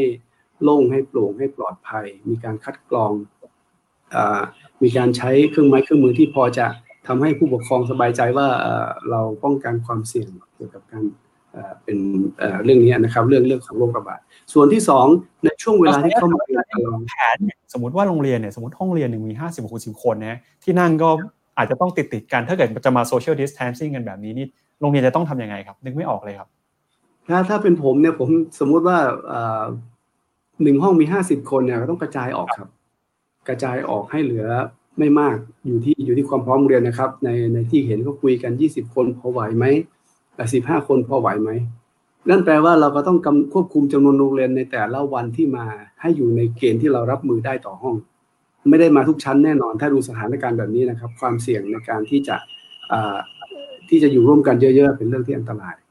ก็คือต้องมีมาเป็นกะอย่างที่หลายคนคิดแต่ว่ากะแบบไหนขึ้นอยู่กับจำนวนนักเรียนและโรงเรียนและห้องเรียนที่ตัวเองมี รวมทั้งครูบาอาจารย์ด้วยนะครับ อาจจะต้องปรับแผนกันใหม่ว่า ถึงแม้ท่านจะได้สอนชั้นป .5 แต่วันนี้ชั้นเปิดป .1 2 3 เท่านั้นเนี่ย ทุกคนต้องมาระดมกำลังกันช่วยกันสอนป .1 2 3แล้วครับอันนี้อันนี้เป็นบทบาทที่คุณครูจะต้องเปลี่ยน คุณครูวิทยาศาสตร์จะเป็นคนออกแบบให้คุณครูภาษาไทย คุณครูสังคมช่วยสอน แล้วเพราะเราต้องแยกกลุ่มออก ข้อจำกัดในโรงเรียนที่ เราไม่ได้มีครูวิทยาศาสตร์มากพอที่จะกระจายเด็กได้มากห้องขนาดนั้นอันนี้เป็นต้นนะครับ อันนี้ก็ก็เป็นสิ่งที่โรงเรียนจะต้องวางแผนไว้ การเทรนบุคลากร การทำความเข้าใจซึ่งกันและการการปรับบทบาทของบุคลากร ก็เป็นเรื่องที่เราจะต้องเตรียมการนะครับครับโรงเรียนในต่างจังหวัดอยากเห็นอะไรที่อยากจะให้ภาครัฐทำเพิ่มเติมบ้างครับ ผมเอาคำถามนี้ไปถามก่อนที่จะมาไลฟ์กับพวกเราเนี่ยเขาเขาเขาตอบแบบฟังแล้วก็แสบดี เขาบอกว่าช่วยหยุดให้โรงเรียนทำอะไรก่อนเถอะช่วยหยุดคิดก่อน ครับ ก็คือเขาเขาคงอยากจะหาวิธีด้วยตนเองนะครับ อย่าอย่าเพิ่งคิด อย่าเพิ่งเป็นห่วงมากนะให้ ให้เราคิดให้เราออกแบบ แล้วก็ support ยืดหยุ่นให้เราเยอะๆแล้วเราก็จะค้นพบวิธีการของตนเองที่ ที่มันเป็นเฉพาะปัญหาที่เราเผชิญนะครับ สิ่งที่เราอยากจะให้ภาครัฐช่วยเหลือตอนนี้ก็เป็นพวกทรัพยากรบางอย่างที่เราอยู่ในภาวะปกติเราเราไม่ได้ใช้แต่จำเป็นต้องใช้นะครับ ตอนนี้ผมต้องขยับงบประมาณบางส่วนเพื่อมาใช้ในเรื่องของอการป้องกันโรคนะครับเราต้องมาซื้อเทอร์โมมิเตอร์ วัดไข้เราต้องมาเตรียมอะไรอะพวกแอลกอฮอล์เราต้องทำความสะอาด โรงเรียนเล็ก ๆ ข้างนอกไม่ได้มีเงินมากพอที่จะจ้างแม่บ้านหรือว่าเอาหน่วยอะไรเข้าไปช่วยนะฮะเขาก็พยายามช่วยหาอบตหาชุมชนเท่าที่จะทำได้ เพราะนั้นช่วงนี้ก็น่าจะมีการสนับสนุนทรัพยากรในลักษณะของอที่มันเป็นค่าใช้จ่ายที่มันมันไม่เป็นเหมือนเดิมนะครับ ที่จะเพิ่มมากขึ้นเพื่อให้โรงเรียนที่ไซส์ไม่ใหญ่นัก หรือว่ามีเงินอุดหนุนในการบริหาร ไม่สูงเนี่ยอยู่อยู่ได้นะครับ ก็คืออยากจะบอกภาครัฐให้ผ่อนผ่อนคลายวิธีการให้โรงเรียนได้เลือกใช้ เตรียมช่องทางให้โรงเรียนไว้เลือกเยอะๆนะครับออฟไลน์เนี่ยไม่ค่อยมีคนช่วยเท่าไหร่ออนไลน์นี่พอเยอะนะฮะแต่ออฟไลน์เนี่ยยังยังต้องการการแลกเปลี่ยนและการช่วยเหลือจากครูทั้งประเทศ ใครมีบทเรียนดีๆ อย่างที่ครูเมย์แนะนำนี่ผมชอบมากเลย เอามาแชร์กันเอามาโยนกันเขาจะได้หยิบ package learning ตัวนี้เดินเข้าไปหาเด็กในหมู่บ้านในชุมชนได้ นะครับเช่นเดียวกันช่วงที่ผ่านมาที่โรงเรียนผมก็เกิดปรากฏการณ์พี่สอนน้องแล้วก็ถ่ายคลิปมาให้ดูนะอันนี้สำหรับกลุ่มที่กลุ่มที่เขาพอจะติดต่อเราได้ ก็เป็นบทบาทที่เกิดขึ้นแล้วนะครับว่ามีการขยับเปลี่ยนบทบาทของผู้ปกครองมากยิ่งขึ้นที่จะเข้าไปช่วยเหลือ แต่สุดท้ายสิ่งที่ผมคิดแต่ว่าคงเป็นปัญหาที่หนักพอสมควรก็คือว่า เราคิดจะช่วยเด็กให้เด็กเรียนให้เด็กเรียนทำยังไงให้เขาเรียนรู้เนี่ย อีกมุมหนึ่งเราน่าจะชวนกันคิดให้เขาเเกิดความอยากที่จะเรียนด้วยตัวเขาเอง ให้มีเป้าหมายในการเรียนนะครับ ให้อยากเรียนรู้อยากพัฒนาตนเองโดยที่ไม่ต้องไปบีบบังคับ เราเราจะตั้งโจทย์อย่างนี้ไงให้เด็กเด็กประเทศไทยเนี่ยนะครับ ทุกวันนี้ถ้าถามว่ามาโรงเรียนทำไมเขาจะคำคำตอบแรกคือพ่อให้มาไม่ให้มา เขาไม่ได้ตอบว่าเขามาเพราะเขาอยากรู้ อันนี้เป็นเป็นเรื่องที่หนักไม่ว่าจะเป็นยุคโควิด หรือไม่โควิดก็ตาม เด็กหลายคนมาเรียนโรงเรียนอย่างไม่มีไม่มีเป้าหมายปลายทางของชีวิตแล้วก็วิธีการเรียน learning how to learn ก็อ่อนด้อย ต้องรอครูเท่านั้น ต้องรอสื่อเท่านั้น ต้องรออใครมายื่นให้เนี่ย อันนี้เป็นเรื่องที่เราอาจจะต้อง คิดคู่ขนานไปกับในสถานการณ์ที่มันเป็นตัวเร่งให้เราทำอยู่ตรงนี้นะครับ ก็ก็เป็นความเป็นห่วงครับ ได้ครับ ขอบพระคุณอาจารย์สุประโชคนะครับเดี๋ยวกลับมาถามอาจารย์พาคินต่อนะฮะก็เรื่องของความเหลื่อมล้ำเนี่ยเราคุยกันไปนะเป็นปัญหาที่ค่อนข้างจะน่ากังวลนะครับ อาจารย์อย่างหลายโรงเรียนเนี่ยที่มีความพร้อมก็สามารถจัดการศึกษาได้ แต่หลายโรงเรียนเนี่ยที่ยังไม่พร้อมเนี่ยก็เป็นปัญหาเหมือนกันนะฮะ อยากจะขอคำแนะนำของอาจารย์นะครับที่อยากจะแนะนำไปให้กับคนที่จัดการเรียนการสอนนะว่า ถ้าหากโรงเรียนไม่พร้อมจริงหรือว่าต้องอาศัยความช่วยเหลือจากหลาย ๆ ฝ่ายหลาย ๆ โซนเนี่ยเราในฐานะที่มีประสบการณ์ในการดูแลเด็กอย่างใกล้ชิดแบบนี้มาจะพอมีคำแนะนำอะไรในเรื่องนี้ได้บ้างครับเออเออจริง ๆ ผมไม่กล้าแนะนำคนอื่นนะครับเพราะว่าหนึ่งคือผมเป็นครูได้สามสี่ปีเองนะฮะและสองคืออย่างที่ ท่านทราบกำเนิดวิทย์ก็อยู่ในสถานะที่ต่างจากโรงเรียนที่อาจารย์หลายท่านก็บอกแล้วนะครับ ว่าเงื่อนไขมันต่างกัน แต่ว่า เอางี้แล้วกันนะครับผมคิดว่าในในในภาพใหญ่ๆนะครับ ในภาพใหญ่ๆถ้าถ้าถ้าอะไรที่ครูจำเป็นต้องคิดในช่วงเวลานี้จริง ๆ เกี่ยวกับการจัดการเรียนการสอนเนี่ยนะครับ ผมคิดว่าอันหนึ่งก็คือ เราจำเป็นต้องลองฮะจำเป็นต้องลองเท่าเท่าที่ เท่าที่เราทำได้นะผมผม คือแน่นอนหลายคนที่ฟังที่อาจจะไม่เคยไปอยู่หรืออยู่ห่างไปพื้นที่ที่ลำบากจริงก็จะนึกภาพไม่ออกเวลาคนบอกว่าไม่พร้อมมันไม่พร้อมในขนาดไหนบ้างแต่โอเคเราอาจจะจะเป็นต้องดูว่าเราพร้อมได้ขนาดไหนนั่นคือนั่นคือเรื่องที่หนึ่งอะไรที่เราพอทำได้เงื่อนไขคืออะไรบ้างสองคือว่าต่อให้โรงเรียนที่ดูเหมือนพร้อมที่สุดนะครับก็ไม่มีใครพร้อมสำหรับการเปลี่ยนแปลงที่เกิดขึ้นอย่างฉับพลันแน่นอนถูกไหมฮะเพราะฉะนั้นต่อให้เราอยู่ในเงื่อนไขนั้นนะครับ สิ่งที่เราควรจะทำก็คือแน่นอนเราทดลองสิ่งที่เราพอจะทำได้ แต่สิ่งที่ลืมไปไม่ได้ก็คือ ถ้าการศึกษาไม่ได้หมายความว่ามันเป็นเฉพาะเราในนักเรียนเท่านั้นมันมีใครบ้างที่จะเข้ามามีส่วนร่วมอย่างที่ทุกท่านบอกครับ มีใครในพื้นที่ในชุมชนที่สามารถเข้ามามีส่วนร่วมในการเรียนรู้ได้บ้างหาคนเหล่านั้นให้เจอครับสองคือพอเราเริ่มไปแล้วเนี่ยอย่าเพิ่งตัดสินว่ามันได้หรือไม่ได้นะแต่เริ่มเพื่อทดลองฟังฟีดแบ็กแล้วออกกลับมาปรับครับนี่คือช่วงเวลาที่ครูรวมถึงโรงเรียนทั้งหมดในภาพรวมต้องสื่อสารกับผู้ปกครองกับนักเรียนให้เข้าใจว่าเรากำลังอยู่ในเรากำลังอยู่ในสถานการณ์ที่พิเศษแผนที่จะเริ่มหนึ่งกรกฎาคมเนี่ยเป็นแผนณเงื่อนไขนี้ ถ้าเนื้อหาเปลี่ยนเราต้องปรับกันอีก ถ้าการเรียนการสอนออนไลน์ work ไม่ work อย่างไร feedback มาครูพร้อมจะเปลี่ยนอย่าเอาตัวเองไป fix กับเงื่อนไขใดเงื่อนไขหนึ่งอย่าไป fix กับวิธีการสอนใดแบบหนึ่งออนไลน์ก็อาจจะดีฮะในบางกรณีแต่แน่นอนมันจะมีปัญหามีอะไรตามมา ครูต้องทำตัวเองให้พร้อมปรับกับสิ่งนี้ผมคิดว่าเนี่ยคือเรื่องเรื่องใหญ่ที่สุดนะครับ อีกอันหนึ่งซึ่งอันนี้ผมชอบที่ที่พอพูดมากเลยนะครับ ก็คือว่า ถึงที่สุดในระยะยาวครับไอการศึกษาหลังโควิด ถ้าเราจะถ้าเราเชื่อว่ามันจะมาเร็วๆไม่มาก็ได้การศึกษาระยะยาวควรจะเป็นอย่างไรถึงที่สุดผมว่าโรงเรียนรวมถึงครูนะครับจำเป็นอย่างยิ่งที่จะต้องทำให้ห้องเรียนหรือโรงเรียนเป็นสิ่ง ซึ่งถ้าเขาไม่มาแล้วจะเสียดายคือถ้าเราเราตั้งเป้าหมายนี้นะคือถ้าถ้านักเรียนไม่ได้เข้าเรียนข้ามชั้นจะเสียดายแน่เนี่ยแต่ถ้าเราทำเป้าหมายนั้นได้ โรงเรียนจะเป็นอะไรมากกว่าที่เป็นอยู่ ในอนาคตทุกคนพูดกันอยู่แล้วครับว่าการศึกษามันอยู่ที่ไหนก็ตามทีเดี๋ยวผู้ปกครองก็ต้องปรับนะในอีกสิบยี่สิบปีข้างหน้า ต้องปรับแน่นอนเมื่อการสอนออนไลน์มันเริ่มเป็นสภาวะปกติของเรา เราจะให้นักเรียนมาห้าวันเรียนแปดชั่วโมงสัปดาห์อาจจะไม่ได้แล้วทุกอย่างต้องเปลี่ยนแน่ระยะยาวโรงเรียนจะเปลี่ยนอย่างไรบางคนก็บอกว่าไม่มีแล้วโรงเรียนเด็กเรียนออนไลน์ได้เอง ผมยังเชื่อว่ามันยังต้องมีอยู่แน่ฮะในฐานะที่มันเป็นชุมชนที่คนมาแลกเปลี่ยนกัน มีคนที่มีความรู้มีประสบการณ์มากกว่า จะเรียกว่าครูหรืออะไรก็ตาม เดินทางมานักเรียนสามารถ มาพบปะถามคำถามใดได้แบบไม่ต้องออนไลน์ครับ ทีนี้ทำไมเขาต้องมาเนี่ย ผมคิดว่านั่นคือโจทย์ใหญ่มากของการศึกษาทำยังไงให้โรงเรียนของเราเป็นที่ที่เขาไม่มาแล้วเขาจะพลาดเนี่ยซึ่งนั่นไม่ได้แปลว่าเราต้องสอนหนังสือก็ได้ครับใช่ไหมครับนั่นอาจจะไม่ได้แปลว่าเราจะต้องให้ความรู้ในความหมายนั้น ตามหลักสูตรอย่างเดียว แต่มีอะไรไหมที่ถ้าเขามาโรงเรียนน่ะ เขาจะได้แบบที่อยู่บ้านไม่ได้ มีอะไรไหมถ้าเขาวันนี้เขาไม่มาเพื่อนจะบอกว่าโหเสียดายมากเลยที่ไม่ได้เข้าข้ามนี้ ถ้าในฐานะครูเนี่ยผมคิดว่าครูทุกคนสร้างมาตรวัดนี้ให้กับตัวเองได้ว่า ถ้าอยู่มาวันดีวันหนึ่งครับ มีนักเรียนเดินไปบอกเพื่อนว่าโหวันนี้ไม่ได้เข้าข้ามครูคนนี้เหรอพลาดแล้วครับดีไม่ได้ทำมาตรฐานเดียวเลยฮะถ้าการศึกษาโดยโดยทุกที่ทำได้แบบนี้นะครับไม่ได้มาเรียนวันนี้เหรอพลาดแล้วเนี่ยผมคิดว่านั่นคือ นั่นคือโจทย์ในระยะยาวครับผมอย่างนิดเดียวคืออยากจะแชร์นะครับ ว่าว่าสมมติหนึ่งกรกฎาคมต้องทำอะไรเนี่ยผมคิดว่าเรื่องเรื่องการเปิดภาคเรียนอย่างที่หลายท่านพูดนะครับมันไม่ใช่การเปิดในความหมายที่ว่าทุกอย่างปกติ เราต้องสื่อสารให้คนเข้าใจครับว่ามันอาจจะไม่ปกติ แต่ปรับอย่างไรนะครับ ตัวอย่างของเรียนกำเนิดวิทย์คือเราปรับแบบนี้ครับเราเปลี่ยนการสอนจากเดิมในตารางปกตินะครับหรือตารางใหม่หมด แล้วทำวิชาเป็นบล็อกครับบล็อกหมายถึงว่าเราไปนั่งดูข้อมูลก่อนว่าในหนึ่งเทอมเด็กต้องเรียนอะไรบ้างนะครับเราพบว่าเด็กต้องเรียนประมาณสักสิบสามสิบสี่วิชาบวกวิชาเลือก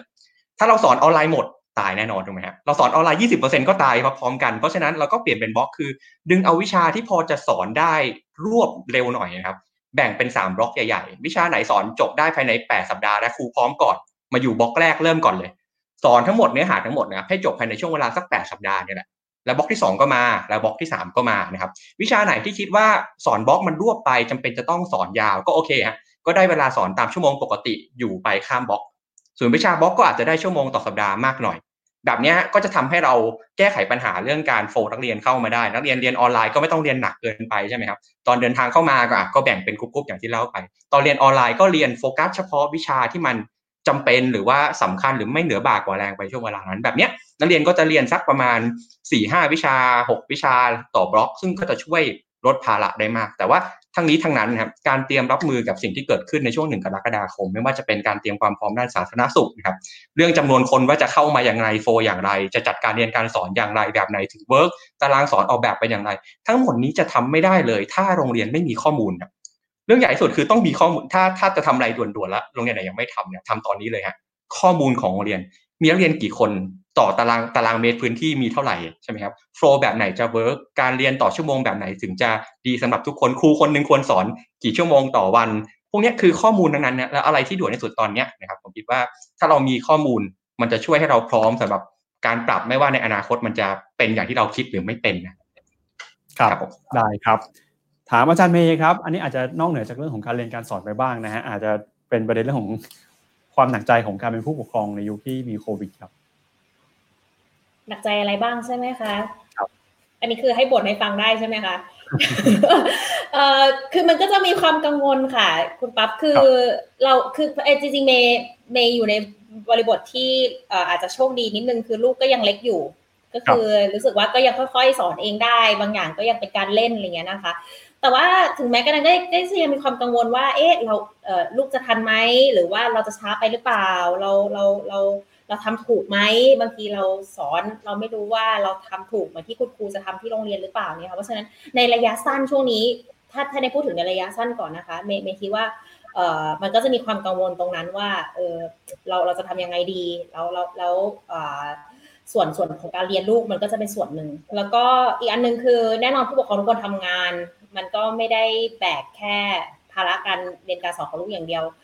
มันมีเรื่องของภาระที่การงานด้วยจะจัดโต้ยังไงไม่ว่าก็ยังเป็นสิ่งที่ยังยังยากนะคะไม่ไม่ไม่ถึงคิดว่าการการให้เอาเด็กกลับไปโรงเรียนให้เร็วที่สุดอย่างปลอดภัยและอย่างมีประสิทธิภาพ มันจะไม่ได้ตอบโจทย์แค่เด็กอย่างเดียวแต่มันจะตอบโจทย์สังคมทั้งระบบด้วย เพราะว่าผู้ปกครองก็ต้องมีงานงานก็นำไปสู่เรื่องของความเหลื่อมล้ำอะไรเยอะแยะมากมายเลย เพราะฉะนั้นการเปิดสำคัญการเปิดโรงเรียนไม่ว่าเป็นสิ่งที่ควรจะดิสคัสกัน แล้วก็ถ้าเปิดได้เมว่าก็ควรจะเปิดค ครับแล้วก็มาที่อาจารย์อุดมนะครับ เรื่องของการให้ความช่วยเหลือ เพื่อแก้ปัญหาความเหลื่อมล้ำในสังคมไทยเรื่องการศึกษาเนี่ยนะก็ต้องอาศัยความร่วมมือจากหลายภาคส่วนนะครับ มีสิ่งที่กังวลหรือว่าสิ่งที่อยากจะให้ดูระมัดระวังในช่วงเปิดเทอมนี้ยังไงบ้างโดยเฉพาะยิ่งบทบาทของภาครัฐครับ ครับจริงๆแล้วผมผมคิดผมคิดว่าส่วน ภาคส่วนที่เกี่ยวข้องคงจะจะไม่ใช่เพียงแต่กระทรวงศึกษาธิการกระทรวงเดียวนะครับ เพราะว่าผลกระทบที่เกิดขึ้นนะครับ เมื่อกี้เราพูดถึงทั้งในวงผู้ปกครองแล้วก็ชุมชนนะครับ ผมว่าเรื่องของสถานการณ์เกี่ยวกับสุขภาพสุขภาวะเรื่องเขาเรียกความเครียดที่เกิดขึ้นนะครับ ที่มันเกี่ยวเนื่องมาจากระบบเศรษฐกิจด้วย ตรงนี้ผมคิดว่ากระทรวงสาธารณสุขก็คงจะต้องเข้ามา เพราะว่าเพราะว่าณขณะนี้นะทราบว่า การที่จะทำคู่มือลงไปให้กับโรงเรียนทุกโรงเรียนทั่วประเทศเนี่ยนะครับก็ก็เกิดขึ้นแล้วนะครับต้องจับมือกันทำลงไปนะครับรวมถึงข้อข้อกังวลที่ทุก ๆ ท่านก็ได้ได้พูดถึงนะครับว่าถ้าเกิดภาครัฐจะจะจะช่วยเหลือเข้ามาเนี่ยควรจะต้องมองลักษณะของแพ็กเกจทั้งในระดับโรงเรียน ทั้งในระดับตัวเด็กเองที่มีความพร้อมที่มันต้องมีมากมากมากกว่าหนึ่ง หนึ่งชิ้นหนึ่งชุดหนึ่งแบบนะครับเพื่อให้มีความยืดหยุ่นในการในการเลือกใช้ของโรงเรียนได้ แล้วก็ปลดล็อกอย่างที่ท่านปอสุประโชคกับทางท่านอาจารย์ได้ได้ให้ความเห็นกันมาแล้วนะครับ ผมว่าตรงนี้ก็ก็เป็นเป็นสองสองส่วนสำคัญนะครับที่ที่น่าจะได้ได้เริ่มการทำในในในช่วงนี้นะครับ แล้วก็สิ่งที่สิ่งที่เป็นห่วงอีกอย่างหนึ่งก็คือว่า การการช่วยเหลือของคนที่ที่เข้าไปนะครับไม่ว่าจะเป็นรูปแบบต่างๆ ก็ดีเนี่ยผมคิดว่าอาจจะต้องต้องมีการกระจายทรัพยากรนะครับออกออกไปให้ให้ให้ทั่วถึงด้วยนะครับ แล้วก็เรื่องของการช่วยช่วยเหลือในลักษณะของของการส่งเคราะห์แต่เพียงอย่างเดียว ผมว่าคงคงอาจจะต้องต้องเปลี่ยนเป็นการช่วยชวนกันคิดนะครับ คิดนวัตกรรมหรือว่าการออกแบบในอนาคตล้วฮะนะฮะมันก็เป็นสิ่งที่อยากจะแสดงความเห็นครับ ครับในบทบาทของกสศเนี่ยส่วนหนึ่งก็มีเรื่องของการสนับสนุนทุนการศึกษาให้กับเด็กด้วยนะครับ ช่วงสักต้นสัปดาห์ที่ผ่านมาเราได้ยินข่าวว่ามีนักร้องท่านหนึ่งเนี่ยก็คือพี่ตูนบอดี้สแลมนะฮะบริจาคเงินหนึ่งล้านบาท ให้กับกสศเพื่อที่จะไปดูแลเรื่องของอการให้ความสนับสนุนทุนการศึกษาอาหารกลางกลางวันของเด็กนะในส่วนนี้เนี่ยประชาชนคนทั่วไปก็สามารถเข้ามามีบทบาทในการให้การสนับสนุนเพื่อลดความเหลื่อมล้ำทางการศึกษาได้ด้วยนะฮะกสศมีช่องทางยังไงบ้างครับ ครับต้องขอบพระคุณนะครับคือคือณขณะนี้เนี่ยเรามองว่า ช่วงโรงเรียนปิดเทอมเนี่ยเด็กก็คงจะไม่ได้รับอาหารกลางวันที่จัดสรรไปที่โรงเรียนนะครับ เราก็เลยพยายามที่จะระดมทุนนะครับ ส่วนหนึ่งในการช่วยเหลือเด็กในช่วงนี้นะครับเราก็มีช่องทางง่ายๆนะครับ เพียงถ้าท่านก็ไปในเว็บไซต์ของกสศนะครับ www.eef.or.th นะครับอันนี้ก็จะจะเจอภาพนี้นะครับในเว็บไซต์ท่านสามารถสแกนนะครับ QR code นะครับแล้วก็ใส่เงินที่ท่านประสงค์จะบริจาคได้เลยนะครับ แล้วจากนั้นเนี่ยข้อมูลทั้งหมดจะเข้าสู่ระบบ บัญชีการเงินของกสศแล้วก็จะออกใบใบเสร็จนะครับเพื่อที่จะไปลดหย่อนภาษีได้ 2 เท่านะครับ อันนี้ก็เป็นช่องทางง่ายๆนะครับที่ทุกๆท่านมีส่วนร่วมได้นะครับไม่ต้องบริจาคหนึ่งล้านอย่างพี่ตูนก็ได้นะครับหลักร้อยหลักพันก็ก็ถือว่าช่วยน้องๆได้นะครับในสถานการณ์แบบนี้นะครับได้ครับเดี๋ยวในรอบสุดท้ายนี้นะครับอยากจะให้วิทยากรแต่ละท่านนะครับ สรุปความคิดที่เราพูดกันมาประมาณ 2 ชั่วโมงครึ่งที่ผ่านมาเนี่ย ประมาณท่าละหนึ่งนาทีนะครับแต่ก่อนที่จะเริ่มกันเดี๋ยวผมขออนุญาตอ่านคอมเมนต์หรือว่าประเด็นจากทางบ้านที่มีการพูดคุยมาบางประเด็นอาจจะถามไปไม่ครบนะฮะมีคนถามว่าถ้าเกิดจะยกเลิกสคริปต์การศึกษาในปีนี้ไปเลยแล้วมาเริ่มกันปีหน้าใหม่เนี่ยจะดีหรือเปล่านี่ก็เป็นการแสดงความคิดเห็นนะครับรวมไปถึงมีความกังวลเรื่องพ่อแม่เลี้ยงเดี่ยวนะที่บอกว่าต้องดูแลลูก ถ้าหากว่าจะต้องกลับมาเปิดเทอมแล้วต้องไปทำงานเนี่ยก็เป็นความกังวลใจเหมือนกันว่าจะต้องทํำยังไงนะครับ มีคุณผู้ชมทางบ้านบอกว่าการเรียนออนไลน์เนี่ยยังคงมีปัญหานะครับ เด็กเล็กส่วนใหญ่เด็กเนี่ยหลายคนมีความไม่พร้อมด้วยนะครับ ทั้งเรื่องของการเรียนการสอนศักยภาพเรื่องของฐานะด้วยนะฮะก็อยากจะให้คนที่ออกนโยบายเนี่ยคำนึงถึงปัจจัยเหล่านี้ด้วย วิกฤตครั้งนี้มองว่าน่าจะเป็นโอกาสกระจายอำนาจให้กับสถานศึกษานะครับ ก็เป็นมุมมองที่คล้ายๆ กับวงที่เราพูดคุยกันไปเมื่อสักครู่นี้นะครับ แล้วก็มีข้อเสนอที่พูดมา บอกว่าพื้นที่ใดเป็นสีเขียวไม่ต่ำกว่า 30 วัน ก็ควรจะให้กลับมาเปิดได้แล้วนะครับถ้าไม่เปิดเทอมเนี่ยจะยิ่งมีปัญหาตามมา คุณผู้ชมท่านนี้ครับบอกว่ามีลูกอยู่ญี่ปุ่นนะครับบอกว่าเรียนออนไลน์มาตั้งแต่เดือนเมษาแล้วครับเรียนกันวันละเจ็ดชั่วโมงเลยนะครับวิชาพละเนี่ยก็มีเรื่องของการบริหารร่างกาย เรื่องของการปฐมพยาบาลด้วย คือออกแบบรูปแบบเนี่ยอาจจะไม่จำเป็นต้องมาเจอกันก็ออกแบบปรับปรุงรูปแบบให้เหมาะสมกับการเรียนออนไลน์มากขึ้นนะครับ แล้วก็บอกว่าการเก็บฟีดแบ็จากคนที่เรียนเนี่ยก็น่าจะเป็นสิ่งที่จำเป็นด้วย เพราะว่าจะได้ออกมาสะท้อนมาปรับเนี่ยนะครับ อันนี้เป็นความเห็นจากหลาย ๆ ท่านที่มาพูดคุยกันที่ส่งเข้ามาระหว่างที่เราพูดคุยกันไปประมาณตั้งแต่บ่ายสองโมงนะครับ สุดท้ายนี้ครับอยากจะให้แต่ละท่านนะฮะสรุปทิ้งทวนกันหน่อยครับว่า ถ้าเราจะเปิดเทอมกันแล้วนะครับ ทั้งครูทั้งโรงเรียนทั้งเด็ก การจะออกแบบการศึกษาให้ตอบโจทย์ ยุคโควิด -19 จะต้องเป็นยังไงเดี๋ยวเริ่มต้นที่อาจารย์เดชรัตน์ก่อนครับ คือผมผมอยากจะคุยในประเด็นที่เมื่อสักครู่มีคนบอกว่า เราเลิกไปเลยดีไหมครับจริงๆการเรียนรู้มันไม่ได้ ไอ้คำถามว่าเลิกไม่เลิกเนี่ยมันแปลว่ามันมันมีกรอบอะไรบางอย่างที่พอไม่เป็นไปตามกรอบเราก็ต้องยุติไว้ก่อน จริงๆ ผมคิดว่าอยากจะให้เรามองในแง่กรอบใหม่มากกว่าครับ คือผมว่าถ้าปีนี้เราถือว่าเป็นปีที่ลองเนาะแล้วก็ทำสิ่งที่หลาย ๆ ท่านคุยว่าอะไรคือแก่น แล้วเราเอาพยายาม ทดลองให้เกิดอะไรใหม่ ๆ เกิดขึ้นบนพื้นฐานของความปลอดภัย ผมว่าปีนี้น่าจะเป็นปีที่เราได้อะไรดีๆ กันอีกเยอะเลยนะครับผมไม่ไม่อยากให้เรากังวลใจ เราอาจจะพูดว่าการเรียนออนไลน์มีปัญหาเยอะ จริง ๆ แล้วการเรียนในห้องเรียนก็มีปัญหาเยอะนะครับ เพียงแต่ว่าเราอาจจะแค่รู้สึกสบายใจ เพราะว่ามันอยู่ในมือของครูหรือของโรงเรียนแล้วเราก็ไม่ต้องรู้อะไรจนกว่า วันที่โรงเรียนจะเรียกผู้ปกครองไปพบอย่างเงี้ยนะครับคือถ้าเรียกไม่ไม่เรียกผู้ปกครองพบเราก็สบายใจ ผมผมว่ามันมันก็มีปัญหากันทุกทุกทุกเรื่องนะครับ เพียงแต่ว่าเราจะแก้ปัญหาอย่างไร จริง ๆ แล้วการสื่อสารนั่นแหละครับคือหัวใจอย่างที่อาจารย์ภาคินคุณเมย์พออนะครับ แล้วก็พออุดมได้พูดนะครับ การสื่อสารให้เข้าใจกันผมผมเชื่อว่าปีนี้จะเป็นปีที่เปลี่ยนการศึกษาไทย ถ้าเราตั้งสติดีๆเนาะแล้วก็เปิดโอกาสให้เราได้เรียนรู้เป็นเป็นมีการแบ่งปันการเรียนรู้ซึ่งกันและกัน ผมเชื่อว่าการศึกษาไทยน่าจะเปลี่ยนไปได้ครับ ครับเชิญอาจารย์ภาคินเลยครับ ถ้าให้สรุปหนึ่งนาทีนะครับ ผมคิดอย่างนี้นะครับ คือระยะสั้นนะครับ สิ่งที่ต้องทำก็คือแน่นอนโรงเรียนต้องถามว่า เปิดเปิดเนี่ยเปิดอะไรนะครับ เปิดพร้อมแค่ไหน และเปิดเนี่ยไม่ได้เปิดเลยเลย แต่ว่าเปิดแล้วพร้อมเปลี่ยนด้วยนั่นคือเรื่องที่หนึ่งครับ เปลี่ยนยังไงเราไม่รู้แต่ว่าถ้าเราเตรียมความพร้อมไว้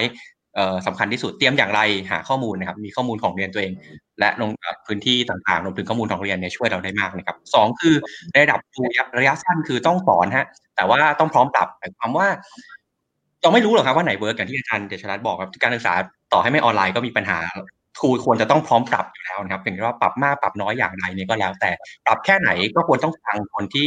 เป็นยูเซอร์เราใช่ไหมครับก็คือนักเรียนนั่นแหละรวมถึงผู้ปกครองด้วยนะครับในบางกรณีแต่ที่มีเงื่อนไขต่างกันแต่โอเคระยะสั้นนะโรงเรียนเปิดแต่พร้อมเปลี่ยนครูต้องสอนพร้อมปรับนะครับระยะยาวอย่างที่ผมบอกเรื่องมีสำคัญคือเรื่องเดียวของการศึกษาคือว่า ยังไม่ต้องพูดถึงรัฐนะครับ พูดถึงเฉพาะโรงเรียนก่อนทำยังไงก็ได้ให้โรงเรียนเป็นที่ที่คนไม่ไปแล้วเสียดายครับ ถ้าถ้ามันดูมันดูกว้างๆนะครับ แต่ผมคิดว่านี่หัวใจของสิ่งที่เราเรียกร้องจากการศึกษามาตลอดแล้วถ้าเราทำได้ เราบรรลุเป้าหมายเนี่ยทำได้อาจจะไม่ร้อยเปอร์เซ็นต์หรอกแต่มีอะไรไหมที่ถ้ามันเกิดขึ้นที่โรงเรียนแล้วนักเรียนไม่ไปมันเสียดายอันนี้คือหัวใจในระยะยาวการศึกษาหลังโควิดหรือหลังอะไรก็แล้วแต่จะเป็นยังไงครับ มันควรจะเป็นแบบนี้มากกว่าที่ที่เขาไม่ไปแล้วเขาเสียดายสามในระดับรัฐผมคิดว่าทุกคนก็เห็นตรงกันเนี่ย กระจายอำนาจนั่นคือเรื่องใหญ่ที่สุดแต่ผมคิดว่านี่คือโอกาสอันดีเหมือนกันสำหรับสู่สังคมนะฮะควรจะชวนนักเรียนตั้งคำถามว่าเอ๊ะแล้วที่ผ่านมาทำไมไม่กระจายสาเหตุคืออะไรหนทางในอนาคตคืออะไรผมคิดว่านี่คือโอ้โหไม่มีโอกาสไหนจะมีตัวอย่างที่ใกล้ชิดตัวเขามากก็ขนาดนี้แล้วนะตรงนี้ก็ประมาณนี้ครับผมคิดว่านี่คือสาระสำคัญที่ผมอยากจะบอกครับ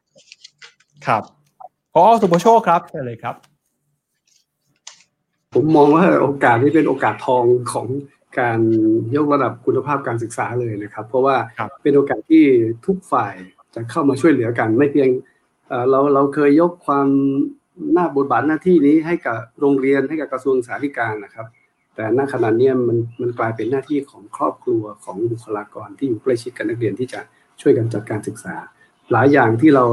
ที่ทำให้เด็กในเมืองหลายคนขาดทักษะไปหุงข้าวไม่เป็นล้างจานยังแตกอยู่ หรือว่าทำงานบางอย่างที่เป็นทักษะชีวิตยังไม่ได้ โอกาสนี้เป็นโอกาสทองที่เขาจะสามารถใช้เวลากับครอบครัว ใช้เวลากับผู้ปกครองที่จะเข้ามาเรียนรู้กัน แต่คุณครูก็อาจจะจัดในส่วนที่ยังยังไม่เพียงพอ เสริมเพิ่มเติมเข้าไปนะครับแล้วก็รัฐเองก็พยายามเปิดพื้นที่ ให้คุณครูมาแชร์มาแบ่งปัน แลกเปลี่ยนบทเรียนกันว่า ฉันใช้วิธีนี้กับเรื่องนี้ได้ผล ถ้าออฟไลน์ฉันใช้วิธีนี้ คุณครูเนี่ยเข้าถึงสื่อพวกนี้ได้นะครับ แต่สถานการณ์แต่ละคนไม่เหมือนกัน เราต้องการการแลกเปลี่ยนแล้วก็ชุมชนการเรียนรู้แบบนี้ เพื่อที่จะเอาไปปรับใช้หน้างานของของแต่ละโรงเรียนนะครับ ก็อยากให้ทุกคนหันมามองการศึกษามากขึ้น ไม่ได้ทิ้งให้กับหน่วยงานใดหน่วยงานหนึ่งที่เป็นผู้รับผิดชอบหลักนะครับ แล้วก็ลองนึกทบทวนว่าจริง ๆ แล้วทักษะที่ต้องการให้เด็กสักหนึ่งคนเป็นมนุษย์ที่สมบูรณ์เนี่ยมันผูกขาดไว้แค่โรงเรียนนั้นอย่างนั้นหรือเปล่า นะครับ ถ้าเขาจำเป็นต้องอยู่บ้านตื่นขึ้นมาเขาพับผ้าห่มที่นอนหรือยังเนี่ยอันนี้ก็ง่าย ๆ กับการสร้างนิสัย ซึ่งซึ่งก็เป็นบทบาทของผู้ปกครองหน้าที่โดยตรงที่จะฝึกให้เด็กหนึ่งคนมีคุณลักษณะที่ดีนะครับ โอกาสทองที่ท่านจะได้อยู่กับลูกมากขึ้น แล้วก็สอนเรื่องพวกนี้แหละครับ ช่วยกันครับ ครับ มาต่อที่อาจารย์อุดมครับครับก็คงสั้นๆนะครับว่าความจริงแล้วคำว่าบทเรียนเป็นสิ่งสำคัญนะครับสำหรับ เหตุการณ์ที่กำลังเกิดขึ้น หรือว่ากำลังจะเดินต่อหน้าไปจากนี้นะครับ รวมถึงการเปิดเรียนของโรงเรียนรวมถึงมหาวิทยาลัยด้วยนะครับ เพราะว่ามหาวิทยาลัยนี้ก็ก็ได้รับผลกระทบเช่นกันถึงเป็นเด็กโตก็ตามนะครับ ผมมองว่าสองสองเรื่องครับเรื่องเรื่องแรกจากบทเรียนตรงนี้นะครับ คิดว่า อาจจะต่างจากอาจารย์บาคินนะครับผมผมมองว่าทุกๆพื้นที่นะกลายเป็นแหล่งเรียนรู้ได้นะครับคล้ายๆ กับว่าไม่ใช่อยู่ในรั้วโรงเรียนอย่างเดียวนะครับณปัจจุบันมันพิสูจน์ได้เห็นว่าอยู่บ้านแต่ว่ามีมีวินัยมีความรับผิดชอบก็เรียนได้ รวมถึงคนที่จะมาให้ความรู้และก็คนที่จะมาช่วยในเรื่องของการเรียนรู้เนี่ยไม่ใช่ครูแต่เพียงคนเดียวแล้วนะครับ ส่วนที่2นะครับเรื่องของการแบ่งปันในปัจจุบันที่เราเห็นนะครับถึงแม้ว่า จะมีภาพของของการแบ่งปันที่ที่ดูดี หรือบางทีอาจจะมีสิ่งที่ต้องปรับปรุงนะครับ ผมว่าอันนี้ก็เป็นบทเรียนให้กับประเทศของเรานะครับ เพราะว่าเรื่องของการแบ่งปันมันก็คงจะจะจะต้องต้องมีอยู่ต่อต่อไปทุกเหตุการณ์ที่เกิดขึ้นนะครับ อันนี้ผมก็คิดว่าบทเรียน 2 เรื่องนี้ก็จะเป็นสิ่งสำคัญที่จะทำให้เราเอามาทำอะไรได้อย่างจริงจังต่อไปนะครับ อันนี้ก็ก็ก็เป็นสิ่งที่ที่ได้เรียนรู้ด้วยนะครับครับครับแล้วก็ไปท้ายที่อาจารย์เมย์นะครับเอ่อ โควิด -19 เป็นสิ่งที่เราไม่เคยเจอกันมาก่อน แล้วก็เหตุการณ์นี้มันก็ทำให้เรารู้ว่ามันมีความไม่แน่นอนเยอะมากนะคะ สิ่งเดียวที่ไม่คิดว่าเราจะเรียนรู้ได้ไม่ว่าจะเป็นเรื่องการศึกษาหรือเรื่องอะไรก็แล้วแต่ก็คือต้องต้องเรียนรู้ผ่านการทดลองอย่างเดียว แล้วก็ คอยดูว่าสิ่งที่เราทำมันถูกไหมจริง ๆ มันไม่มีใครที่มีคำตอบที่ถูกไม่ว่าเราทั้งหกท่านก็มีแต่เพียงแนวทางสุดท้าย บริบทของท่านท่านต้องไปออกแบบเอง ไม่ว่าถ้าจะเป็นครู ถ้าจะเป็นผู้ปกครองการเรียนรู้สำคัญมากและสิ่งหนึ่งที่ไม่อยากจะย้ำคือ อย่าเรียนรู้คนเดียว อย่าอย่าอย่าจมอยู่กับปัญหาคนเดียวไม่คิดว่าช่วงเวลานี้เป็นช่วงเวลาสำคัญที่เราจะเรียนรู้จากคนอื่นที่เจอปัญหาเหมือนกันขอความช่วยเหลือหาคนที่เจอปัญหาเหมือนกันแล้วแลกเปลี่ยนวิธีการด้วยกันค่ะครับก็เป็นมุมมองแนวคิดนะครับ เรื่องการจัดการการศึกษา เตรียมตัวพร้อมที่จะกลับมาเปิดเทอมวันที่ 1 กรกฎาคมนี้นะครับ เปิดเทอมพร้อมกัน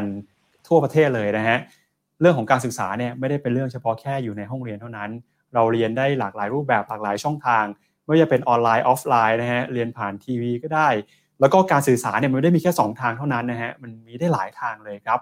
สิ่งสำคัญก็คือตอนนี้เนี่ยบทบาทของครูเนี่ยนะครับก็เริ่มถูกตั้งคำถามมากขึ้นแล้วนะว่าการเรียนจำเป็นต้องเรียนกับครู